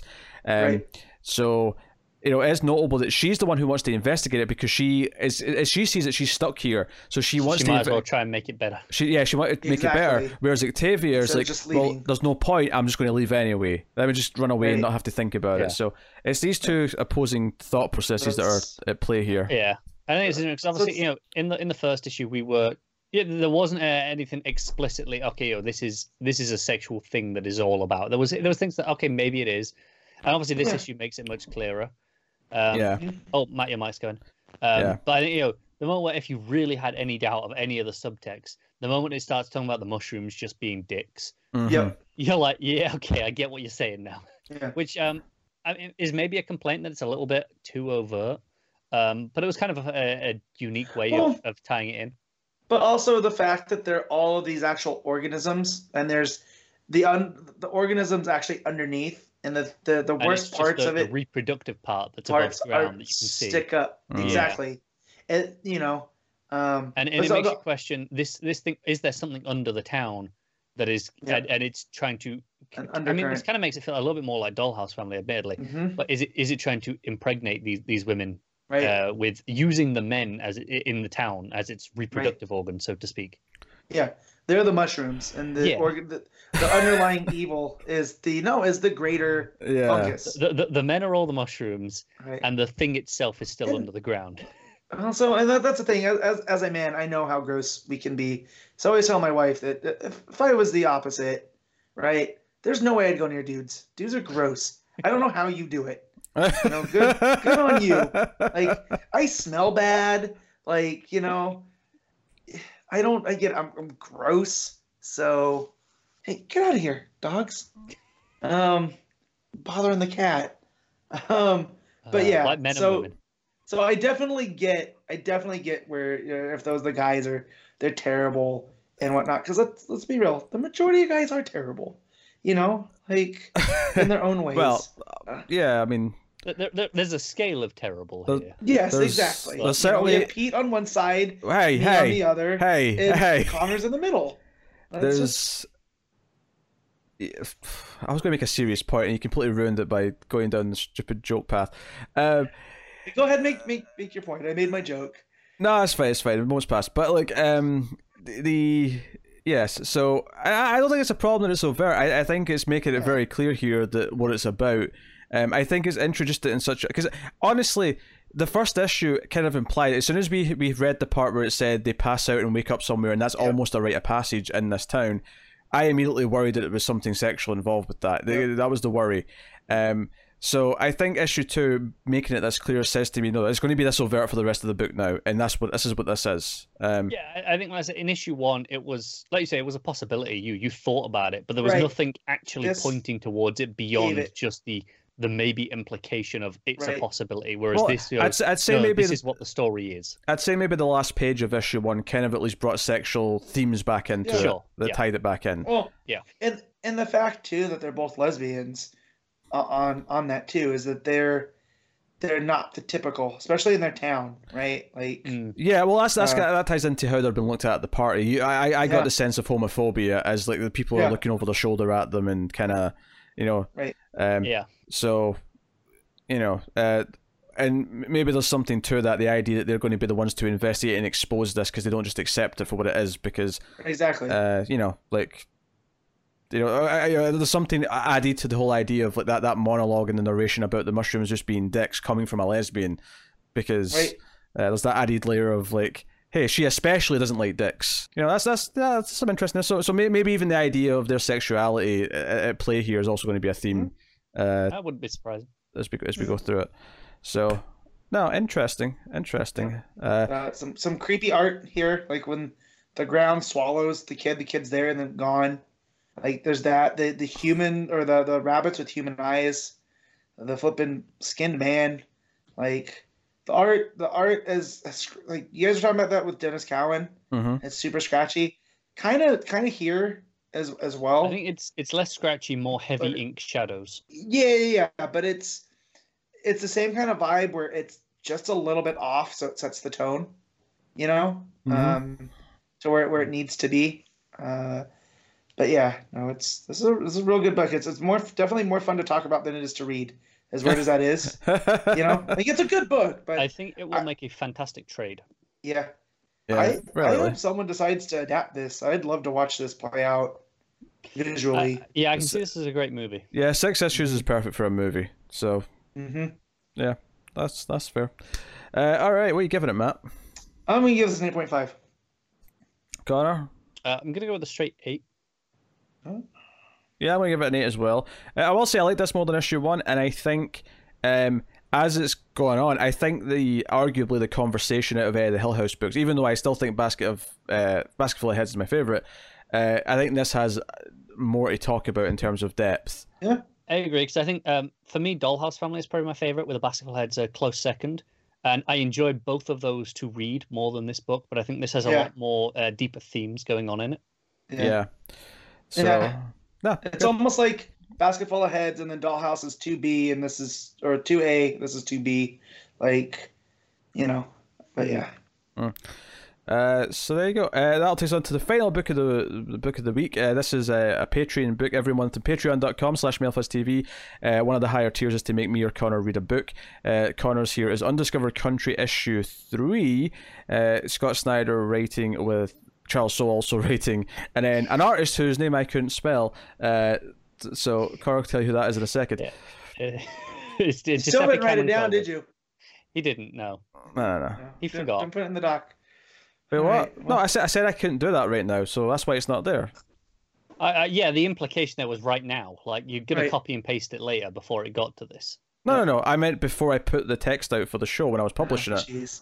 Jeez. Uh, oh, okay. All right. Well, There was we never- gotta do this. there- I have to use the bathroom. Yeah, so. there was never any chance of me doing it by the time we got to this point in the show. That was never on the table. Fair enough. All right, you talk for ten minutes about this book. I'm going to go to sleep. This. yeah, I probably won't go long. It's such a, a pretty quick issue. Um, what's interesting here is uh, the last two issues we've had flashbacks to. You know, the, we had the brother and sister. They're part of the the expedition into America. Um, we had their flashbacks as to you know how they were recruited. Uh, we get a completely different character this time. Another one of the the you know the the party here, so to speak, but not one of that family. Uh, so it's the first time we left that family, so it feels like a a noble departure point. Uh, this is a guy called Ace Kenyatta, and he's kind of an American historian in the sense that he's trying to catalog the history of America since it sealed itself off, and he's trying to use what data and fragments he's got to build a picture. And he's got closer than you'd expect. Um, the U.S. uh, or, or not the U.S. The the government of uh, whichever one captured him. Uh, you know, because obviously there's the the two main sides uh, that we have. Um, they they've got him and show us some of his research because they, they they kind of pick him up and put him in a you know a, a mental cell because he's he's a lunatic at this point is what they think and it turns out he's a lot closer to reality he's he's figured out this spiral and there's is the different zones and there's new social structures new creatures new land masses um you know they're completely independent of you know eco logic in these zones which is kind of what we've been seeing though how weird it is and um he's got this plan that he wanted to try out. He had an old American dollar, um, uh, with you know there was made it had silver on it. If it was entirely made of silver, if it had like a silver coating, but it was actual silver. And the point that he wanted to do was he wanted to attach it to this bird and let the bird fly through America and come back to him. Because his theory is that there is some time shenanigans going on, that going inside of America, time is moving at a different pace to outside of America. So he's saying, you know, it's been 30 years for us, but it might have been 50 or 70 for them.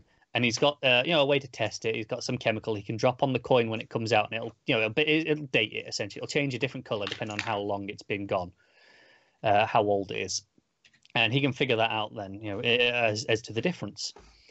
Um, but you know, when he gets picked up by the government, they're like, no, no, no, we're not sending the bird. You want to do this, you can go in yourself. We need we need to send in, uh, a, a, you know, uh, an expert with this group anyway. So you're going in with them. Um, and that's most of the flashbacks. So we'll get into the present day. They've, they've in, uh, infiltrated Destiny Man's uh, camp. They're kind of working their way through. There's a marketplace and such.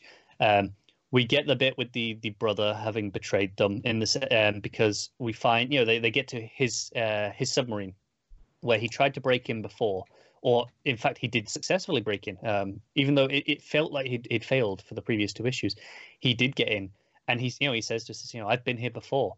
Uh, you know, Dad sent me a message and told me how to get in. He told me that this weak spot in the defenses. That's why I had to take a submarine, and it worked. And Dad's alive, even though you think he's dead. He he is alive. Um, and uh, you know, and and then he's like, you know, she's like, what, you know, what are you saying? You know, what, what's going on? And uh, and and and Destiny, and you know, he comes up and he's like, yeah, I told you, I've been here before, and you know, it's it's the real being a traitor. And I, I'm wondering if maybe Destiny Man is uh is, is the father in some way. Uh, would not be a surprise reveal, or is working for him in some capacity. Um, but we get this bit where you know uh, Ace is carrying the coin. He loses it at one point in there, and he go and he, he has to run by. He run through the marketplace, and one of the vendors has picked it up and is is trying to sell it, and insists on trading back for it. So he trades his watch because it's like a you know a digital Timex sort of watch, and he, he trades it for it, and and he tests it. He goes, "How long have we been in here?" And it changes to you know various colors, and it, and it ends on like a, a red color, and it's been you know it goes it hasn't been 50 years in here it's been so much longer than he could have imagined um he, you know he goes you know and all, all through the issue he's been saying oh, i'm the key to us being able to leave. I understand what's going on in here. You need to keep me alive because i can get us out even without the pilot. I know what, what's going on here. And then he sees this coin change to this extent and he goes you know we can't ever leave. And um it's kind of imp- uh, intriguing and compelling because we don't know exactly how long this has been. We know it's at least older than seventy years that that that to the thirty that has passed outside. Um, but the fact that he's this terrified implies maybe longer, and and they've only been in here maybe a few days at this point at most. But the fact that he's terrified already, um, yeah, I dread to think how long has passed in the outside world to them. uh, which explains a lot about you know the messages having path, uh, transmitted and such. Um, yeah, no, really intriguing stuff. Art's uh, again great throughout. Uh, this world's delightful. The colors are fantastic. Um, this is another great issue. Uh, it was really nice to see it break from the family. It- you know, it it kind of told me that okay, we're not just sticking with these two uh, for the book. We're kind of exploring all of the group, and uh, it, it leaves me interested to see who else we follow and, and what else we learn. Um, and some, I'm, I'm really intrigued with the mystery of this world now, uh, with, with the time dilation and these different zones. Uh, yeah, I'm really into it. This is a it's a solid eight. Okay. There you go. Uh, final book of the week, which takes us to the part of the show we pick our favorites of the week. We do our best panel slash moment, favorite art, favorite cover, and top five books. So, Matt, Yep, what is your me. favorite panel slash moment of the week? Oh man. Um from Jimmy? Is it from Legion? Um Hmm. I don't really think this one through for once. Uh, yeah, for once. You know what? I'm gonna go off of uh, Jimmy. It's it's him telling Perry, you you you know, this is my my interview. I brought you the scoop because because I want to work. Uh, that was a pretty good moment. That was good. Yeah. Yeah, I'm just going to go with question on the horse, There dual, dual wielding, going out to get the bad guy. Yeah, Uh, that's pretty cool. Art was gorgeous. Uh, yep. Conner, what's yours? Yeah, I was doing the same. The, the, the question on the horse. So yeah, there you go. Yeah, okay, all right. Uh, best cover, Matt. Um, I'm gonna go with the the Jimmy Olsen uh, variant. That one I like a lot because it's got all of his different, you know, personas that he's he's been through, but it also got like a missing puzzle piece, which is exactly what this this book is. It's a puzzle that you're trying to put together. Yeah, uh, Conner. Uh, I'm just looking at them now, so give me a second. Well, I'll just Uh, jump I, I forgot to glance at these. I, I, Low Low Woods is good, but I think I'm going to go with the regular question cover. Actually, uh, I think the regular Yeah. one looks really nice. That one's pretty cool. Dutch angle and the alleyway or whatever it is. Uh, Yeah, that is nice. Um, I'm gonna go with the uh, the Flash variant, uh, the Dustin Nguyen one. Uh, I think it's really nice. It's kind of simple, but uh, it's working for me. okay. Uh, so best art of the week. we got, Conner? Uh, Jimmy Olsen. Uh, questions uh, putting up a good fight. It's good Mhm. stuff. But I think Jimmy Olsen is uh, it's, it's a little bit more versatile uh, in in its book, and it's it's just got a lot going for it. Yeah, I'm going to be born here and just say the question, which is sweeping for me so far. Uh, Matt, what you Uh. I'm I'm gonna clean sweep the other way for me is, is Jimmy Olsen. I like I like I like the different styles that Lieber was playing with in this one, with whether it was the crazy Jimmy stuff or the uh, the Lil Olsons, or then that that really clean page with Lex and, and the dad. Hmm. So Yeah, Yeah, it's great stuff on it.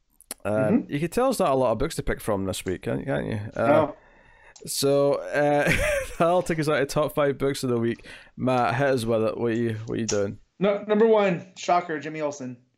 Uh, number two is I gotta I gotta look at them. Um, number two is the question. Number three is Low Low Woods. Number four is Legion of Superheroes, and number five is Freedom Fighters. Conner. Uh, my top three follows Matt in Jimmy Olsen, question, Low Low Woods, and then by default Aquaman, then Flash. Although, you know, Yeah, yeah, yeah. The, you're the beacon of positivity is always. hey, I, I really liked three of my five books. Four if you count my Patreon. Yeah, yeah, yeah. Very good. Wait, can I Uh, count the Patreon book in this? No, no, you can't. No. Oh damn it! Uh, my my number one is question. Uh, this is Vic Sage. Uh, Shocked. My number two is Low Low Woods. Number three's uh, Legion of Superheroes. Number four is Aquaman. Number five is Batman's Grave. Leaving only the Flash as the only thing that I read that didn't make my top five. I'm shocked. Shocked at that. Uh, so there you go. That is uh, that is uh, that is our picks of the week. Uh, so this is the part of the show where I'll tell you what is coming next week from DC Comics. This includes all the stuff we are not reading as well. Uh, out of the at least the mainline stuff. Obviously, there's always these little weird things they release as well that I'll skip. But Uh, so what, what is coming next week? I will tell you. You're getting Basketful of Heads number four, Batgirl 43, Batman 87, Batman Beyond number 40, Batman Curse of the White Knight number six. A lot of bat stuff for yourself. for. Uh, keep it going too. Oh yeah, Batman, num- Batman, Superman number six. There you go. Uh, so that's that. Uh, t- t- Birds of Prey Giant. Is that the uh, Azzarello one? No, I get Uh. No, that's I got that's pushed. one of Oh, those that's uh, one of the Walmart. yeah, yeah, that's style one of those Walmart ones. things. Yeah. Uh, so never mind then. Uh, so Detective Comics 1019, Far Sector number three. Do, do, do, do. Metal Men number 4, Red Hood Outlaw number 42, Shazam number 10, Superman 19, Wonder Twins issue 11, and of course the meaty issue of uh, Wonder Woman 750. And I know I phrased that as if it was the ending, but there's also Year of the Villain, Hell Arisen number 2. Basically, So- Pete saw the list of all the Wonder Woman variants and Yeah. forgot to, and just assumed that was it. yeah, I hoped Yeah. it was it. I hoped it was it, okay? Yeah. So looking at these covers as we have them all laid out in front of him, Uh-huh. Pete, which one, which one are you liking the most? Oh, let me switch to cover. I I always put in list mode to read them. Yeah. Uh, let me Um, switch to I- gallery. At a glance, because I'm not clicking on all of them. At a glance, I'm Yeah. going with the 90s. Uh, let me see. The, Then the, that the, what looks like a, to be a Bolland cover in the small Yeah, it looks like a ball. thumbnail. Yeah. Um, Um, yeah, the nineties one does look very good. Actually, I have to agree with that. I'm- However, I'm, really digging the 50s. fifties, 50s. I'm uh, uh, a bit more old school from, is. bit, bit more old school than I typically like. I That's a say. Frison cover. Shocker. Yeah. Oh no. Yeah. Now I look at it close up. That is quite nice. Yep. I think I'd still take the uh, the, the Bolland one personally. Yeah, but I mean, nice. that's a nice cover still. I do. I do like. What, is this the 2000s? Is this is the Adam Hughes? That one's pretty. That this reminds me of of Wonder Woman when I first got into comics. I think Hughes was doing the covers there. Um, Mm, so Who's doing the 2010s? Jim Lee. Of Jim Lee, yeah. yeah. I mean, I it's also- I do like- not a bad cover. I do like the Campbell 60 that you get the, you know, the women's lib Wonder Woman where she stopped being Wonder Woman. She was Diana Prince. Um, yeah, it's interesting. uh, in I don't think it's as compelling as a cover, but it's it's nice. It's no, it's not, but it's also like, all right, well, I'm glad they're they're honoring that. Um, but it's got that cool '60s vibe to it, though, too. Yeah, I have, Yeah. To, I have to be boring and also pick the nineties. Uh, but it is what it is. Uh, that said, though, I also like the main cover from Joëlle Jones. Yeah, Just while we're on the subject, Oh, that is nice as well. Honestly, the, the one that I would say disappoints me in terms of who it is to what I'm seeing is the 70s because that's uh, Coipel, and uh, I don't know that I feel like Coipel is, is, can do better. yeah, I, I Mm. clicked on that thinking it looked good from the thumbnail, but when I saw it full size, I wasn't as impressed. yeah. She, she got weird uh, angles going on Mhm. there. Like that's. Yeah, uh, Yeah. But Yeah, that's- anyways, um, yeah, no, the the Joëlle Jones one's good too. But Yeah. So we'd have that conversation really quick. Yeah, You're all laid so that is uh that's what's coming next week. Uh, so there won't be a special extra episode. Me and Matt have decided that we're just going to do it as part of the main show and just have a lengthy So episode. ram it through, Yeah. yeah. Uh, Conner's missing next week, which is why it's just me and Matt. maybe. M- likely. Uh, it's not 100. Likely. percent There's a chance Okay. I'll just be here, but I'm probably missing it. All right. So it's a big, big hefty week. So despite the fact that there's only two of us, uh, there's enough books that even You'll have without plenty to talk about. Yeah, even without solicits and sales figures. Although, if we get the full list of sales figures for December, maybe we could redo tho- that bat that batch. But Have fun, Matt. Uh, no, I'm just I'm just Protest. trying to scare you, Matt. That's all. It's fine, fine. We've done them for the month. You're off the hook for. No, it's not long enough. My wife's like, "Why are you still recording?" And I was like, "Reasons." Wait, Blame- wait. Why are we? Pete. Hold on, why are we still recording? Don't blame me. Blame the 40 minutes of nonsense before we started. Blame that, which was mostly you two, if I No, because recall. we, we spent way too much time on sales figures, man. There's four different ones. Uh, Uh uh three. There was three. I had I had fun talking to you guys about uh uh the stuff beforehand. So Yes, like the origin of the English language. exactly. Bloody hell. All All right. right, let's wrap this up. That- I that has been episode 190 of Comics from the Multiverse. Uh, you can, of course, let us know what you thought of the episode and all the books we talked about in the comments below. Like, subscribe, all the usual stuff. Get us on the Twitters at DC Comics Podcast.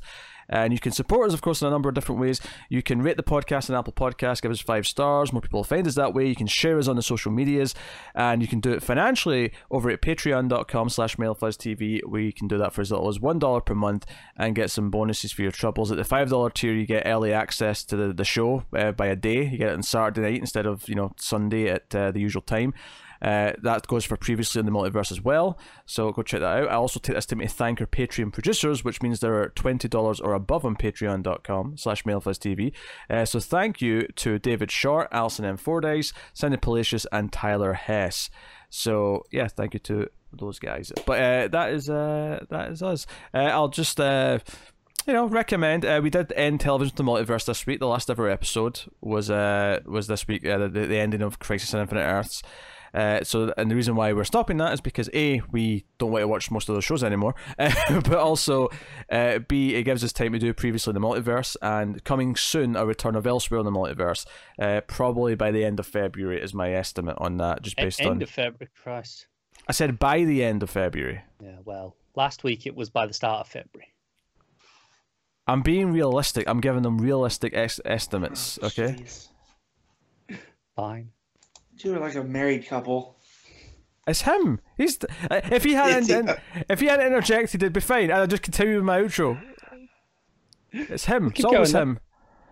All right. Uh, so that's that has been Cause for the Multiverse episode one ninety. Thank you very much once again for watching or listening. We always appreciate it. Keep reading DC comics, guys, and also keep on sending your questions to uh, mftvquestions at gmail.com. We do have a couple in there uh, for a later date. Uh, we'll probably whip them out on week five. Uh, not this month. Ah, that is a week five this month. Yeah, we'll probably do a couple of questions in week five. Uh, so um, you can keep sending them in there if you want. But anyway, that is us. So thank you once again for watching or listening. We always appreciate it. Keep reading DC Comics. And remember that sometimes that's not the outro for this show. In fact, Yeah, in fact, not. in fact, I never have Leave to do that in. outro again. That, that that was that was a Freudian slip because I don't, I don't get to say that one anymore. but remember to never get lost in the Speed Force. And don't forget, Lupacchino draws good.